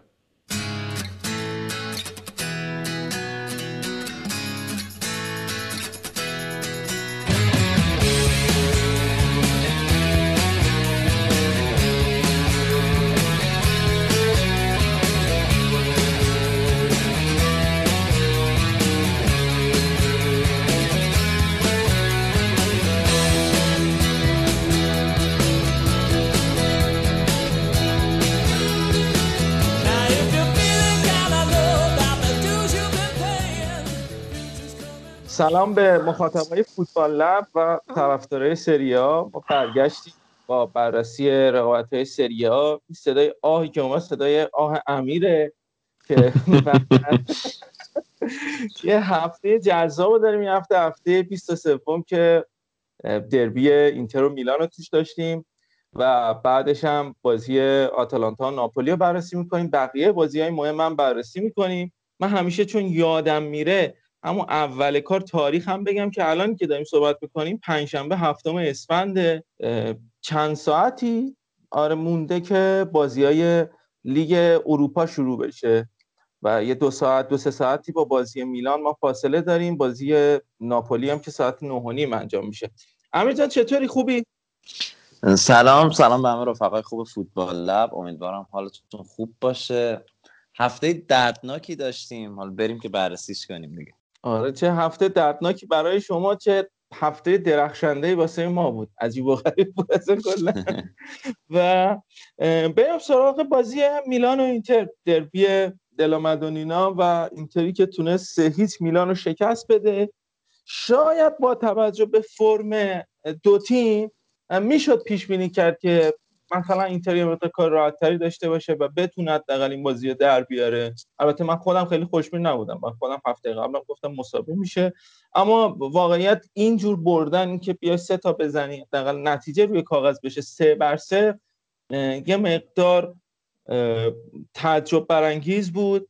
اما نکته که داشت به نظرم این بود که اینتر توان جسمی خودش رو مدیریت کرد تو کل بازی. یعنی یه تایمایی از بازی عمدا رفت عقب یه تایمایی از بازی خیلی خوب اومد جلو و تونست بازی رو مدیریت بکنه. از مقدمه من می‌خوام امیرم صحبت بکنه تا بعد طور کلی بازی رو بررسی بکنه ببین همین چیزی که گفتی دقیقا پیاده شد و به نظر من اینتر همون چیزی رو پیاده کرده بود که کنته ازش خواسته بود و کنته هم کاملا مچ پیولی رو تو این بازی خوابوند. اینتر هر وقت که نیاز داشت می‌کشید جلو. ما تو این بازی می‌دیدیم و بقیه مواقع تو پست خودشون میموندن ها بیشتر سعی می‌کردن بازی میلان رو خراب کنن موفقم بودن. یه فوتبال واکنشگرای قشنگ انجام می‌دادن و خب نتیجهشو گرفتن دیگه. خیلی حساب شده بازی کردن نتیجهشو گرفتن. حالا ریستر هم میشیم ببین یه چیزی که خیلی واضح بود من یه خستگی زیادی می‌دیدم توی بازیکنهای میلان که حالا اون بازی سنگینی که داشتم پنجشنبه جلوی تیم ستاره سرخ برگراد به نظرم تاثیر داشت روی اون. و وقتی یه تیم خسته است به نظرم یه مقداری میاد مدیریت می‌کنه و حالا کمتر به آب آتیش می‌زنه. یه کمی میاد یه نتیجه منطقی تری رقم بزنه. اما یه اتفاقا رو ما تو میلان شاهد نبودیم. حس می‌کنم که یه مقدار بازیکنان از کنترل خارج شده بودن. یه نمونه که داشتیم ما می‌دیدیم بارها بارها تئو هرناندز میومد استارت می‌زد و استارت های ناموفق. و به دفعات ما می‌دیدیم که حکیمی اون رو کنترل می‌کرد و پشتش به شدت خالی می‌شد. یه فضای خیلی زیادی می‌داد من فکر نمی کنم بازی که شناختی که در از پیولی پیدا کرده بودیم انقدر بیاد غیر منطقی تیمو ببره جلوتر. و من حس می‌کنم که تیم یه مقدار از کنترل خارج شده بود. حالا با توجه به اتفاقای بازی و شرایط بازی و اون گلی که دقیقه پنج اینتر زد کلا شیرازه تیم از هم پاچون یه جوری خیلی نامرتب شدن حالا اون روی اون گلم بحث اون ضد حمله ای که اینتر زد. کلا نوع بازی میلان بازی بود که اینتر می‌خواست. یعنی بیاد توپو در اختیارش بگیره. حالا اینتر بیاد بازی رو خراب بکنه توپو بگیره و بیاد یه ضد حمله بزنه. چیزی که بارها بارها ما تو این فصل دیدیم از اینتر و توی اون تقریبا استاد شده و موفقم شده. من حتی یه جایی بود وسط بازی به این پیام دادم که این کیایر بنده خدا در عین سوتی دادن داره خوبم دفاع می‌کنه که واقعا هم همچین چیزی بود. انقدر مدافع های دیگه تو هرناندز و رومانیالی داشتن فضا می‌دادن این بنده خدا میومد حالا یه تک می‌زد یکیش می‌گرفت یه تک می‌زد یکیش نمی‌گرفت. یا مثلا مثل گل دوم گل اولی که خوردن جای جای بازیکن خالی شد روی سرش بازیکن اومد سر زد. نفهمید بنده خدا چیکار کنه اون تکتیک زد و اینا. به نظرم یه شرایطی بازی رفت که میلان نمی‌خواست و حالا میلان خواست خودش رو رها بکنه و زورش نمی‌رسید و این شد که ما این اتفاقا رو دیدیم توی این بازی. ببین این چیزی که گفتی در مورد خستگی بازیکنهای میلان این سردرگمیه و حالا اون چیزی که اینتر می‌خواست پیاده بکنه دقیقا همون اتفاق هم افتاد ضد حمله که اینتر می‌زد. یک مسئله که هستش اینه که این تیم به نظر من حالا این گل هایی که ما می‌خوریم یه بخش زیادیش رو ضعف خط دفاعی مونه و از نظر من فشار خیلی زیادی روی اون زوج دفاعی وسط میلان هست. حالا که رومانیولی و کیار بودن تو این بازی. یه دلیلش به خاطر استارت های خیلی خیلی بیمهابای تو هرناندزه که می‌زنه جلو و یه فضای خیلی زیادی پشت سرش همیشه خالی میشه. اون فضا رو معمولا این مدافع یا فرانکسیه باید کاور بکنن. یه دلیل دیگهش نبود اسماعیل بن ناصره که سانرو تونالی کنم بحث داشته باشیم مثلا راجبش که نیست تو جریان بازی و ما نمیبینیمش. الان چندین چندین و چند بازی که بازی می‌کنه و ما نمیبینیمش سانرو تونالی فکر کنم این بازی هم فقط پنج دقیقه ابتدای نیمه دوم خوب بود. و حالا فرانکسیه هم که این فصل از 23 تا بازی 21 بازی رو از اول تو بازی بوده و یه دونه بازی هم به عنوان تعویزی داخل زمین اومده. 22 تا بازی این در کل بازی کرده برای میلان. و خب منطقیه که خیلی خسته باشه یه چنین هافبک. حالا هر چقدر هم که تنومند باشه.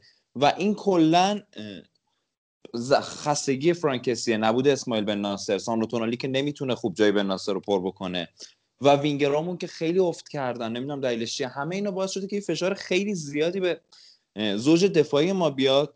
که همین باعث شده ما می‌بینیم رومانیولی که این فصل هم کلا از فرم خوب خودش دور شده یه فشاری روشه که نمی‌تونه این فشار رو مدیریت کنه و کیاری که خودت می‌گفتی در عین سوتی دادن یعنی پخش زمین شده بود بعد دوباره سعی می‌کرد که دفاع بکنه.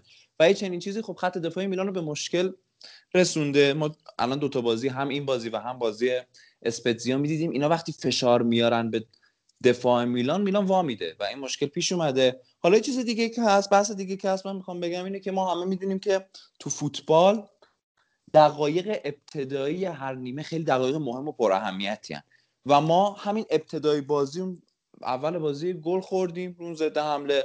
اون گله خیلی شالوده تیم پاشون. و از اون طرف تو نیمه دوم سمیر هندانویچ هر کاری که از دستش برمیومد انجام داد که دقیقا ما تو دقیقه ابتدایی نیمه دوم به گل نرسیدیم و داستان کلا عوض شد. شاید اگه هندانویچ اونقدر خوب سه تا سیو فوق العاده از خودش نشون نمی‌داد میلان حتی می‌تونست به بازی برگرده. حالا بخوام یه ذره برگردیم دوباره به همین بحث فنی بازی. یه اتفاقی که افتاده بود استفانو پیولی تو بازی رفت من مارکینگ کرده بود و بازیکن مهاجمان اینتر رو با یارگیری نفر به نفر خارج کرده بود تا در حد توان از جریان بازی. ما می‌دیدیم که اون بازی حتی خیلی مسخره هم می‌شد این قضیه که رومانیولی نمی‌ذاره لوکاکو بچرخه. لوکاکو هزار تا اقدام به چرخیدن ناموفق مثلا داشته. اون طرفم کیائر یار مستقیم خودش رو یارگیری کرده بود. ولی تو این بازی آنتونیو کونته با پیش بینی این قضیه که قرار باز هم بازیکنان میلان man marking بکنن یک داستان کاملا متفاوت ایجاد کرد و البته target man ش رو از لوکاکو کاملا تغییر داده بود. حالا اون گل سومی که لوکا گذاشت یه سولو گل بود یه گل انفرادی خیلی قشنگ بود. اون نمیشه رو حساب تاکتیک گذاشت زیاد. ولی ما می‌دیدیم که تیم کنته بیشتر برنامه داشت که رو بقیه بازیکناش حساب وا بکنه و میلان از همین قضیه ضربه خورد. فضا ایجاد می‌کردن فضاهای خیلی زیادی ایجاد می‌کردن. ما می‌دیدیم که کیایر برای یارگیری نفر به نفر با مارتینز یه دفعه میومد تا وسط زمین جلو و یه فضای خیلی خوبی ایجاد می‌شد پشت سرش. یا رومانیولی همینطور با لوکاکو حرکت می‌کرد و فضای خوبی ایجاد می‌شد و بقیه بازیکنان اینتر بقیه تیم اینتر استفاده کردن از این شرایط.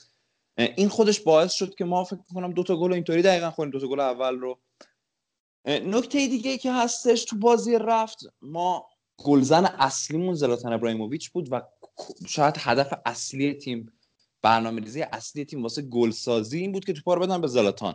و این بازی باز هم کنته این قضیه هم خیلی خوب تونست مدیریت بکنه. خوب متوجه این شده بود. ما دیدیم که سه تا مدافع اصلیش اشکرینیار باستونی و دیفرای که معمولا این دوتا سمت چپ و راستیا حرکت می‌کنن میان جلو. اینا کاملا مونده بودن تو محوطه خودشون نمیذاشتن هیچ توپی به زلاتان برسه. زلاتان رو کاملا محدود کرده بودن و خب میلان هم هیچ راه دیگه ای نداشت. از اون طرف کار دیگه که کنته کرده بود و ضعف وینگرای ما اینجا خیلی به چشم میاد کار دیگهشون این بود که ناصر من بازم میگم در نبود اسماعیل بن ما پرسکوریزی خیلی ضعیفی داریم و نمی‌تونیم وقتی تیم حریف فشار میاره بهمون فرار بکنیم از این پرسه نمی‌تونیم پاسکاری بکنیم از وسط زمین و به مشکل می‌خوریم. و کلا این بخش خلاقیتی به مشکل می‌خورد و قبلا توپا می‌رسید با هاکان و هاکان یک کاری می‌کرد. حالا کنته اومده بود فضا رو از هاکان گرفته بود و نبود فضا برای هاکان باعث شده بود که خب هاکان هم نتونه کاری از پیش ببره و میلان به عبارتی به صورت کامل فلج شده بود. یعنی ما می‌دیدیم که خلق موقعیت تقریبا از وسط زمین میلان صفر بود و خب وینگرهامون هم که متاسفانه تعطیل بودن کامل. اون طرف که هم سوال ماکرز هم کاستی خب واقعا این فصل دیگه خصوصا الان تو این مقطع از فصل انقدری بد بودن انقدری بد بودن که من بعد بازی اینتر گفتم که دوست ندارم با یکی از دوستان صحبت می‌کنم گفتم دوست ندارم مثلا این جمله رو به زبون بیارم ولی دلم واسه سوسو تنگ شد بعد این بازی. و ما میگم در نبود وینگر هامون و این این برنامه خوبه واقعا دارم واسه سوسو تنگ شد آخه. این اصلا من نمی‌دونم سوال ماکرز و کاسی خود چیکار می‌کنن تو بازی. از یه جایی از فصل قشنگ گم شدن به نظرم. حالا من فکر فصل... رو هم دو تا گل روی دو تا گل تاثیر گذاشته باشن. نه که گل زده باشن. گل و پاس گلشون رو هم شده باشه دو تا تو کل فصل. و این آمار افتضاحه. برای وینگر میلان... افتضاحه. همین همین. میلان یه بحثی که داره و اینکه میگن حالا میلان عمق اسکواد نداره به نظرم حرف درستیه. چون یه سری از بازیکنها هستن روندشون با روند تیم حرکت می‌کنه. یعنی تا وقتی این تیم خوبه اونا هم خوبن. وقتی تیم میاد افت می‌کنه اونا کاری نمی‌تونن بکنن. هیچ کاری نمی‌تونن برات بکنن. و حالا زلاتان ابراهیموویچ یه بازیکن شاخصه ولی خب آقا بنده خدا 39 سالشه 40 سالشه. هر کی باشه بالاخره 40 سالگی کم میاره. که آدم که هست حالا حالا بگیم یه فرازمینی بازیکن فوق العاده است که داره تا 39 سالگی مرام به خرج داره حالا. نمی‌دونم قدر... خواسته قدرت خودش و اون گاد بودن خودش نشون بده اومده داره تو سطح اول فوتبال بازی می‌کنه. ولی غیر طبیعیه. یعنی واقعا هرچی باشه بالاخره یه بازیکن کم میاره تو این سن و سال. شدنی نیست من... آخه. فوتبال یه ورزشی که خب ما می‌بینیم تو زمین 11 نفر بازی می‌کنن. و واقعا شدنی نیست که یک نفر همیشه همه کارای تیمو بکنه. و حرفتو کاملا قبول دارم تو این زمینه. من به نظرم امیر تیم همون چیزی که اولش گفتم از دست پیولی خارج شد. و همونجور که تو اشاره کردی ساندرو تونالی واقعا من حس می‌کنم که هنوز توی میلان جا نیفتاده. یعنی شاید زمان بیشتری می‌خواد شاید اصلا پست دیگه می‌خواد. شاید پسته براش درست تعریف نشده. نمی‌تونه یه دبل پیوت کنار کسی تعریف بشه. شاید به نظرم تونالی به جای اینکه بیاد خلاقیت به خرج بده به عنوان یه بازیکن تخریبچی بهتر می‌تونه بازی کنه. یعنی حتی بیاد یه مقدار عقبتر کمتر تو حملات درگیر بشه یه مقدار بهتر می‌تونه بازی بکنه. اما خب این تجربه می‌خواد. و یه بازیکن 22 ساله به هر حال مثل ساندرو تونالی که همه دارن با پیلو مقایسش می‌کنن. حداقل اوایل فصل فصل پیش در واقع همه می‌گفتن پیلو جدید به خاطر البته اونم بیشتر به خاطر چهرهش بود. چون آره نوع فوتبال می‌کنه. نهایت یه مقدار پاسا شبیه پیلو بود و یعنی اون نوع بازیشو فرمول تاکتیکی کلا بازی می‌کنه. اما این عقب اومدنش یه مقدار تجربه داشتنش شاید مثلا بتونه مثل پال مالدینی که دفاع چپ بود به مرور زمان اومد دفاع وسط. و اینکه هی سنش رفت کمتر این قضیه سنش رفت بالاتر این قضیه بیشتر شد.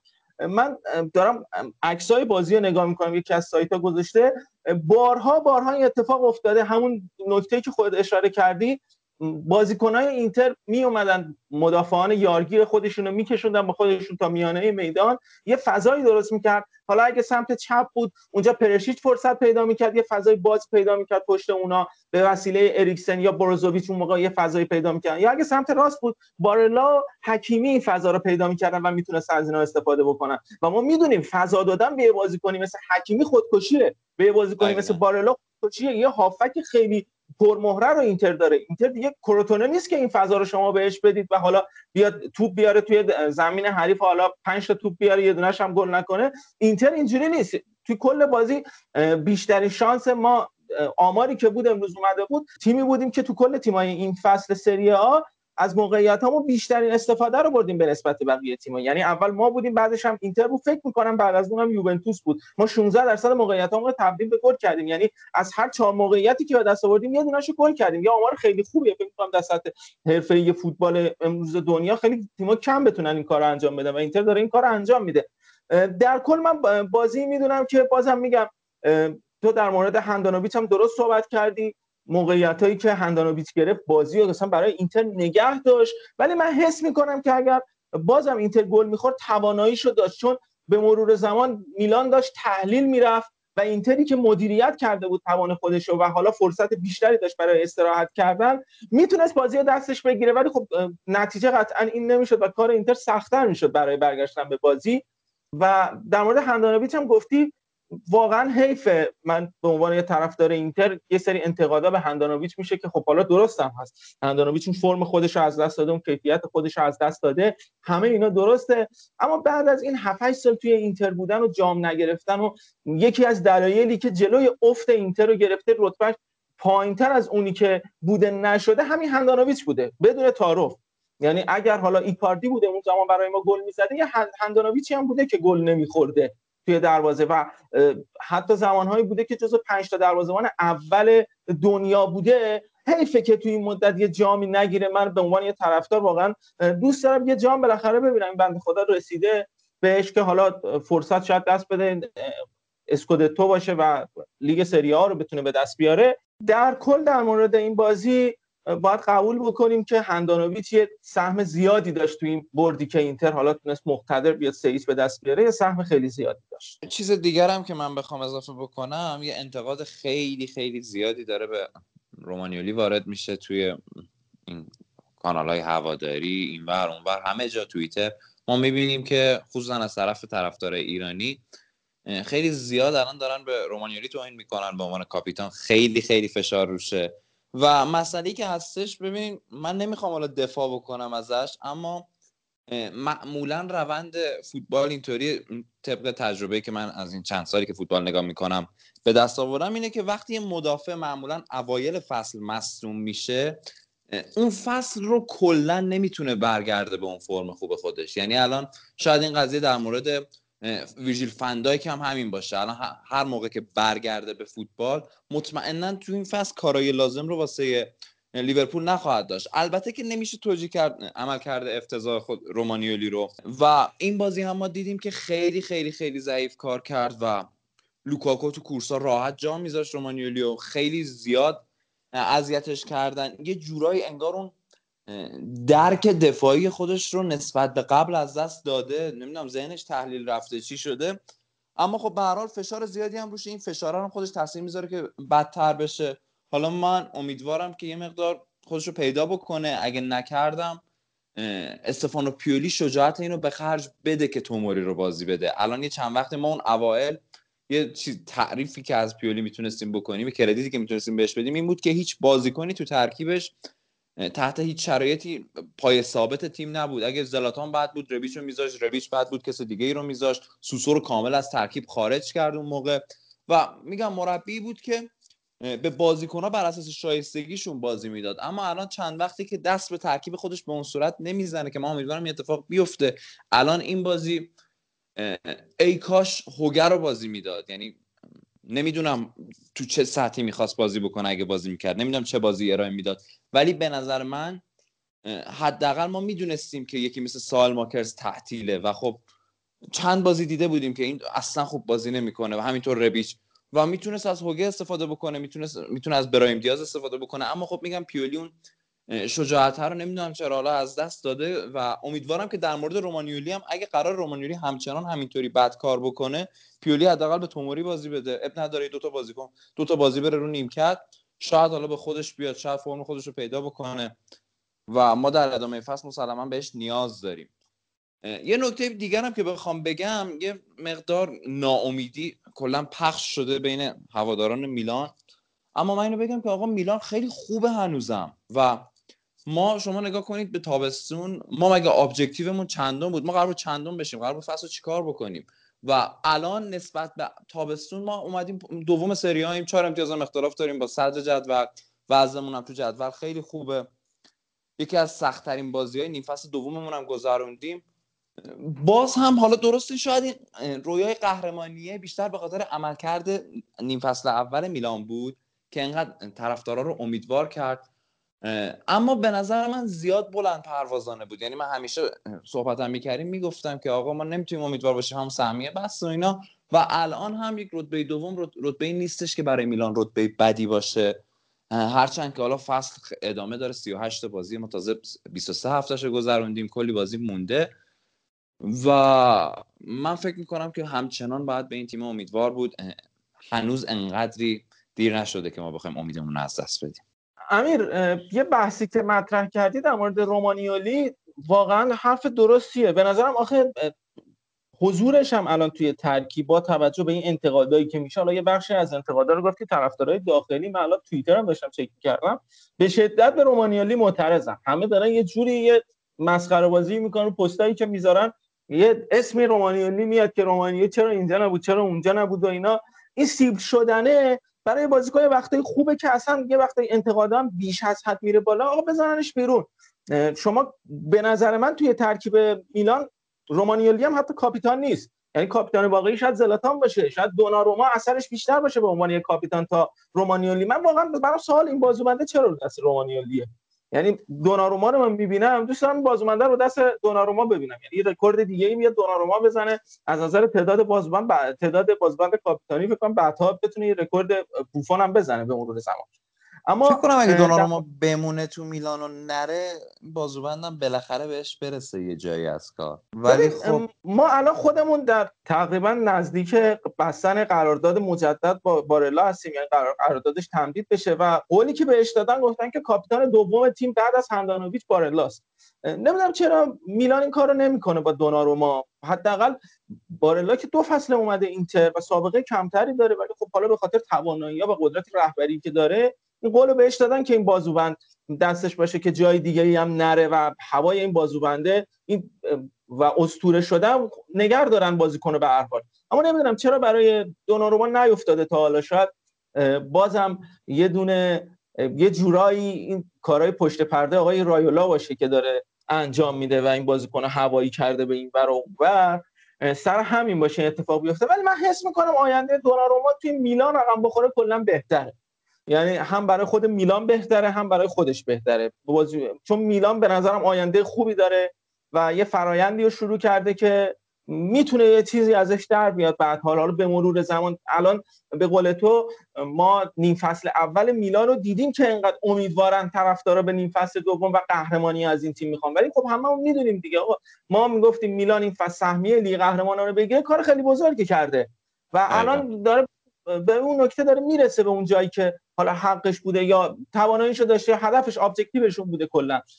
به نظرم این روند میلانه شرایطی هست که یه بازیکن امیدوار می‌کنه که بخواد بمونه. به هر حال لیگ قهرمانان قرار بازی بکنه و توی تیمی هست که هفت قهرمانی چمپیونز لیگ داره. تیم کوچیکی هم نیست و فکر کنم یه شرایط خوبی باشه گزینه‌های خوبی باشه برای تمدید. و من فکر می‌کنم دوناروما بمونه حالا.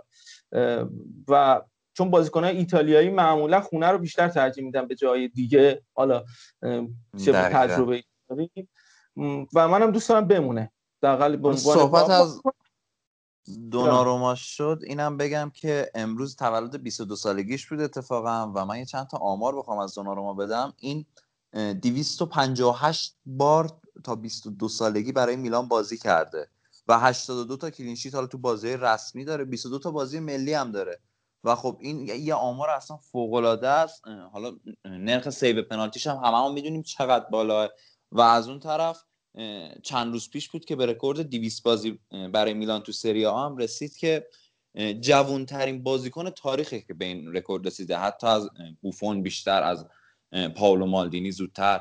و به نظر من کلا می‌تونه بمونه توی این میلانه و همینطوری رکورد شکنی کنه خودشو موندگار کنه. حالا امیدواریم که همین اتفاق هم بیفته. به نظرم دیگه تنها بازیکنی که بتونه رکوردهای حالا مالدینی یا پوفونو بزنه همین دوناروماست بازیکنی که در دسترس باشه. چون دروازه‌بان هم هست دروازه‌بان هم که همینطوری توی ایتالیا میرن همینطوری بازی می‌کنن. اصلا خدافظی هم این خیالشون نیست. همینطوری میرن تا آخر بقیه بازیکن بقیه بازیکن مربی میشن. بعضی بازیکن هنوز دروازه‌بانن. و اصلا اشاره دروازه‌بان خاصی نمی‌کنن. در مورد ابراهیموویچ صحبت کردی و من می‌خوام فکر کنم خودت هم هم نظری که این اتفاقای بازی قبلی با لوکاکو کلا ربط داشت به بازی لوکاکویی که این بازی انجام داد و مخصوصا رو سر گل سوم و این لوکاکویی که کلا من بعد از اون بازی دیدم یه لوکاکو با اعتماد به نفسی دیدم. چون یه بازیکنی بوده که از فقر و تهی دستی و اینا فرار کرده اومده فوتبال شده. یعنی با این شرایط سخت و جنگیدن با این شرایط سخت و توهین و فوش و اینا آشناست. و این بازیکن اینا رو ترک کرده اومده فوتبالیست شده و حالا به یه حد بالایی رسیده. و وقتی یه همچین اتفاقی یه کسی دیگه اونو دعوتش می‌کنه به جنگ و تقابل باعث میشه خودش رو تقویت بکنه و حالا با توجه به اختلاف سنی که دارن همین میشه گل سومو که ما می‌بینیم خیلی راحت اومد یه استارتی زد و اگه وقت دیگه ای از فصل بود مثل ابتدای فصل من میگم که لوکاکو میومد اون صحنه رو پاس می‌داد تکربی نمی‌کرد. اما با اعتماد به نفس اومد اون توپو خیلی هم گل زیبایی هم زد و توپو گوشه دروازه قرار داد. من فکر می‌کنم اون اتفاقای با ابراهیموویچ امروز روند لوکاکو تو این بازی تاثیر داشت. من خودم هم حالا توی تلگرام که با هم صحبت می‌کردیم بهت گفتم دیگه اصلا کاش زلاتان کرکری رو با لوکاکو نمیخوند چون الان داره به ضرر ما و به ضرر بقیه تیم های ایتالیا تمام میشه. آره اتفاقی که افتاد به قول تو ببینم درسته بگیم هار شد لوکاکو. و این شدی که ما می‌بینیم. آن همین یه نکته هم من در مورد اینکه حالا در مورد هندانوی صحبت کردیم الان یادم اومد. اینو بگم در موردش که خیلی اعتراض می‌کردن که حالا هندانویچ نباید توی دروازه قرار بگیره و مثلا دروازه‌بان دوم ما رادو بیاد توی دروازه قرار بگیره. حالا جدا از اینکه کیفیت فنی هندانویچ تو این فصل متغیر بوده یه وقتایی یه کارایی می‌کنه که آدم تعجب می‌کنه یه سیبایی رو نمیره خیلی راحت بی خیال میگذرونه. که حالا فکر می‌کنم به خاطر این 7 سال حضورش توی اینتر هم بوده که انقدر این تیم جام نگرفته این بنده خدا خودش هم بی خیال شده. گفته ولش کن حالا دیگه گلم بخوره. ولی فکر می‌کنم حالا این اتفاق افتاد یه مقدار جدیتر شده. ولی یه بخشی از تاکتیک کنته برمیگرده به دروازه‌بان.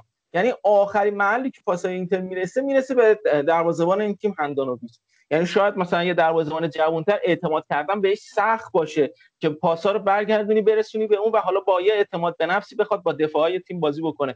وقتی دفاعای جلو سه تا دفاع خیلی خوب مثل باستونی و دفرای و هستن تو وقتی یه دروازه‌بان جوون کم تجربه هستی ناخودآگاه توی شرایط سختی قرار می‌گیری. مستصل میشی به این پاس بدی به اون پاس بدی یا اینا. یه مقدار کار کنتر سخت می‌کنه که بخواد به این بازیکن متوجه بکنه این بازیکنی که بخواد اینجوری بازی بکنه. و این ریسکو نمی‌کنه. همیشه با هندانویس بازی می‌کنه. حالا ما بجز بازی با اینتر با بازی با یوونتوس تو این فصل که حالا یه ناهماهنگی به وجود اومد بین باستونی و هندانویچ که من گفتم بازم بیشتر تو این قضیه مقصر باستونی رو می‌دیدم تا هندانویچ.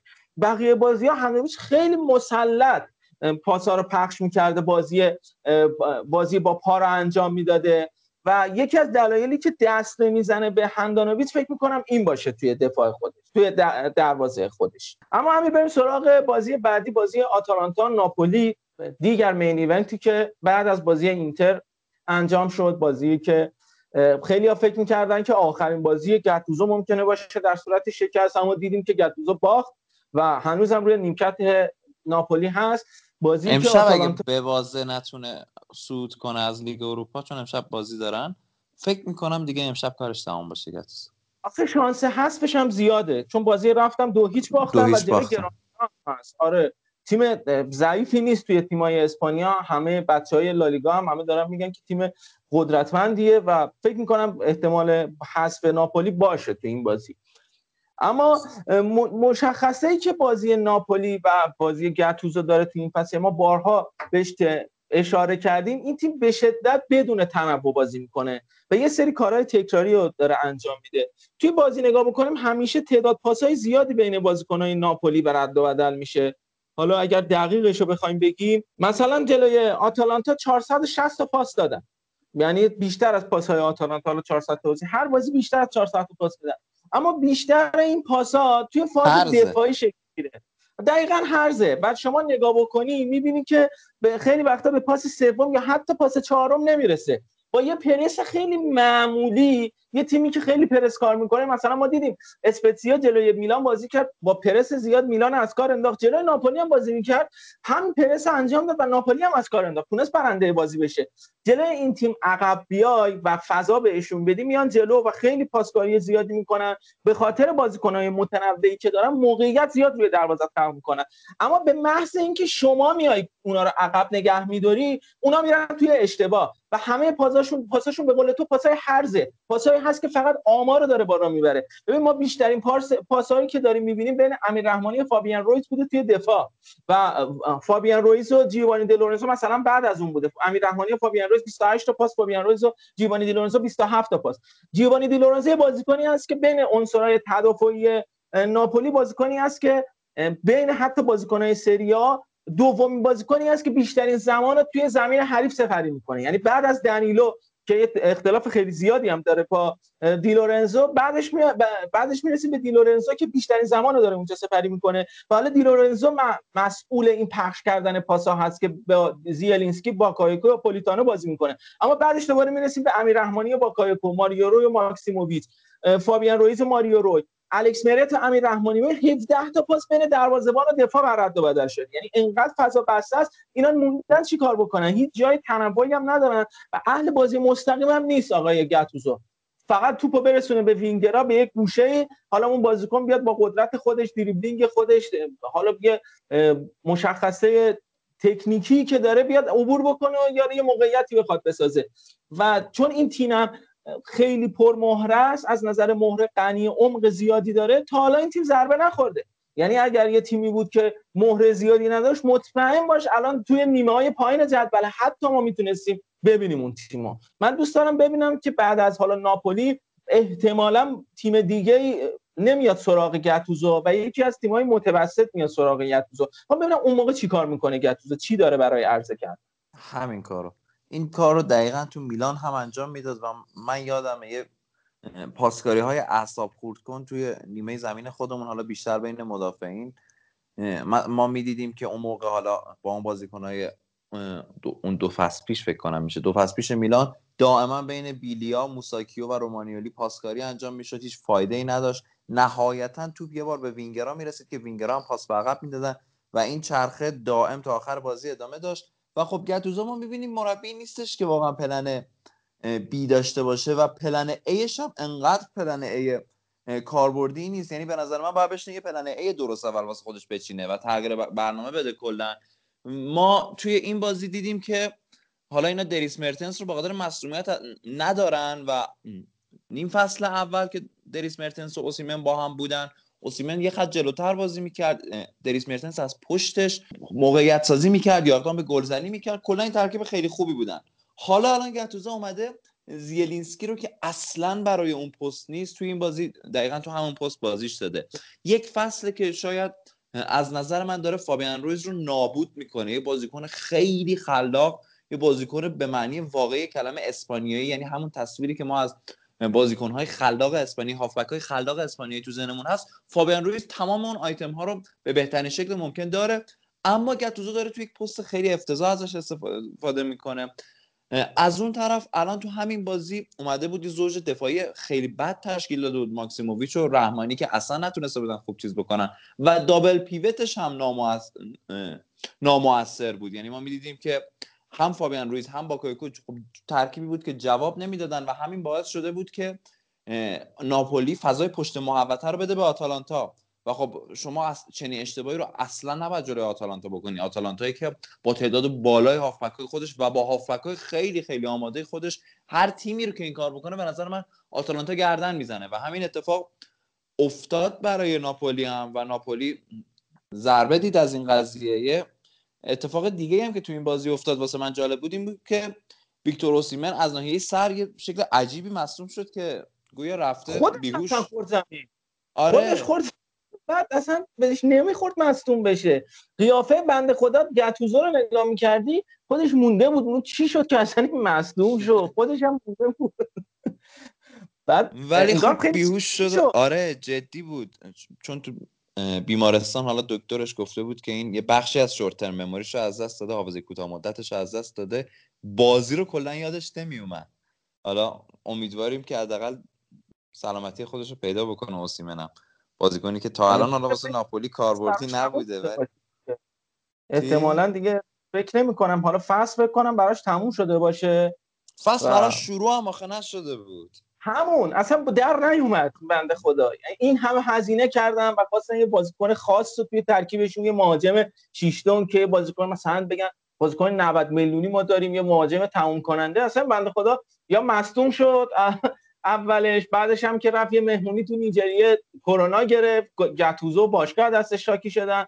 بعدش هم که حالا تازه اومد دو تا بازی سه تا بازی اومد توی زمین بازی بکنه. این اتفاق براش افتاد. به طرز به قول تو خیلی عجیب و غریب. خودش خورد زمین. مثلا با سر اومد زمین و فکر نمی‌کردم چه جوری اصلا میشه که این اتفاق بیفته برای یه بازیکن انقدر راحت مصدوم بشه. اونم مصدومیت خیلی جدی که حافظش هم از دست داده بود. اما خب خدا رو شکر میگن که آسیب جدی وارد نشده هنوز به جمجمه حالا این بررسی هایی که کردم ولی میگن یه هفته بعد کامل تحت نظر باشه توی بیمارستان و بعد از اون دوباره یه نتیجه گیری قطعی میشه در این مورد. در کل امیر در مورد گتوزو چیزی که هست این مربی آخه یه اتفاقی که داره میفته در مورد ناپولی و ما گتوزو که صحبت کردیم گزینه هایی هم که داره معرفی می‌کنه آقای دیلورنتیس برای سرمربیگری این تیم به نظرم گزینه‌های خوبی نیستن. یعنی بنیتز اصلا گزینه جذابی نیست برای ناپولی و مشخصه که این مربی بیاد بیشتر از چند هفته نمی‌تونه کار بکنه. نهایت یه نیم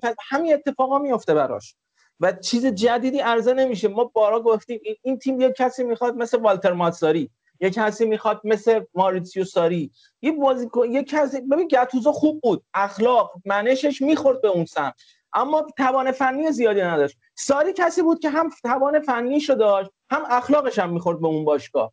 و حالا بالاخره رفت مسیر یوونتوس و رفت یه راه دیگه هم فکر کنم خیلی هم خوشحال نیستن از این قضیه که اگه قرار باشه برن سراغ گزینه اون گزینه ساری باشه و مطمئنا انتخاب آخرشون شاید باشه. به خاطر حالا درگیری که طرفدارا دارن با باشگاه و خواسته که دارن. و این اتفاق با اومدن بنیتز درست نمیشه. اینکه ما بیایم بنیتز رو بیاریم سرمربی یه تیم بکنیم و اونم سرمربی ناپولی بکنیم توی ایتالیا فکر نمی کنم جواب بده. بازی مربی که می‌تونم بگم خیلی از امتحاناشو پس داده همه لیگا رو گذرونده دیگه چیزی نداره بخواد عرضه بکنه. چیکار می‌خواد بکنه با این ناپولی؟ این ناپولی گفتیم بدون مربی هم بازی بکنه میاد نتیجه می‌گیره. و یه به نظرم یه نیروی جدید یه انگیزه جدیدی می‌خواد. ببین گتوزو ما در موردش گفتیم یه وقتایی این روحیه دادنه به دردش می‌خوره میاد جلوی بازی جلوی یوونتوس میاد سه امتیاز رو می‌گیره. میاد به روم چهار تا می‌زنه. اما اینا دائمی نیست. شما نمی‌تونی با روحیه دادن با جو دادن بیا یه کاری کنی که این تیم نتیجه بگیره. علی منصوریان هم بود. میومد جو می‌داد شلوغ می‌کرد دربی استقلال میورد میومد به العین مثلا 6 تا گل می‌خورد میبا این اینجوری نمیشه تو بیای مثلا با یه جوی بدون حالا یه توان فنی قابل قبولی فقط با جو دادن با شروع کاری کردن بخوای نتیجه بگیری و این نمیشه. اما در مورد آتالانتا هم حالا یه مقدار صحبت بکنیم چون کلا پرداختیم به گتوزو ناپولی و ما کلا تو بخش سریا خیلی به گتوزو پرداختیم. خیلی منتقدیم بهش.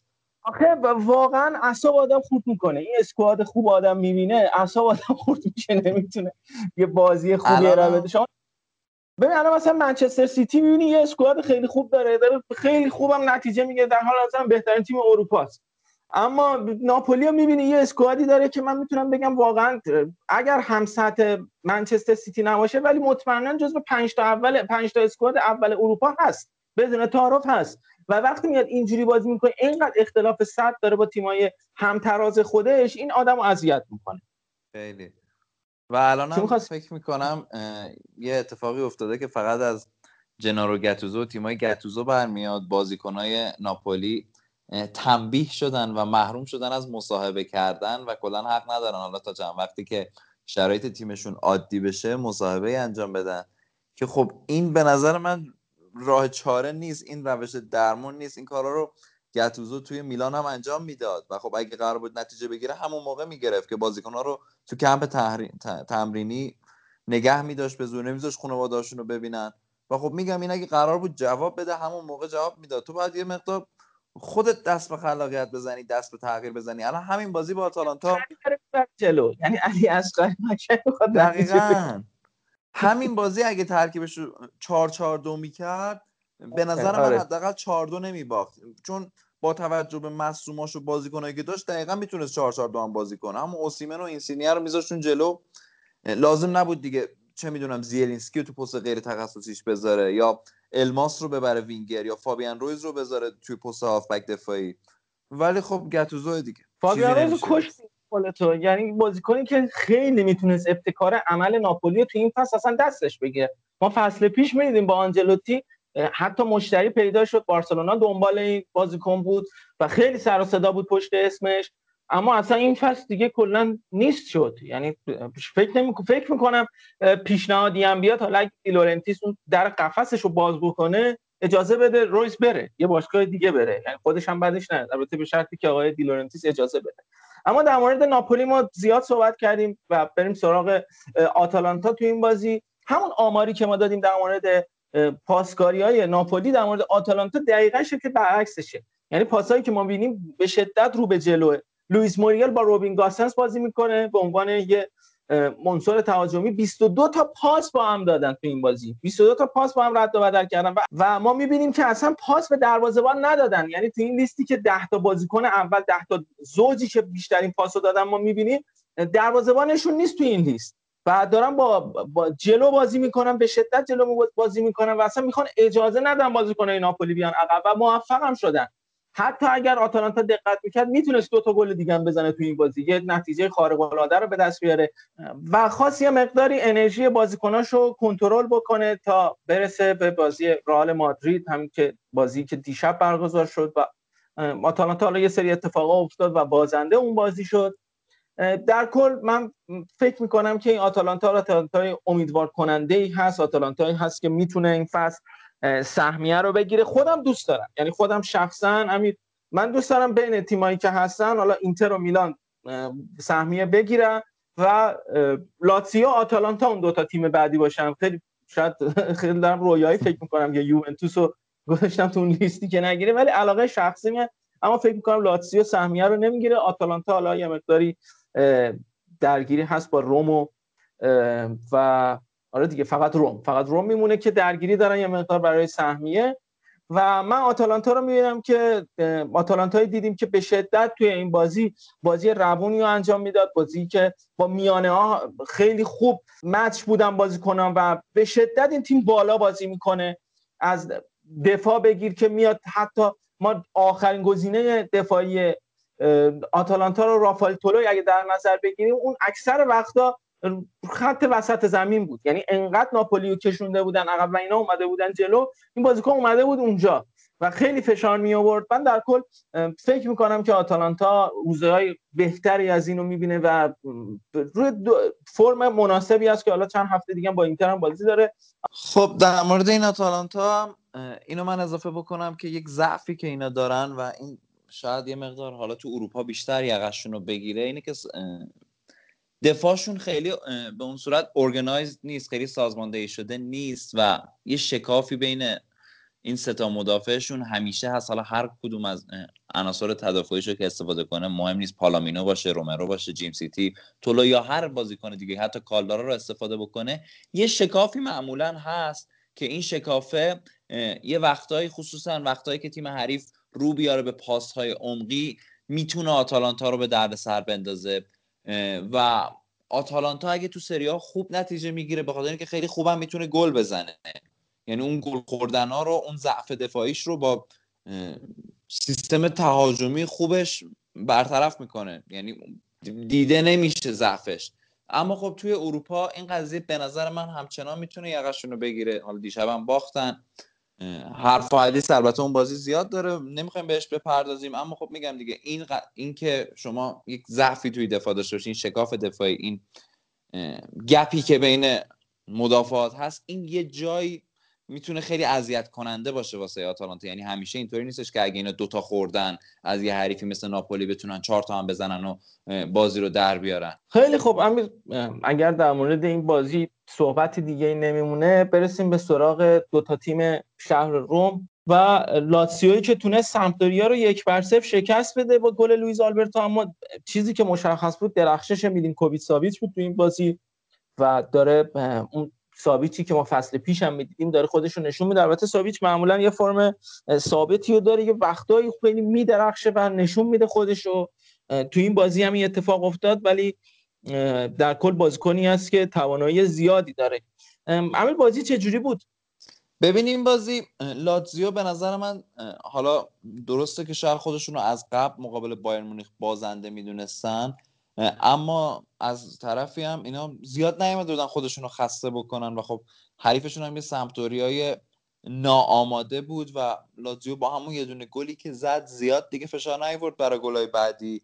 و چیزی که هست کلا برنامهشون این بود که برای ضربه زدن به سمپدوریا از توپهای خیلی بلند استفاده بکنن که این توپها رو میفرستادن برای چیرو ایموبیله. چیرو ایموبیله شاید مقابل سمپدوریا و شاید کلانی چند وقت زیاد رو فرم خوب خودش نیست و آماده نبود. توپای زیادی بود که می‌تونست گل بکنه اما خب این کارو نکرد. از اون طرف میگم سمپدوریا هم زیاد فشار نیاورد به لاتزیو. این لاتزیو متاسفانه متاسفانه برخلاف اینکه سیمون اینزاگی به نظر من بهترین مربی حال حاضر سریاس این لاتزیو توی دفاع و دروازه به شدت ضعف داره و همین قضیه شاید حتی تا آخر فصل به مقداری که انقدری که سهمیه رو از دست بدن یقهشون رو بگیره. با موساکیو و پاتریک و حتی آچربی و دروازبان خوبی مثل پپرینا با توفاله های میلان اینا وضعیتشون به قول هادی نهنگ نهنگ به گل نشسته. اینا وضعیتشون به نظر من قرار نیست خیلی حال جالب پیش بره. این بردایی هم که میارن من کل کردیتش رو میدم به ایموبیله لوا آلبرتو کورا و ساویچ و همینطور اینزاگی. یعنی خط دفاعشون خیلی خیلی وضعیتش بد و بحرانیه. میگم سمپدوریا تیمی نبود که این بازی بهش فشار بیاره. و ما تو سری هم می‌بینیم تیمایی که خوب می‌تونن بر بیان. از پس لاتزیو قشنگ از خجالتش در میان. الان اینتر بازی قبل سمپدوریا خیلی راحت سه تا بهش زد. یا اینا جلو بایر مونیخ چهار تا گل مضحک خوردن. و در کل این رقابتی که تو گفتی که احتمالا بین آتالانتا و لاتزیو باشه و دوست داری که حالا این دوتا تیم بیان من شانس آتالانتا رو متاسفانه بالاتر می‌دونم. هرچند که میگم خودم سیمون اینزاگی رو خیلی دوستش دارم و خیلی قبولش دارم و دوست ندارم مثلا تیمی که زیر دست آی اینزاگی نتونه سهمیه رو بگیره. اما خب بالاخره این وضعیتی که لاتزیو داره. اصلا واقعا هنری داشته که با حضور حالا فصل پیش با بازیکنایی مثل آچربی حالا آچربی واقعا دفاع قابل قبولی هست. اینو ما می‌تونیم بگیم. چون توی تیم ملی ایتالیا هم جواب پس داده و اونجا هم حالا داره استفاده می‌کنه آقای مانچینی ازش. اما خب آچربی اونجا به عنوان رهبر دفاع قرار نداده ولی اینجا به عنوان رهبر دفاع سمپدوریاس اون sweeper دفاع ببخشید دفاع لاتسیو اون sweeper دفاع لاتسیو هست. اما در کنارهاش کیان؟ حالا پاتریچ می‌ذاره موساکیو می‌ذاره وسلی هوچ می‌ذاره که عجب فاجعه وسلی هوچ.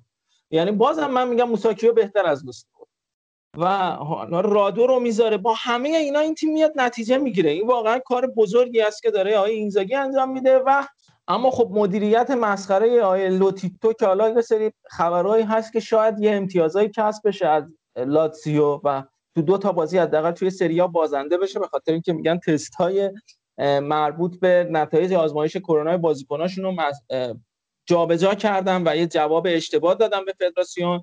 قضیه از این قرار بود که اونا جلوی کلوب بروژ بازی کردن و 7 تا بازیکن کروناییشون تو اون بازی نتونستن بازی بکنن. سه روز بعد جلوی تورینو خیلی از اون بازیکنان تونستن بازی بکنن و جواب تستاشون عوض شد و تونستن بازی بکنن. دوباره چهارشنبه رفتن جلوی زنیت بازی کردن و اونجا هم نتونستن یه سری از بازیکناشون استفاده بکنن چون تستاشون جوابشون مثبت شده بوده و اون بازیکنان نتونسته بودن ازشون استفاده بکنن. و بعد از اون دوباره چند روز بعدش اومدن جلوی یوونتوس بازی کردن. و باز دوباره اومدن یه سری از همون بازیکن‌ها مورد استفاده قرار گرفتن که یکیشون هم ایموبیله بوده. میگن که این تستا دستکاری شده. حالا استدلال خود مقامات لاتزیو اینه که اون کیتایی که استفاده میشه توی ایتالیا با کیتایی که لیگ قهرمانان تایید کرده و استفاده می‌کنه برای تست دادن فرق می‌کنه و سر همین این جوابا فرق می‌کنه و ربطی نداره به اینکه ما بخوایم دستکاری بکنیم و احتمالا این رأی هم هست که تا یکی دو هفته دیگه صادر میشه و خیلی می‌تونه تاثیر بذاره چون یوونتوس رقیب مستقیمه و دیگه سه امتیاز الان یک امتیاز گرفته بوده از لاتسیو یک یک شده بوده دو تا امتیاز بیشتر میشه یه جورایی اصلا باخت جلوی ناپولی می‌تونن جبران بکنن. یعنی این این به اون در میشه. اون بازی بر بازی که جلوی ناپولی باید تکرار بشه و این بازی که اگه رئیس برگرده قشنگ برای یوونتوسیا این به اون در میشه. اما شوخی کردم. در کل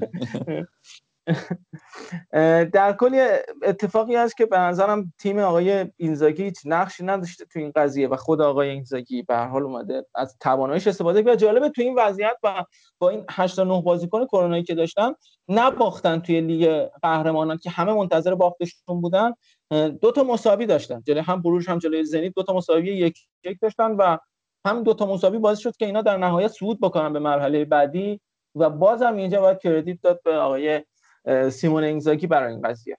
خب بریم سراغ بازی روم و بنونتو بازی که سف سف شد و بعد از مدت ها ما دیدیم که روم جلوی یه تیمی از رتبه دهم جدول پایینتر مساوی کرد. تو بازی که توپ و میدان در اختیارش با 70 درصد مالکیت و میدان در اختیارش بود. اما تو خلق موقعیت به شدت ناتوان بود و نتونست موقعیت زیادی خلق بکنه. در نهایت چهار تا شوت توی چارچوب دادن و حتی یه پنالتی هم براشون اعلام شد که خوشحالی عجیب و غریبی هم داشت کنزارو بیار وقتی پنالتی رو اعلام کردن اون دوربین گرفته بود اون صحنه رو. اما اون پنالتی هم رد شد و اتفاق خاصی تو این بازی نیفتاد یه بازی خیلی ساکنی بود که روم نتونست از پس این بازی بر بیاد و بعد از مدت ها جلوی یه تیم عرض کردم دهم جدول به پایین مساوی کرد و یه دو امتیاز حساس رو از دست داد. دو امتیازی که می‌تونست خیلی بهشون کمک بکنه و الان بیاد مثلا بالا سر یوونتوس قرار بگیره توی جدول. امیر در مورد این بازی ببین در مورد این بازی بخوام صحبت بکنم. این نکته که هستش آی فونسکا از یه لجبازی خودش شاید الان داره ضربه می‌بینه و اینکه با ادین ژکو گلزن اصلی تیم خودش به مشکل خورده. ما حس می‌کردیم نبوده ژکو رو تو این بازی. مایوراله خیلی وصل ناجوریه برای این تیم و اصلا مهاجم قابل قبولی نیست. یعنی با هیچ آیتمی من نمی‌تونم مایرال به عنوان مهاجم خوب قبول بکنم.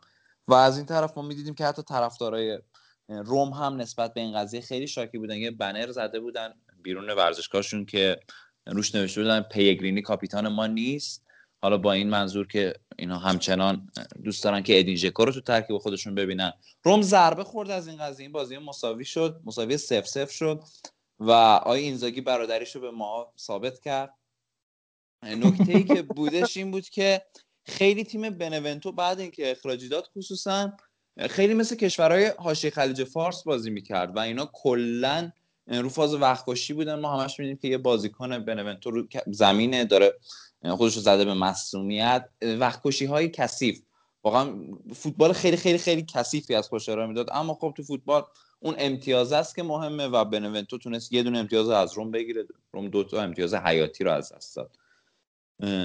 و در کل چیزی نیستش که بخوام حالا من راجع به این بازی بگم تحلیل فنی خاصی نداره اما خب تنها چیزی که می‌شد بهش اشاره کرد همین لجبازی فونسکا و ژکو بود که در نهایت به ضرر روم فکر می‌کنم تمام شد. امیر در مورد پلگرینی نکته گفتی. من وقتی این خبر رو شنیدم واقعا دلم سوخت در مورد پلگرینی چون به نظرم یک کاپیتانی هست که توانایی اون کاپیتان روم بودن رو داره. یعنی اون شور و هیجانی که ما بارها گفتیم از روم سراغ داشتیم پلگرینی می‌تونه به تیم عرضه بکنه.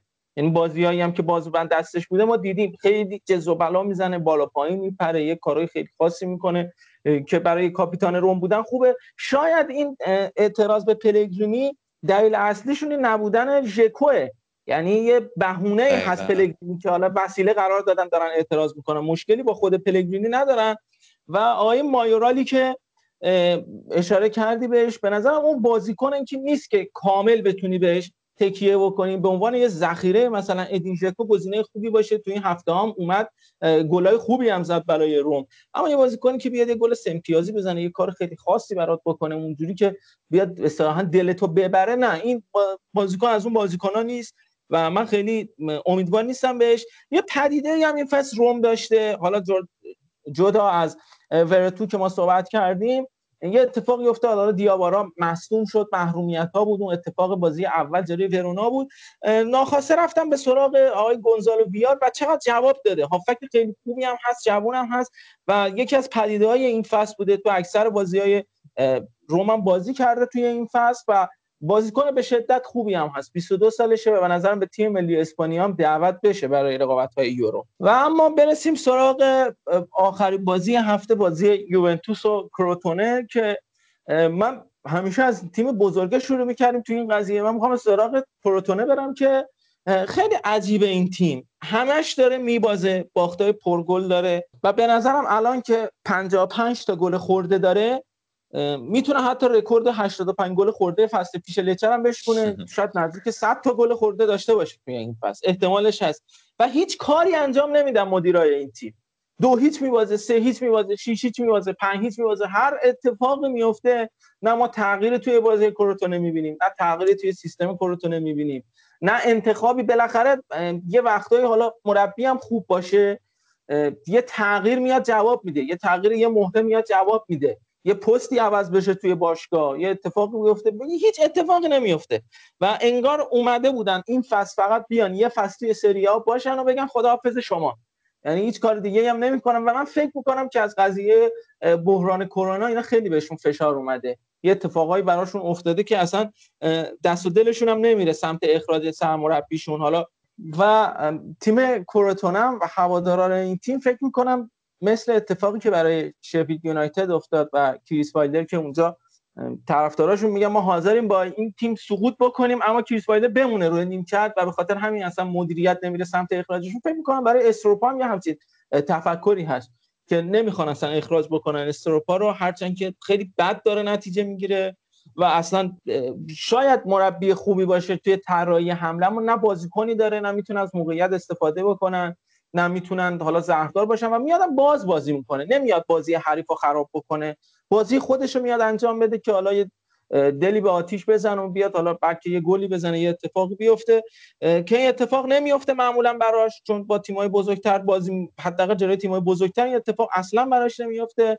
و همین میشه که میاد آقای رونالدو اونجا دبل می‌کنه سطح جدول آقای گلی رو از آقای لوکاکو می‌گیره. تو این بازی اتفاقی که افتاد من امیدوارم این اتفاق زیاد بیفته تو یوونتوس حداقل و فکر کنم طرفدارای یوونتوس هم خودشون با من هم نظر باشن. این بود که زوج دلیخت و دمیرال فیکس دفاع یوونتوس بودن. عملکرد نسبتا خوبی هم داشتن. امیدوارم واقعا دیگه با توجه به اینکه کیه‌لینی خیلی دیگه داره مصدوم میشه و به نظرم دیگه وقتشه که از فوتبال خدافظی بکنه و بونوچی که انقدر هواداران یوونتوس خاطر بد دارن ازش. به نظرم وقتش این دوتا فیکس بشن. این دمیرال بیچاره هم حقشه واقعا. یعنی لیاقت فیکس بودن تو ترکیب یه تیم مثل یوونتوس رو داره. یه مقدار در حقش اجحاف میشه. ولی خب میگم دیگه یه خط دفاع خیلی امیدوار کننده و مستحکم و اینو می‌تونن حتی واسه چند سال بسازن. حالا هرچند که به قول خودت ما آینده دلیخت رو کامل تو یوونتوس نمی‌بینیم اما این چند سالی که حداقل یوونتوس دارتش به نظر من می‌تونن این دوتایی با هم دیگه یه دفاع مستحکم واسه یوونتوس تشکیل بدن.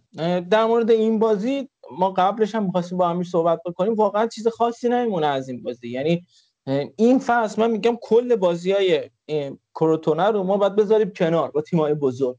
چون خیلی بازی ساده یه بازی تمرینی میمونه برای همه تیما و فقط می‌تونن بیان اینجا تفاضل گلشون رو بالا ببرن گلاشون رو بیشتر بکنن. روی پیدا همین روحیه پیدا بکنن. همین یوونتوس به نظرم حالا این یه مقدار این تیم از یه شرایط بدی که داشت خارج کرد چون یه مقداری از نظر تاکتیکی بازم فکر می‌کنم به بنبست خورده آقای پیرلو حالا شاید تو بازی بعدی جلوی ورونا یا بازی جلو اسپتزیا حالا باز بعدش هم جلو لاتسیو بازی داره. این قضیه نمود بیشتر پیدا بکنه. ما جلوی پورتو دیدیم با یه پرس خیلی تونستن فشار بیارن و این تیم اذیت بکنن. یا بازی جلوی ناپولی دیدیم ما یه اتفاق افتاد. اینتر رو که دیدیم چه اتفاقایی افتاد و حالا اشتباه های فردی باعث شد یوونتوس سود بکنه مرحله و یعنی اینتر خیلی خوب بود جلوی یوونتوس و حتی جلوی روم هم خیلی اون تیم قوی نبود که ما قبلا دیده بودیم. بخوایم مقایسه بکنیم بازی جلوی میلان یا یوونتوسی. مثلا ما اونجا دیدیم که به شدت تهاجمی بود و بی محابا میومد حمله می‌کرد. اما این چند تا بازی آخر این یوونتوس رو ندیدیم و تاکتیکش عوض شده. مشخص تاکتیک پیلو عوض شده. من می‌خوام ببینم جلوی ورونا که بازی سختی فکر می‌کنم براشون باشه. البته اونم ضعف دفاعی زیادی دارن. و حالا یه خبر جدیدی هم که اومده یوونتوس یه مصدوم جدیدم به مصدوماش اضافه شد و آلوارو موراتا مصدوم شد. می‌خوام ببینم حالا جلوی ورونا چی کار می‌کنه؟ یا جلوی اسپتزیا که تیم خیلی دونده و خسته کننده هست میاد چی کار می‌کنه؟ جالبه برام و اون بازی ها رو سعی می‌کنم اون بازی ها رو و یه نگاه ویژه‌ای بهش بکنیم و اون بازی ها یه توجه خاصی داشته باشیم. همین فکر می‌کنم برای این اپیزود بررسی بازی ها کافی باشه. یه اشاره بکنیم به بقیه نتایج و در مورد بقیه نتایج مقداری صحبت بکنیم. تو بازی اول هفته فیورنتینا یه کار خیلی خوبی انجام داد جلوی اسپتزیا گربسیا میلان. پیروز شد و یه برد خیلی خوب به دست آورد. بلاهویچ هم اومد گل زد و من فکر راش کنم انداخته. فکر کنم خیلی راش انداخته. این ولاهویچ همچین مربی می‌خواست. یه مربی می‌خواست که یه تجربه ای داشته باشه و خوراکش این باشه که بیاد یه همچین بازیکنایی که از فرم خارج شدن چون این تجربه می‌تونه کمک بکنه یه انگیزه بده به سری بازیکنایی که واقعا بلاهویچ اصلا فوتبال بازی کردن. من گفتم یه یادش رفته بود یه جور خاصی خیلی داشت بازی می‌کرد. مهاجمی هست که اگه قدر خودش رو بدونه فصل دیگه می‌تونن یه تگ 40 50 میلیونی روش بزنن مثلا یه باشگاه دیگه برتری بیاد دنبالش. قشنگ کلاس فوتبالش به این می‌خوره. همین فصل با گلی که زد تو این بازی نه گلش شد و آمار خیلی خوبی داره تو بین بازیکنای سایر تیمایی که حالا پایین جدول هستن تو بازی دیگه هم که جمعه برگزار شد تورینو یکیچ کالیاری و برد. یه کالیاری ما داریم می‌بینیم که به شدت یه کالیاری بدون برنامه است. خیلی میاد باز بازی می‌کنه و همه بازیکنان دارن برای خودشون بازی می‌کنن و ما گفتیم گفتم دیگه آره. چیزشون رو از دست دادن اون امید و باوری که به دیفرانچسکو هست رو بازیکن از دست دادن. زیاد حرف شنوی رو از دیفرانچسکو ندارن. و خب دیگه الان که اخراج شد به نظرم کالیاری یه مقدار شانس برای بالا آمدن داشته باشه. من فکر می‌کنم این اخراج کمک بکنه بهشون. چون سرمربی هم که انتخاب کردن آقای سمپلیچی سابقه داره با اسپال دوران موفقی رو گذرونده. یه 5 سالی توی اسپال بوده و می‌تونه این تیم رو راه بندازه. فکر می‌کنم کالیاری توی لیگ بمونه. حالا پیش بینی من از این اتفاقی اینه چون جلوی تورینو تیمی بودن. واقعا به شدت داشتم بدون برنامه بازی می‌کردم. مهره های زیادی آخه داره. یعنی این مهره که آدم می‌بینه توی دفاع وقتی شما گودین داری و روگانی داری دیگه نباید روی سر مثلا گودین خیلی راحت بیاد یه مدافع سر بزنه. این اتفاق نباید بیفته و ما گودین کیفیتش رو دیدیم و حالا اصلا خود انتخاب گودین به انتخاب کالیاری برای گودین چون خانم آقای گودین متولد هم کالیاری و ساردینیا هست. دختر یکی از فوتبالیستای معروف اوروگوئه آقای اسکار هررا هست. به سر همون اصلا این اتفاق این نقل و انتقال صورت گرفت. حالا سالهای آخر فوتبالش بیاد به سمت خانواده و اون جایی که عشق همسرش بوده بیاد اونجا زندگی بکنه. یعنی یه جای گذرون چون بندرم هست یه جای زیبایی هم هست ساردینیا ساردینیا. و به نظرم جای خوبی است که فوتبالیست‌ها بیا آخر فوتبالشون اونجا سپری بکنن و گودی سر همین رفت. یعنی فکر می‌کنم فوتبالش تموم شده. حالا نمی‌دونم که کالیاری قرار خدافزی بکنه یا این اتفاق نیفته. اما واقعا اون توان کیفی دیگه نداره و حالا دی فرانچسکو همیشه هم ازش استفاده می‌کنه. هیچ موقع اونو بیرون نمی‌ذاره. حالا که تایمی که کرونا داشت اون ازش استفاده می‌کنه کرونا مصونیت این اتفاقا. اما وقتی آماده باشه اونو در ترکیب خودش استفاده می‌کنه ولی دیگه توانی نداره. و وقتی یه بازیکنی تو مثل گودین داشته باشی بیاد بازیکن راحت روی سر سر بزنه. خیلی زشته برات. و به نظرم یه مربی می‌خواد که حالا یه مقدار تغییر بده. نمی‌دونم سیمپلیچی می‌تونه با این همه ستاره کار بکنه. تیمی که نایگولان رو داره روحانی رو داره نمی‌دونم گودین رو داره آساموها رو داره یه سری نایتان. حتی نایتان ناندز من فکر می‌کنم که بازیکنایی است که خیلی استعداد زیادی داره توانایی زیادی داره. و اونم اگه توی جای درستی ازش استفاده بشه من خودم فکر می‌کنم پست وینگر پست مناسبش باشه. بیاد تو اون پست مثلا استفاده بشه بازیکنی هست که تاثیر زیادی می‌تونه بذاره. نمی‌دونم سیمپلیچی می‌تونه این فردیت رو آزاد بکنه یا نه اما با این تجربه ای که سراغ داریم از سیمپلیچی فکر می‌کنم تیمو نگه داره حداقل. دو سه تا بازی دیگه هم میمونه. بازی شنبه بازی جنوا و هلاس بود که یکی از بازی زیبای این فصل بود که در نهایت جنوا تونست با گل دقیقه 95 میلان بادل بازی مساوی بکنه و حالا با یه روحیه خیلی خوب یه سراغ اینتر. این جنوا هفت بازی هست که نباخته. و حالا بعد بیاد با اینتر بازی بکنه من می‌خواستم تو بررسی بازی هفته بعد اینو بگم که بین همه تیم‌های نهم تا بیستم جدول حالا یه تیم می‌خواست با اینتر بازی بکنه تو این وضعیت بجز کروتونه من واقعا دوستان داشتم جنوا اون اولین تیمی باشه که قرار باشه ما بازی بکنه. بازی به شدت بازی سختیه چون فکر می‌کنن جنوا تیمی است که با بالاردینی روحیه تازه گرفته و تسلیم نمیشن. توی بازی جلو ورونا دیدیم و اصلا وقتی میان یه بازی یه مساوی می‌گیرن یه برد می‌گیرن یه گل دقیقه 90 می‌زنن یا یه برد به دست میارن یه جوری خوشحالی می‌کنن که انگار مثلا قهرمانی رو گرفتن. میپرن توی زمین یه جبری درست کرده بالاردینی اونجا و همین باعث شده که این تیم رتبهش پیشرفت بکنه و تا رتبه 11 جدول بیاد بالا تیمی که ما صحبت می‌کردیم یکی از گزینه‌های سقوط حساب می‌کردیم برای این فصل اما احتمال موندگاریش زیاده دیگه. فکر می‌کنم دیگه اصلا ما می‌تونیم بگیم موندگاره تو این فصل. ساسولا هم با بولونیا یک یک مساوی کرد. این نتایج پرفرازانشی به آقای دزربی ادامه داره و نتونست از پس بولونیا بر بیاد تو بازی که تقریبا 74 درصد مالکیت رو در اختیار داشت و 24 تا موقعیت تونست خلق کنه اما فقط یه گل زد و در نهایت بازی یکی یک شد. تیم میایلوویچ تونست یک امتیاز رو بگیره. توی بازی بیمزه هفته که فکر می‌کردیم خیلی بازی کم گلی بشه اتفاقا بازی پرگلی شد و پارما با اردینزه دو دو مساوی کرد. اردینزه یک از تیمایی است که این فصل خوب کامبک زده. و برخلاف حالا بازی که جلوی تیمای بزرگ انجام میده جلوی تیمای کوچیک که مقدار میاد بازتر بازی می‌کنه و میاد یه بازی تهاجمی تر با مالکیت توپ بیشتری انجام میده. همون جوری که اشاره کردیم به مصاحبه آقای گاتی که در مورد شکل فوتبال ماریتسیو ساری چون دستیار ماریتسیو ساری بودن گفته بود که خیلی ساری بازی های گواردیولا رو تحسین می‌کرد و میشه بازی های تیم منچستر سیتی رو نگاه می‌کرد. سر همون یه مقداری آقای گاتی بازیش نزدیکه با بازی مالکانه و توپ و کلا در اختیارشون بگیرن با پاسای کوتاه. و حالا جلوی پارما تونستن یه کامبکی بزنن. بازی که تا دقیقه سی دو هیچ عقب بودن و دو دو بکنن و یک امتیاز از این بازی به دست بیارن. امیر بریم سراغ برنامه بقیه بازی ها تا بعد در مورد جدول هم یه صحبتی بکنیم و ما صد جدول هستیم و بقیه زیر ما هست. از روز شنبه اسپتزیا و پارما به مسافه هم میرن بولونیا و لاتزیو هلاس ورونا و یوونتوس.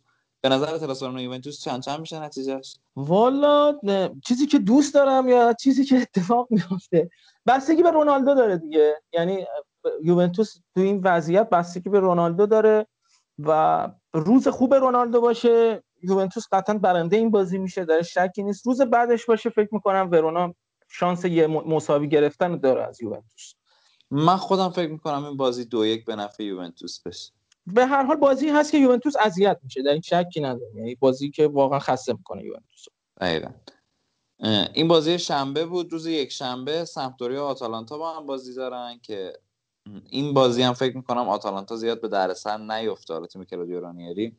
این بازی که جلو لاتزیو انجام دادم من ازشون قطع امید کردم. حداقل تو این مقطع به نظرم خیلی وضعیت خوبی ندارن بعید بله. می‌دونم آتالانتا به مشکل بخوره. منم همین فکر رو می‌کنم و ضمن اینکه اشاره بکنیم بازی رفت دو تیم سه یک به سود سمپدوریا تمام شده. این نتیجه عجیبی بود. اما توی تایمی بود که سمپدوریا اون ما همه تیم‌ها رو برد. با ناپولی بازی کرد با آتالانتا بازی کرد همه رو برد.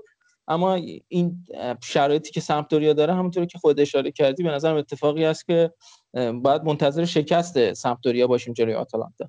کروتونو کالیاری با هم دیگه باز بازی دارن توی روز یک شنبه و بازی اینتر با جنوا هست که راجبش صحبت کردیم. من خودم فکر نمی کنم اینتر خیلی اذیت بشه. حالا شاید یه برد کم گل بیاره ولی خب می‌بره این بازی هست که من فکر کنم تا دقیقه از اون بازیایی نیست که اینتر مثلا یه گل بزنه بعد خیالش راحت باشه که بتونه بیاد یه گل دیگر رو بزنه. مطمئنا خیلی اذیت میشه. یعنی تیمی هست که اصلا خسته نمیشه. من بازی جلو وروناشو نگاه کردم واقعا خسته نمیشه جنا و تا دقیقه 90 حملهشو می‌کنه زحمتش. حتی اگه مثلا با دو اختلاف هم عقب باشه بازم فشار خودشو میاره. این مشخصه بالاردینیه که من خودم خیلی دوستش دارم. بازی بعدی این هفته اودینزه و فیورنتینا با هم بازی دارن که من خودم فکر می‌کنم این بازی مساوی پیش بره. عجب بازی بیمزه می‌تونه بشه. آره. بازی نچسبی نچسبای این فصل با هم دیگه بازی دارن.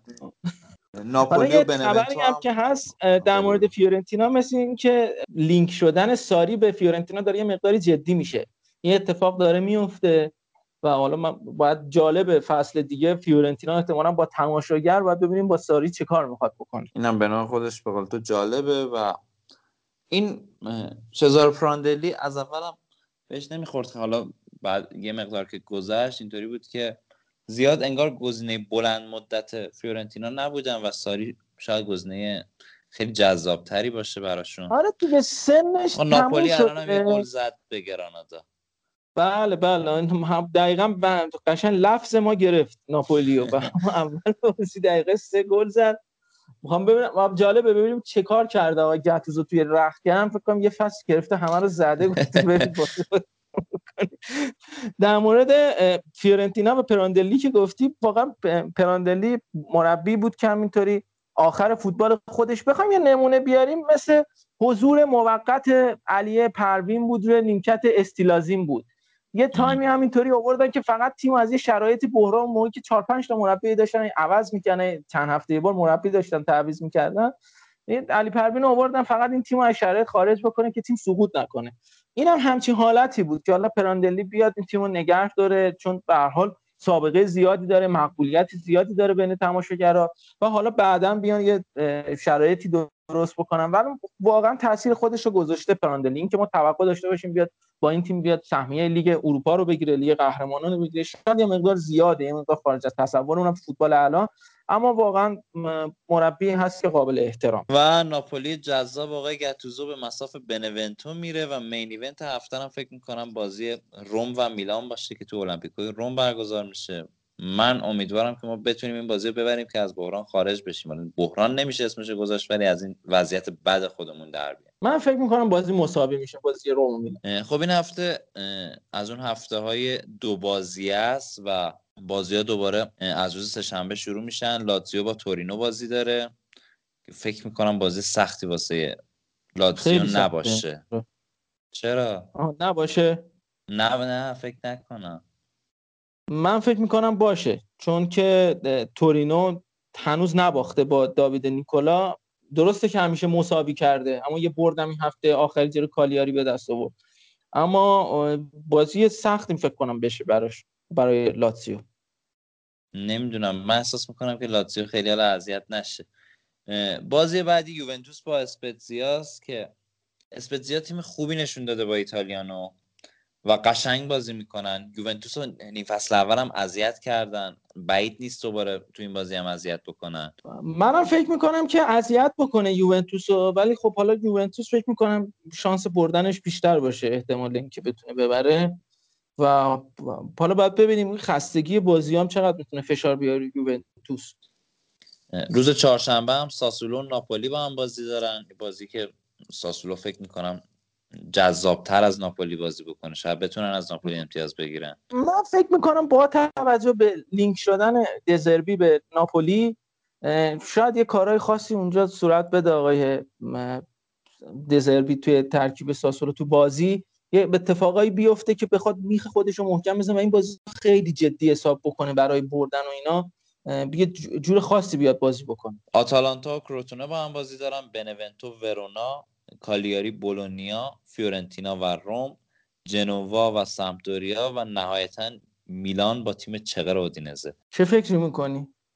به نظرم اگه میلان بازی رومو بتونه به خوبی و خیریت پشت سر بذاره این بازی خیلی اذیت نشه اما خب نیم فصل اول اودینزه از اون تیمایی بود که پدر ما رو در آورد. میگم دیگه بستگی به بازی روم داره. اون روحیه که از بازی روم می‌گیرن خیلی تاثیرگذاره. من فکر می‌کنم جلوی اودینزه نیمه اول نتونی گل بزنی دیگه نمی‌تونی بهشون گل بزنی. انقدر این تیم قشنگ دفاع نمیشه بهشون گل زد.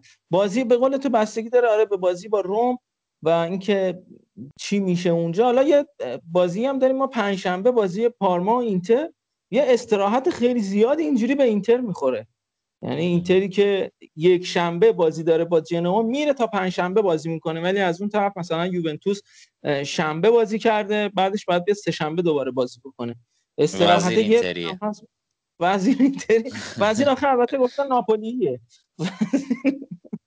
ایوال آره. و در مورد برنامه بازی هم صحبت کردیم. برای هفته بعد یه هفته خیلی شلوغی داریم که فکر می‌کنم خیلی توی جدول تاثیر بذاره. یه اتفاقایی می‌تونه بیفته. همه چیز امکان داره. ممکنه اصلا شما صد رو پس بگیرید دوباره. ممکنه یه اختلاف خیلی زیادی بین اینتر و مثلا میلان درست بشه. و همه اتفاقی هست. یوونتوس و بقیه تیم‌ها هم نباید دست کم گرفتیم وسط. جدولم با افتخار خودم میگم خدمتتون. اینتر قدم رنجه فرموده بالای سر ما. رو چش ما جا داره. بله. من نه میلان خیلی نمی‌خوام مورد الطاف خودم قرار بدم. کل تیمای سری ها رو می‌خوام مورد الطاف قرار بدم که رفتن زیر و یه توییت جالبی بود من خونده بودم. یکی از طرفدارای یوونتوس یه توییت کرخونی قشنگی نوشته بود گفته بود که اگه قرار باشه یکی از دو تیم شهر میلان بیان این قهرمانی و نوار قهرمانی های یوونتوس رو از بین ببرن. من حاضرم اون شهاب بیاد بخوره به کره زمین کلا از بین بره اون کره و این اتفاقی است که داره میفته میگم من خودم جدول مطلوبم اینه که اینتر میلان حالا آتالانتا لاتزیو سوم چهارم باشن. با شکل جدول الان احتمالش هست. اما فکر نمی کنم حالا لاتسیو اون تیمی باشه که جون داشته باشه اون بالا بمونه. و یوونتوس تیمی هم نیست که از اون بالا بیاد پایین تر من فکر می‌کنم این ستای بالا تغییر نکنن اون پایینم احتمالا ستای پایینم تغییر نکنن حالا کالیاری فقط شاید یه مقدار در مورد ناپولی چه فکری می‌کنی؟ اگر گتوسو تا آخر فصل بمونه روی نیمکت ناپولی. سهمیه اروپا لیگ اروپا ولی. نه سهمیه لیگ اروپا یا لیگ کنفرانس؟ لیگ اروپا. یعنی پنجم. آره. البته خب این احتمال هم هست که یوونتوس و آتالانتا آتالانتا سهمیه لیگ قهرمانان هم بگیره و اونجا دیگه مطمئنا تیم ششم هم می‌تونه سهمیه لیگ اروپا بگیره. تیم هفتم میره به لیگ کنفرانس. ولی سهمیه لیگ قهرمانان رو براش متصور نیست. نه نه. منم فکر می‌کنم البته من یه مقدار بدبین‌ترم. من فکر می‌کنم همین سهمیه هم نمی‌گیره. یعنی بین هفتم و ششم یه رتبه به دست میاره. حالا شاید خوش شانس باشه میگم با حضور یوونتوس و آتالانتا توی فینال جام حذفی اتفاقی بیفته که اونا بتونن سهمیه لیگ اروپا رو از اون طریق دست بیارن. و یعنی همین الان تیم ششم جدول می‌تونه می‌رسه به لیگ کنفرانس. اما خب جدول ردبندی تا پایان هفته 23 میگیم که اینتر با 53 امتیاز. صدر جدول میلان 49 امتیازی دومه یوونتوس 45 امتیاز البته با یه بازی کمتر که جلوی ناپولی. روم 44 امتیاز. چقدر جدول اینجا رقابتیه؟ یعنی روم 44 آتالانتا 43 لاتزیو 43 و ناپولی 40 ناپولی جالبه یوونتوس رو برده بازم یه اختلاف سه امتیازی هست با تیم ششم جدول. بعد از اون حالا یه فاصله بین تیمای ح... بین تیم هفتم و هشتم جدوله که حالا ساسولو 35 امتیازیه ورونا هم 34 امتیازیه. بعد از اون هم دوباره یه فاصله با تیم دهم جدول و سمپدوریا دارن. و دیگه از تیم 11 تا 17 جدول خیلی نزدیکه. یعنی جنوا 26 امتیازی گرفته تا بولونیا اودینزه فیورنتینا بنونتو اسپتزیا و تورینویی که 20 امتیاز دارن. همه این وسط حضور دارن. تیمی که به کف جدول چسبیده از اون هفته اول و تکون هم نخورده کروتونای دوست داشتنی آقای استروپاس که اصلا کلا نه نمیگه به هیچ تیمی. و سه تا برد و سه تا مساوی 17 تا باخ آورده این فصل. پارمایی که این فصل اصلا شرایط خوبی نداره و فکر می‌کنیم هم من هم امیر که این فصل سقوط می‌کنه 19 جدوله و کالیاری با 15 امتیاز 18 جدوله. بین تیم 18 که کالیاری و تورینوی که 17 جدوله 5 امتیاز اختلاف کار سختی داره. آقای سیمپلیچی که بخواد کالیاری رو نگر داره توی این جدول و اتفاقای زیادی باید بیفته. خب جدولم بررسی کردیم و فکر نمی کنم چیز خاصی مونده باشه در مورد صحبت بکنیم. امیر تو صحبت خاصی چیزی نکته ای نداری؟ نه دیگه چیزی آره. نمونده. و مرسی که گوش دادید ما رو تو این قسمت هم ممنون که همراهمون بودید. مواظب خودتون باشید تو این شرایطی که داره پیک کرونا میره بالاتر. مواظب خودتون باشید تا یه موقع اتفاق بعدی براتون این دم ایدی نیفته. دمتون گرم. مرسی. خب امیدوارم که لذت برده باشین از این اپیزودم و شب و روز خوبی داشته باشید.